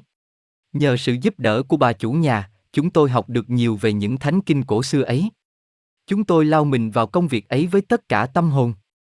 Một buổi sáng, sau độ hai tuần làm việc, chúng tôi đi đến ngôi đền như thường lệ và thấy ông bạn Chendersen của chúng tôi, là người dường như đã trải qua sự chết và được phục sinh trước đây. Y vẫn mang thể xác bằng xương thịt như mọi người, nhưng những nét mặt của Y tuy rằng vẫn yên nguyên như cũ, lại không mang dấu vết nào của sự già nua, không thể lầm được Y với một người nào khác. Khi chúng tôi bước vào phòng, Y đang ngồi ghế bèn đứng dậy và đến gần để bắt tay chúng tôi với những lời chào hỏi mừng rỡ. Người ta không thể tưởng tượng sự ngạc nhiên của chúng tôi khi chúng tôi vây chung quanh Y và chất vấn Y tới tấp. Chúng tôi giống như một đám học trò vô kỷ luật. Tất cả đều hỏi Y cùng một lượt, không ai nghe được ai, và không có trật tự trước sau gì cả. Chắc chắn rằng trong cặp mắt của Y, chúng tôi có vẻ như một đám trẻ con vừa chận được một đứa khác mang tin sốt dẻo, và tất cả đều muốn biết xem đó là việc gì. Nhưng sự thật vẫn sờ sờ ra đó. Chendersen đang đứng trước mặt chúng tôi, với giọng nói và những nét mặt đặc biệt của y, nhưng không già chút nào. Thậm chí giọng nói của y cũng đã có được một âm thanh rắn rỏi của người độ vào trung niên. Y có dáng điệu của một người linh hoạt và khỏe mạnh, sáng suốt. Gương mặt và đôi mắt y phản chiếu những nét linh động không tả. Lúc đầu, chúng tôi chỉ có thể so sánh cái thực trạng của y bây giờ với tình trạng cũ của y trước kia, khi chúng tôi mới quen biết y, y là một người già nua lọng khòm, lúc đi đứng phải chống một cây gậy lớn. Y có những lọn tóc dài trắng phau, những bước đi chập choạng và một gương mặt xanh xao hốc hác. Một người trong bọn chúng tôi đã nhận thấy những điểm đó và đã nói. Trong số những nhân vật siêu việt kia, đây là một người đã già đến nỗi có lẽ y gần bước qua bên kia cửa tử. Lẽ tất nhiên chúng tôi nhớ đến sự biến đổi ly kỳ mà chúng tôi đã chứng kiến cách đây vài ngày. Nhưng sau khi Chender sen thình lình biến mất, tất cả những điều ấy đã lui dần vào trong quên lãng, vì chúng tôi tưởng rằng sẽ không còn gặp y trở lại.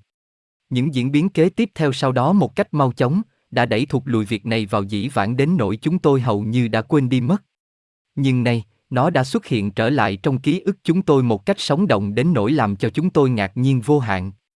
Chendersen, khi tôi thuật lại chuyện này, tôi không có ý kể lại tường tận cuộc đàm thoại của chúng tôi đúng từng chi tiết, vì chúng tôi đã trải qua gần trọn hết hai ngày chỉ để nói chuyện mà thôi. Tường thuật từng chi tiết sẽ làm cho độc giả nhàm chán. Bởi vậy, tôi chỉ kể lại những điểm chính trong câu chuyện này. Khi cơn xúc động đầu tiên đã qua, chúng tôi ngồi xuống và Chendersen bắt đầu nói. Người ta đã chỉ cho tôi thấy rằng trí tuệ của con người có thể được chuyển biến thành trí tuệ thiên liêng. Tôi không còn nghi ngờ gì nữa. Trong khi những điều đó được giải thích cho tôi, tôi phát hiện rằng tôi có thể bước vào cõi trời và cõi ấy vốn ở tại bên trong nội tâm. Bây giờ tôi biết rằng Thượng Đế là sức mạnh duy nhất, vốn toàn năng, toàn trí và toàn thông. Những tội lỗi, bất hòa, bệnh tật, sự già nua, chết chóc, đều thuộc về những kinh nghiệm của quá khứ. Bây giờ tôi đã nhìn thấy chân lý và tôi biết rằng tôi đã đi lạc trong đám mây mù của ảo giác. Thời gian và không gian đã hoàn toàn biến mất. Tôi biết rằng tôi sống trong thế giới chủ quan, còn cái thế giới hiện tại chỉ là thuộc về một thế giới khách quan. Nếu tôi có thể nắm giữ lấy những sự nhắn nhủ thầm kín và những tia sáng mà thỉnh thoảng tôi nhận thức được nhờ bởi những giác quan tế nhị của tôi, thì tôi đã có thể tránh được bao nhiêu những giờ phút đau khổ, hoang mang và mệt mỏi. Trong thời niên thiếu của tôi, tôi đã bắt chước phần lớn của nhân loại. Tôi chỉ tin nơi một lối sống, đó là lối sống thụ hưởng khoái lạc trong mọi lãnh vực. Bởi đó, tôi quyết định sống cuộc đời sung mãn, thụ hưởng đến mức tối đa. Tôi lấy sự ích kỷ làm mục đích chính của đời tôi. Tôi sống buông thả theo đủ mọi thứ nhục dục, thú tánh, và hoang phí nguồn sinh lực đến mức làm cho thể xác tôi trở thành cái vỏ khô khan trống rỗng như các bạn đã thấy trước đây. Bây giờ, tôi xin trình bày một hình ảnh xác nhận việc đó. Chendersen ngồi im lặng định thần trong một lúc. Không bao lâu, trên một vách tường của gian phòng hiện ra một hình ảnh giống như đã diễn tả trước đây. Đó là hình ảnh cái thể xác của y vào thời kỳ mà chúng tôi mới quen biết y, hình ảnh của một ông già lòm khòm, đi đứng phải chống gậy. Tiếp theo đó là hình ảnh con người của y bây giờ. Chendersen nói tiếp. Hình ảnh đầu tiên là của một người đã hoang phí sinh lực của thể xác đến mức chỉ còn để lại có cái lớp vỏ khô kiệt. Còn hình ảnh thứ nhì là của một người đã bảo tồn sinh lực còn nguyên vẹn trong thể xác mình. Trong trường hợp của tôi, các bạn nghĩ rằng đó là một sự phản lão hoàn đồng toàn vẹn và hầu như diễn ra trong khoảnh khắc, điều đó thật đúng. Nhưng tôi nhìn vấn đề dưới một khía cạnh khác. Biết bao nhiêu người cũng có thể có cái dịp may như tôi để nhận được sự giúp đỡ, lòng ưu ái và sự cứu trợ của những đấng cao cả mà chúng ta được biết. Nếu người đời có thể hiểu rằng sinh lực của họ có hàm xúc một nguồn sinh khí dồi dào mãnh liệt như thế nào, họ sẽ cố gắng bảo tồn sinh lực thay vì hoang phí nó. Nhưng họ vẫn nhắm mắt làm ngơ đối với việc ấy. Họ tiếp tục sống trong sự mù quáng hay sự vô minh cho đến khi thần chết đến đem họ đi mất. Các bạn kính trọng tuổi già và coi mái tóc bạc như một cái mão danh dự, điều đó tôi không hề chối cãi. Nhưng các bạn hãy thử đi sâu hơn vào vấn đề, để xem đàn nào là đáng được đặt trên đài danh dự hơn. Một đàn là người có những lọn tóc bạc phơ như tuyết, đã gây nên sự già nua lọm khòm cho chính mình do bởi sự vô minh, nếu không là do bởi sự trác tán trụy lạc của thời niên thiếu, và một đàn là người đã bảo tồn sinh lực, càng ngày càng trở nên mạnh khỏe hơn và dũng mãnh hơn, đủ sức trang bị thể chất để có thể đối phó với tuổi già. Và nhờ đó làm tăng trưởng thêm sự hảo tâm và lòng quảng đại của mình. Tôi thú thật là nên có lòng trắc ẩn và tôi nghiệp cho người đã đi đến cõi chết do sự vô minh. Nhưng ta có thể nghĩ gì đối với người cũng đi đến một kết quả tương tự, nhưng có đầy đủ tinh thần sáng suốt minh mẫn để thấu đạt chân lý. 2. Kể từ khi đó, chúng tôi chuyên cần chăm chỉ học chữ cổ tự dưới sự chỉ dẫn của Chendersen. Ngày tháng trôi qua rất mau như thoi đưa. Đến cuối tháng tư, tức là sắp đến ngày chúng tôi lên đường đi đến đồng sa mạc Gobi, phần lớn các tài liệu cổ vẫn còn chưa dịch xong. Chúng tôi tự an ủi với ý nghĩ rằng chúng tôi sẽ có thể trở lại một ngày nào đó để hoàn tất công việc phiên dịch. Các vị chân sư đã dịch giúp chúng tôi một phần lớn các tài liệu, nhưng các ngài đòi hỏi chúng tôi phải học các chữ cổ tự để có thể tự mình dịch lấy các tài liệu ấy. Tháng 9 năm trước, chúng tôi có hẹn tái ngộ với những nhân viên khác trong phái đoàn tại vùng sa mạc Gobi. Kế đó, họ sẽ đưa chúng tôi đến địa điểm tọa lạc của ba thành phố cổ xưa này đã chôn vùi dưới lòng đất. Vị trí đúng đắn của những thành phố này có ghi trong vài tài liệu cổ mà chúng tôi chưa được xem, nhưng đã được nghe nói đến. Chúng tôi chỉ có trong tay những bổn sao chép lại các tài liệu đó, nó càng làm khích động sự tò mò của chúng tôi. Những tài liệu cổ cho biết rằng thời đại phát triển của những thành phố này được truy nguyên từ trên 200.000 năm trở về trước. Dân cư ở đó đã từng có một nền văn minh rất tiến bộ, đã từng biết các môn nghệ thuật cùng các nghề nghiệp thủ công như rèn đồ sắt và làm đồ vàng bạc. Thời đó, vàng ở xứ này rất thông dụng đến nỗi người ta dùng vàng rồng để làm đồ chén đĩa và móng ngựa. Tục truyền rằng người thời ấy có quyền năng chế ngự các sức mạnh thiên nhiên, biết sử dụng những năng lực thần bí của chính họ. Thật vậy, những huyền thoại đó thật giống một cách lạ lùng với những chuyện trong thần thoại Hy Lạp. Theo các bản đồ chỉ dẫn thì ngày xưa, đế quốc Uguger gồm một phần lớn châu Á và châu Âu đến tận bờ biển địa Trung Hải của Pháp, với một vùng đồng bằng rộng lớn vô cùng phì nhiêu sung túc và rất đông dân cư. Sự khám phá di tích những thành phố cổ của đế quốc ấy chắc chắn sẽ đóng góp một phần rất lớn cho lịch sử nhân loại. Những tài liệu cổ diễn tả đế quốc Uguger dưới triều đại của bảy vị hoàng đế có những nét huy hoàng lộng lẫy vượt hẳn rất xa xứ Ai Cập thời cổ.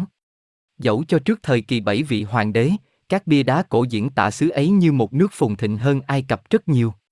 Dân tộc xứ ấy đã sống một thời thái bình thịnh trị, không hề có chiến tranh, không có các nước chư hầu xưng hùng xưng bá, cũng không có chế độ nô lệ. Thời gian vẫn tiếp tục qua mau và chúng tôi rất bận rộn lo chuẩn bị cuộc hành trình. Chúng tôi phải đến chỗ hẹn vào tháng 5, tại đó chúng tôi sẽ cụ bị đầy đủ lương thực và đồ vật dụng trang bị để hoàn tất chuyến đi cuối cùng. Tôi không thể nào diễn tả những sự cảm nghĩ của tôi vào lúc gần đến ngày lên đường. Những giờ phút trong thời gian chúng tôi ở lại đây là những giờ phút thần tiên. Tuy rằng chúng tôi đã ở tại đây trên năm tháng và sống gần các chân sư trong suốt thời gian đó, thời giờ đã trôi qua rất mau và năm tháng đó đối với chúng tôi dường như chỉ có năm ngày. Một thế giới lạ lùng đang chờ đón chúng tôi, dường như trước mắt chúng tôi là một cánh cửa mở rộng để đưa chúng tôi vào một cõi giới huyền linh với những sự diễn biến không có giới hạn. Mỗi người trong chúng tôi có cảm giác rằng mình chỉ cần vượt qua cái cửa đó, nhưng lại do dự, cũng như chúng tôi cảm thấy phân vân lưỡng lự khi phải từ giả các bậc siêu nhân cao khiết mà chúng tôi tôn kính như những bậc anh cả.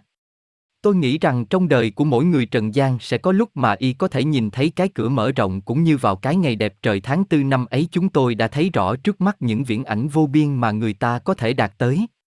Tôi yêu cầu quý độc giả hãy tạm thời bỏ qua tất cả mọi thành kiến của mình, và nếu có thể, quý vị hãy nhìn xuyên qua cặp mắt của chúng tôi. Tôi không ước mong quý vị tin tưởng điều gì cả. Tôi chỉ yêu cầu quý vị hiểu rõ sự khác biệt giữa việc diễn tả cuộc đời của các chân sư với việc ngồi dưới chân các ngài để nghe các ngài dạy bảo. Dường như nếu chúng ta dám táo bạo tiến tới để vượt qua cái cửa mở rộng nói trên, chúng ta sẽ có thể thực hiện mọi điều mong ước. Tuy thế, chúng ta lại do dự. Tại sao? Đó là bởi vì chúng ta không có một đức tin tuyệt đối. Chúng ta để cho những ý nghĩ truyền thống thủ cựu kéo ta thụt lùi lại phía sau và đóng sầm cái cửa kia lại. Rồi sau đó chúng ta nói rằng cái cửa kia bị đóng lại là do định mệnh, mặc dầu chúng ta biết quá rõ rằng định mệnh của mỗi người chỉ tùy ở tự nơi mình. Đây là những người tốt lành, sống giản dị nhưng lại là những người phi thường, trong số đó có nhiều người đã vượt qua cái cửa ngõ đó từ nhiều thế hệ đã qua và có lẽ không biết từ bao giờ. Họ sống cuộc sống tâm linh. Họ không tuân theo truyền thống hay quy luật nhất định nào, mà chỉ sống một cuộc đời lương thiện và trong sạch, một cuộc đời toàn vẹn đáng sống, với hai chân trọng vững trên mặt đất. Tôi để cho quý vị độc giả hãy tự do so sánh. Chúng tôi do dự không muốn từ giả các vị siêu nhân quý mến mà chúng tôi đã từng sát cánh một cách chặt chẽ trong những tháng vừa qua, tuy vậy chúng tôi lại háo hức nhìn về tương lai, vì biết rằng còn những kinh nghiệm khác đang chờ đợi chúng tôi. Bởi vậy, chúng tôi từ giả các vị siêu nhân vào một buổi sáng đẹp trời của tháng tư. Các vị thân mật bắt tay chúng tôi và thành thật mời chúng tôi trở lại khi nào có dịp. Chúng tôi vái chào các vị một lần cuối và đi về hướng Bắc để vượt qua sa mạc Gobi. Những câu chuyện phiêu lưu nguy hiểm đáng sợ mà chúng tôi nghe nói đã từng xảy ra ở vùng này luôn luôn ám ảnh chúng tôi như những viễn ảnh đen tối. Tuy nhiên chúng tôi không sợ vì có Đức Tuệ Minh và giật sĩ đi theo chúng tôi và Chender Sen thì thay chỗ của Nebu. Đối với chúng tôi là những người đã từng đi du lịch nhiều nơi, việc tháp tùng theo đoàn người đi trên sa mạc là một việc thông thường hàng ngày. Tôi chắc là tất cả các đoàn viên trong nhóm chúng tôi đều sung sướng ra đi trong cuộc phiêu lưu đầy hứa hẹn này. Tất cả đều biết rằng một thế giới mới đã bắt đầu xuất hiện trước mắt chúng tôi. Mỗi người đều biết rõ sự xa xôi hẻo lánh và cô lập của vùng sa mạc và biết rõ những nguy cơ có thể xảy đến trong những chuyến du hành thuộc loại này. Tuy nhiên, một mãnh lực huyền bí không cưỡng lại được đã thúc đẩy chúng tôi tiến bước. Đức tin tuyệt đối nơi các vị siêu nhân đã giúp chúng tôi dứt bỏ mọi ý nghĩ sợ sệt hay lo ngại những sự khó khăn xảy đến, và chúng tôi lao mình vào cuộc phiêu lưu với một sự hứng khởi nhiệt thành của tuổi trẻ. Chúng tôi đã từng quen thuộc với những vùng hẻo lánh nhất thế giới, nhưng chưa bao giờ chúng tôi có kinh nghiệm về một xứ xa xôi và cô lập như vùng này.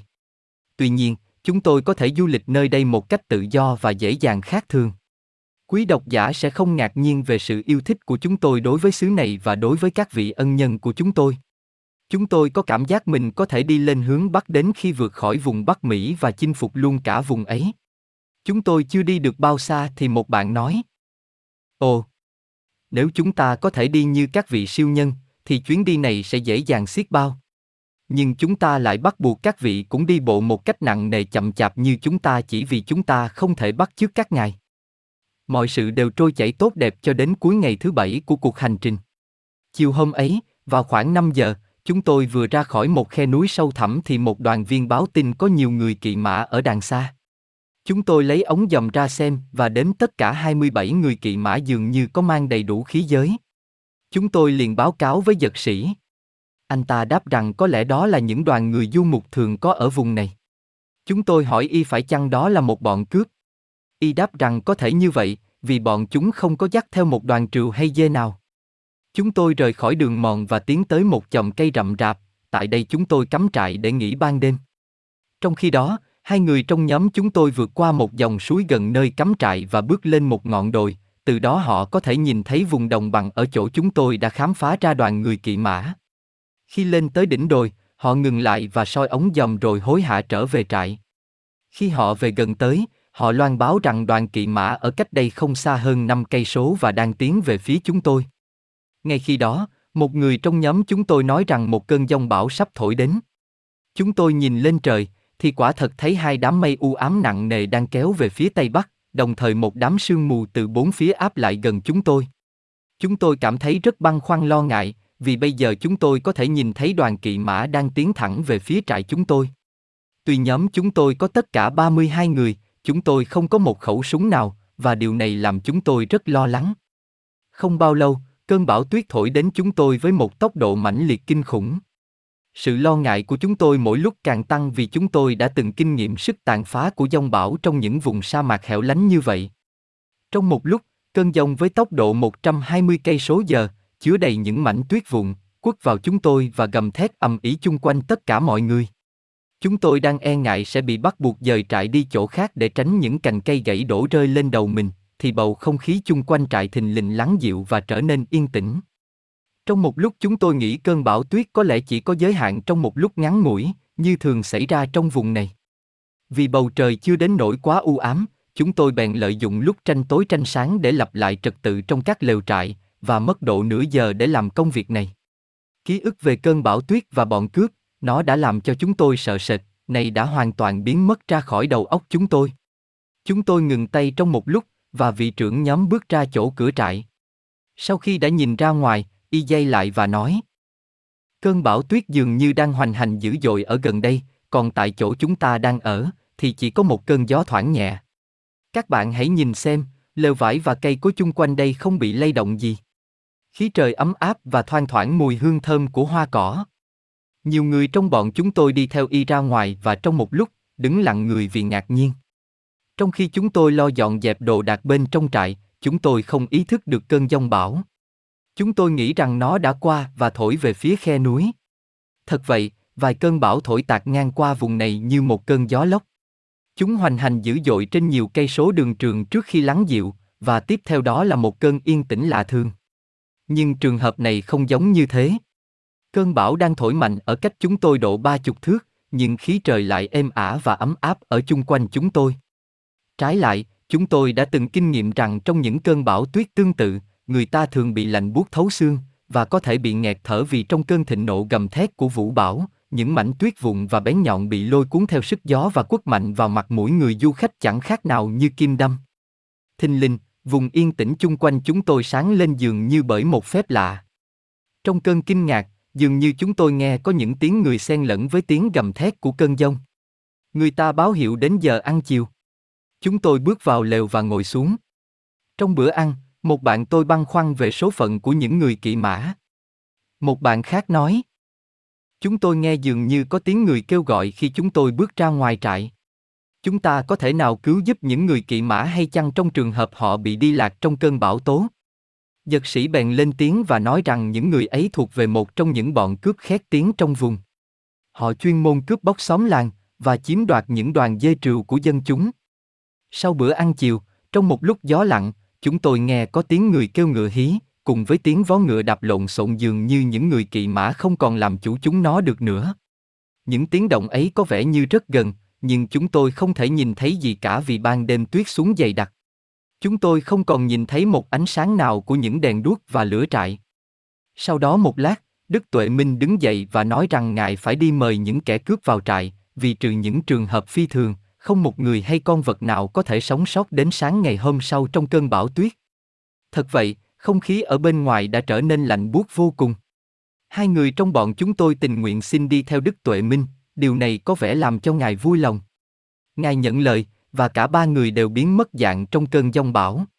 Độ 20 phút sau, ba người đã trở lại, cùng với 20 tên cướp đi bộ, tay cầm cương dắt ngựa đi theo sau.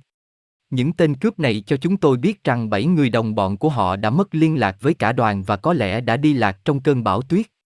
Những tên cướp gồm một thành phần hỗn tạp với những gương mặt hung dữ của bọn lục lâm cường đạo. Khi họ bước vào trại có đèn lửa ấm áp, họ có vẻ nghi ngờ rằng chúng tôi gài bẫy để bắt họ. Sự lo âu của họ hiện rõ trên nét mặt, nhưng Đức Tuệ Minh bảo đảm rằng họ được tự do ra đi bất cứ lúc nào. Ngài chỉ cho họ thấy rằng nếu họ muốn tấn công chúng tôi, chúng tôi không có một khí giới nào để tự vệ. Tên đầu đảng bọn cướp thú thật rằng đó chính là ý định đầu tiên của họ khi họ vừa nhìn thấy chúng tôi từ trong khe núi đi ra trước cơn giông bão. Sau đó, họ trở nên do dự và đã đi lạc đến nỗi họ mất phương hướng để trở về trại. Khi Đức Tuệ Minh và hai người trong bọn chúng tôi tìm thấy họ, thì họ đang trú ẩn một bên vách núi ở cách trại chúng tôi có độ 100 thước. Tên đầu đảng bọn cướp nói rằng nếu chúng tôi hất hủi họ, thì chắc chắn là họ sẽ phải chết vì lạnh. Đức Tuệ Minh trấn an họ và nói rằng điều đó sẽ không xảy ra. Bọn cướp bèn cột ngựa vào những gốc cây để nghỉ lại ban đêm, rồi ngồi riêng với nhau ở một góc. Họ bắt đầu ăn thịt dê phơi khô và bơ con giác, một loại bò rừng và có sừng lớn dài ở xứ Tây Tạng mà họ lấy ra từ những bọc da giấu dưới yên ngựa. Trong khi ăn, Họ để khí giới trong tầm tay và thỉnh thoảng ngừng lại để nghe ngóng mỗi khi có một tiếng động nhỏ. Họ nói chuyện và bộ tịch rất tự nhiên. Dật sĩ nói với chúng tôi rằng họ lấy làm ngạc nhiên về những đồ trang bị của chúng tôi và về ánh lửa trong trại. Họ tự hỏi tại sao ở đây không có gió lớn, tại sao không khí trong trại rất ấm cúng, và tại sao mấy con ngựa có vẻ ung dung thoải mái như thế. Một đứa lúc nào cũng nói chuyện huyên thuyên và nói nhiều nhất trong bọn cướp, đã từng nghe nói về các vị chân sư. Y nói với những kẻ đồng bọn rằng các vị siêu nhân cũng như thánh thần và có thể tiêu diệt bọn họ tùy ý muốn và mau lẹ trong khoảnh khắc. Nhiều tên khác tưởng chúng tôi âm mưu để bắt sống họ, bèn tìm cách thuyết phục cả bọn đánh cướp tài sản chúng tôi rồi tẩu thoát. Nhưng tên đầu đảng ra lệnh cho họ không được phá phách chúng tôi, và nói rằng nếu họ làm hại chúng tôi, tất cả bọn sẽ bị tiêu diệt. Sau một cơn thảo luận dông dài, tám tên cướp bèn đứng dậy, bước đến gần chúng tôi, và nói với giật sĩ rằng bọn chúng không muốn ở lại thêm nữa. Họ sợ có xảy ra những việc bất trắc và muốn trở về trại của họ ở cuối dòng sông cách đó vài cây số. Họ đã tìm ra phương hướng nhờ căn cứ vào cái lùm cây to chỗ chúng tôi cắm trại. Họ bèn lên ngựa và bắt đầu đi xuống thung lũng. Sau đó 20 phút, tất cả bọn đều quay lại và nói rằng tuyết xuống dày đặc đến nỗi ngựa của họ không thể tiến tới được nữa. Chính họ cũng không thể đương đầu với cơn bão tuyết này, là cơn bão mãnh liệt nhất từ nhiều năm nay. Kế đó, họ tìm chỗ ở ngoài trại để nghỉ lại ban đêm. Một bạn tôi nói, tuy bọn này làm tôi sợ, nhưng tôi cảm thấy an toàn hơn ở trong lều so với ở bên ngoài, giữa cơn gió bão. Giật sĩ quay lại chúng tôi và nói, các bạn ở đâu, là nhà của Thượng Đế ở đó. Nếu các bạn ở tại đây, trong trại này, các bạn sống trong niềm vui của Thượng Đế. Sự ấm áp và tiện nghi trong trại có nghĩa gì nếu các bạn không ở tại đây, hoặc nếu các bạn không nhận thấy có sự ấm áp và tiện nghi đó? Các bạn có thể tự do mời những người ngoài vào đây. Tuy nhiên, họ không chịu vào, vì họ không biết tới chỗ ở của các bạn. Mặc dầu họ cảm thấy sự ấm cúng nhưng những người anh em thân mến này không muốn lại gần, bởi vì họ vẫn luôn luôn sống bằng nghề cướp bóc. Họ không thể hiểu rằng chính những người mà họ coi như những miếng mồi đương nhiên của họ, lại có thể dành cho họ một sự tiếp đón thân hữu mà không có lý do đặc biệt, và nhất là mình không thuộc về giới lục lâm cường đạo. Họ không biết rằng giữa cơn bão tuyết, lạnh lẽo, hay giữa cơn dày vò đau khổ nhất, vẫn luôn luôn có sự hiện diện của Thượng Đế. Không một cơn giông to, gió lớn, hay bão lục nào có thể làm hại được những người đã đặt sự an toàn của mình trong tay của Thượng Đế. Người ta chỉ bị đắm đuối trong giông gió, bão lục, khi nào người ta đã mất liên lạc với Thượng Đế. Thượng Đế chỉ có thể thực hiện được những gì các bạn hiện đang nhìn thấy, khi nào người ta hướng tầm nhãn quan của mình đến Ngài một cách vững chắc, không hề lay chuyển, đến mức không còn biết gì và không nhìn thấy gì khác nữa ở bên ngoài. Người ta có thể tìm thấy yên tĩnh thật sự giữa cơn bão tố, vì sự yên tĩnh chân thật vốn ngự trong tâm hồn của người nào đã tìm thấy chân ngã. Trái lại, người ta có thể ngồi ở một nơi vắng vẻ tĩnh mịch, giữa chốn sa mạc hẻo lánh hoang vu, một mình đối diện với bóng hoàng hôn êm ả và giữa cảnh yên lặng của thiên nhiên, nhưng lại bị dày vào cấu xé bởi cơn bão lòng của những đắm mê, dục vọng, hoặc bị dao động rung chuyển tâm hồn bởi những sấm sét của sự sợ hãi, kinh hoàng.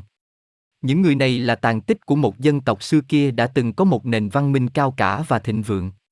Tổ tiên của họ cư ngụ nơi xứ này vào thời kỳ mà xứ ấy còn là một đế quốc kỹ nghệ phồn thịnh, hung cường Họ đã từng biết thực hành các môn khoa học và mỹ thuật.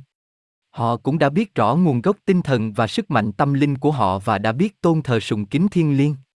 Về sau đến một thời kỳ họ bắt đầu say mê những khoái lạc vật chất và rơi vào tình trạng trụy lạc, sa đọa tâm linh. Khi đó một tiếng động lớn, một cơn thiên tai địa chấn tàn phá và làm sụp đổ tất cả, chỉ còn để lại có những bộ lạc sơn nhân miền thượng ở rải rác trên những vùng hẻo lánh. Những bộ lạc sống sót này mới quy tụ lại thành những cộng đồng sinh hoạt, từ đó mới xuất phát ra những chủng tộc lớn ở Âu Châu ngày nay. Vùng này là vùng sa mạc Gobi bị cơn địa chấn tàn phá và đưa lên một chiều cao mà không còn một loài thảo mộc nào có thể sống được. Dân cư vùng ấy đã hầu như bị hoàn toàn tiêu diệt, đến nỗi chỉ còn lại có những cộng đồng hiếm hoi cô lập, và có nơi chỉ còn lại có một hoặc hai gia đình. Những cộng đồng này mới tổ hợp lại thành từng đoàn. Đó là tổ tiên của những người dân sống tại nơi đây, họ không thể phát triển để tiến bộ hơn nữa, vì họ luôn luôn bị lôi cuốn vào những cuộc chiến tương tàn giữa họ với nhau. Lịch sử và nguồn gốc của họ đã bị lãng quên, nhưng người ta có thể truy nguyên đến tận nguồn gốc duy nhất của nền tôn giáo và những huyền thoại của họ. Những nền tảng của tôn giáo và huyền thoại này ở đâu cũng giống như nhau, tuy rằng những hình thức sắc tướng rất là khác biệt, và có những điểm dị đồng rất lớn. Đến đây, giật sĩ nói y không muốn làm nhàm tai chúng tôi, vì phần đông các bạn tôi đã ngủ mê. Chúng tôi bèn nhìn về phía bọn cướp. Họ cũng đã ngủ mê, và cũng như chúng tôi, họ đã quên mất cơn giông bão tuy rằng cơn giông vẫn tiếp tục hoành hành dữ dội. Chúng tôi bước vào lều để nghỉ ngơi sau khi đã một lần nữa, tỏ sự biết ơn của chúng tôi đối với các vị chân sư cao cả. Sáng hôm sau, chúng tôi thức dậy, mặt trời chiếu tỏ rạng, cả trại đều rộn rịp. Chúng tôi hối hả thay quần áo và thấy rằng tất cả mọi người, luôn cả bọn cướp, đều sắp sửa chuẩn bị ăn sáng. Trong khi ăn, chúng tôi được thông báo chương trình ngày hôm ấy là lên đường hộ tống bọn cướp trở về trại của họ. Thật vậy, người ta dễ tìm đường khi đi chung với nhau từng đoàn, hơn là đi lẻ tẻ. Điều này làm cho bọn cướp hài lòng, nhưng không làm cho chúng tôi vui, vì chúng tôi được biết rằng ở trại của họ, bọn cướp có đến 150 người. Khi chúng tôi điểm tâm xong, thì mọi vết tích của cơn bão đã biến mất. Chúng tôi bèn dỡ trại và cùng đi với bọn cướp, cả người lẫn ngựa, để tìm đường về trại họ. Trại của bọn cướp ở cách đó dưới 20 cây số. Tuy vậy, chúng tôi chỉ đến nơi vào lúc xế chiều và lấy làm sung sướng mà có thể nghỉ chân tại đó. Chúng tôi nhận thấy trại ấy rất tiện nghi, có đủ chỗ rộng rãi để chứa tất cả phái đoàn. Sau bữa ăn chiều, chúng tôi nhận thấy rằng nên ở lại đó một hai ngày để chờ cho tuyết ém chặt lại. Thật vậy, qua ngày hôm sau chúng tôi phải vượt một trung núi cao gần 5.000 thước. Vì thời tiết không tạnh ráo trở lại như chúng tôi mong, chúng tôi phải kéo dài thời gian lưu trú tại đây trong 4 ngày. Dân làng đối xử với chúng tôi một cách tôn kính và cố gắng làm cho chúng tôi được vui lòng. Khi chúng tôi lên đường, có hai người đến xin nhập bọn với phái đoàn. Chúng tôi vui vẻ nhận lời, vì dầu sao chúng tôi cũng phải tuyển mộ một số lao công phụ giúp khi đến làng sắp tới, cách đó độ 100 cây số. Hai người này tháp tùng đi theo chúng tôi cho đến bận về, vào mùa thu. Khi chúng tôi rời khỏi làng, gần hết phân nửa dân làng tiễn đưa chúng tôi đến tận đỉnh của trung núi để giúp chúng tôi tìm ra con đường mòn bị tuyết dày đặc lấp mất cả dấu vết. Chúng tôi rất cảm ơn sự cố gắng khả ái của họ, vì công việc leo núi thật rất khó khăn. Lên đến đỉnh trung núi, chúng tôi từ biệt các người anh em Lục Lâm Cường Đạo và trực chỉ đi đến chỗ hẹn. Chúng tôi đến đây ngày 28 tháng 5, tức là ba ngày sau những toán đoàn viên bạn, như họ đã hẹn gặp chúng tôi tại đây hồi mùa thu năm trước. 3. Sau một tuần lễ nghỉ ngơi, chúng tôi tom góp đồ hành trang và toàn thể phái đoàn đều lên đường đi đến chỗ địa điểm tọa lạc của thủ đô đế quốc Uguger thời tiền sử. Chúng tôi đến đây vào ngày 30 tháng 6 và bắt đầu ngay công việc đào xới. Giếng đào đầu tiên của chúng tôi chưa sâu tới hai chục thước, thì chúng tôi gặp phải vách tường của một dinh thự cũ. Chúng tôi đào sâu độ ba chục thước để có thể lọt vào một gian phòng lớn, tại đây chúng tôi tìm thấy những xác ướp còn nguyên vẹn ở tư thế ngồi xếp bằng, gương mặt bao phủ bởi một cái mặt nạ bằng vàng. Tại đó có nhiều pho tượng bằng vàng, bạc, đồng và đất sét, tất cả đều chạm trổ rất đẹp. Chúng tôi đã chụp ảnh tất cả.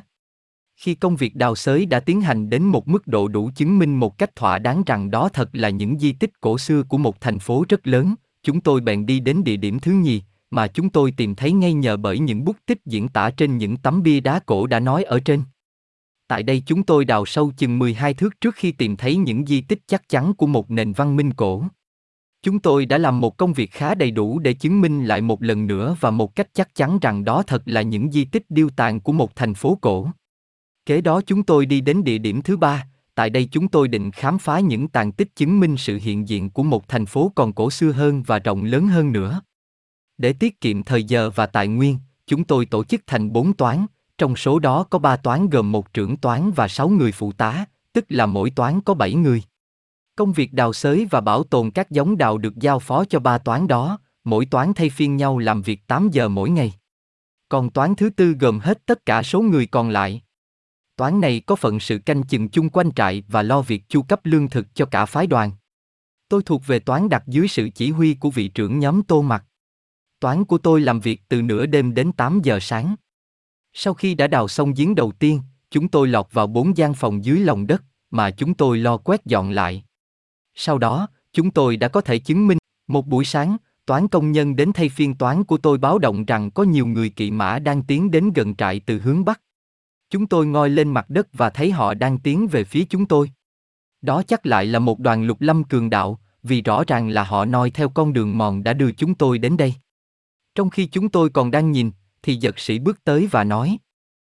Đó là một bọn cướp định đến đánh phá trại chúng ta, nhưng chúng ta không cần phải sợ hãi. Chúng tôi để cho bọn cướp đến gần. Khi họ đến gần trại còn cách chừng 500 thước thì họ ngừng lại. Sau đó một lát, có hai tên cướp tế ngựa lại trại chúng tôi, cất tiếng chào xong rồi liền hỏi chúng tôi đang làm gì ở đây. Chúng tôi nói rằng chúng tôi đang thử tìm kiếm những tàn tích của một thành phố cổ. Họ đáp rằng họ không tin như vậy, và nghi rằng chúng tôi là những kẻ đi tìm vàng. Họ toan tính với nhau để đánh cướp những đồ khí cụ trang bị và lương thực của chúng tôi. Chúng tôi hỏi họ có phải là binh lính của chính phủ không? Họ đáp rằng họ không thừa nhận một chính phủ nào cả vì ở xứ này chỉ có sức mạnh là đáng kể. Nhìn thấy chúng tôi không có vẻ gì lo sợ và cũng không có khí giới, có lẽ họ cho rằng chắc là chúng tôi còn đông người hơn chứ không phải chỉ có bấy nhiêu. Họ bèn quay trở về bọn cướp để thảo luận kế hoạch. Được một lát, hai tên ấy đã trở lại và nói rằng nếu chúng tôi chịu khuất phục một cách êm thấm, thì họ sẽ không làm hại ai cả. Nếu không, họ sẽ tiến đến và giết chết tất cả những người nào dám chống cự họ.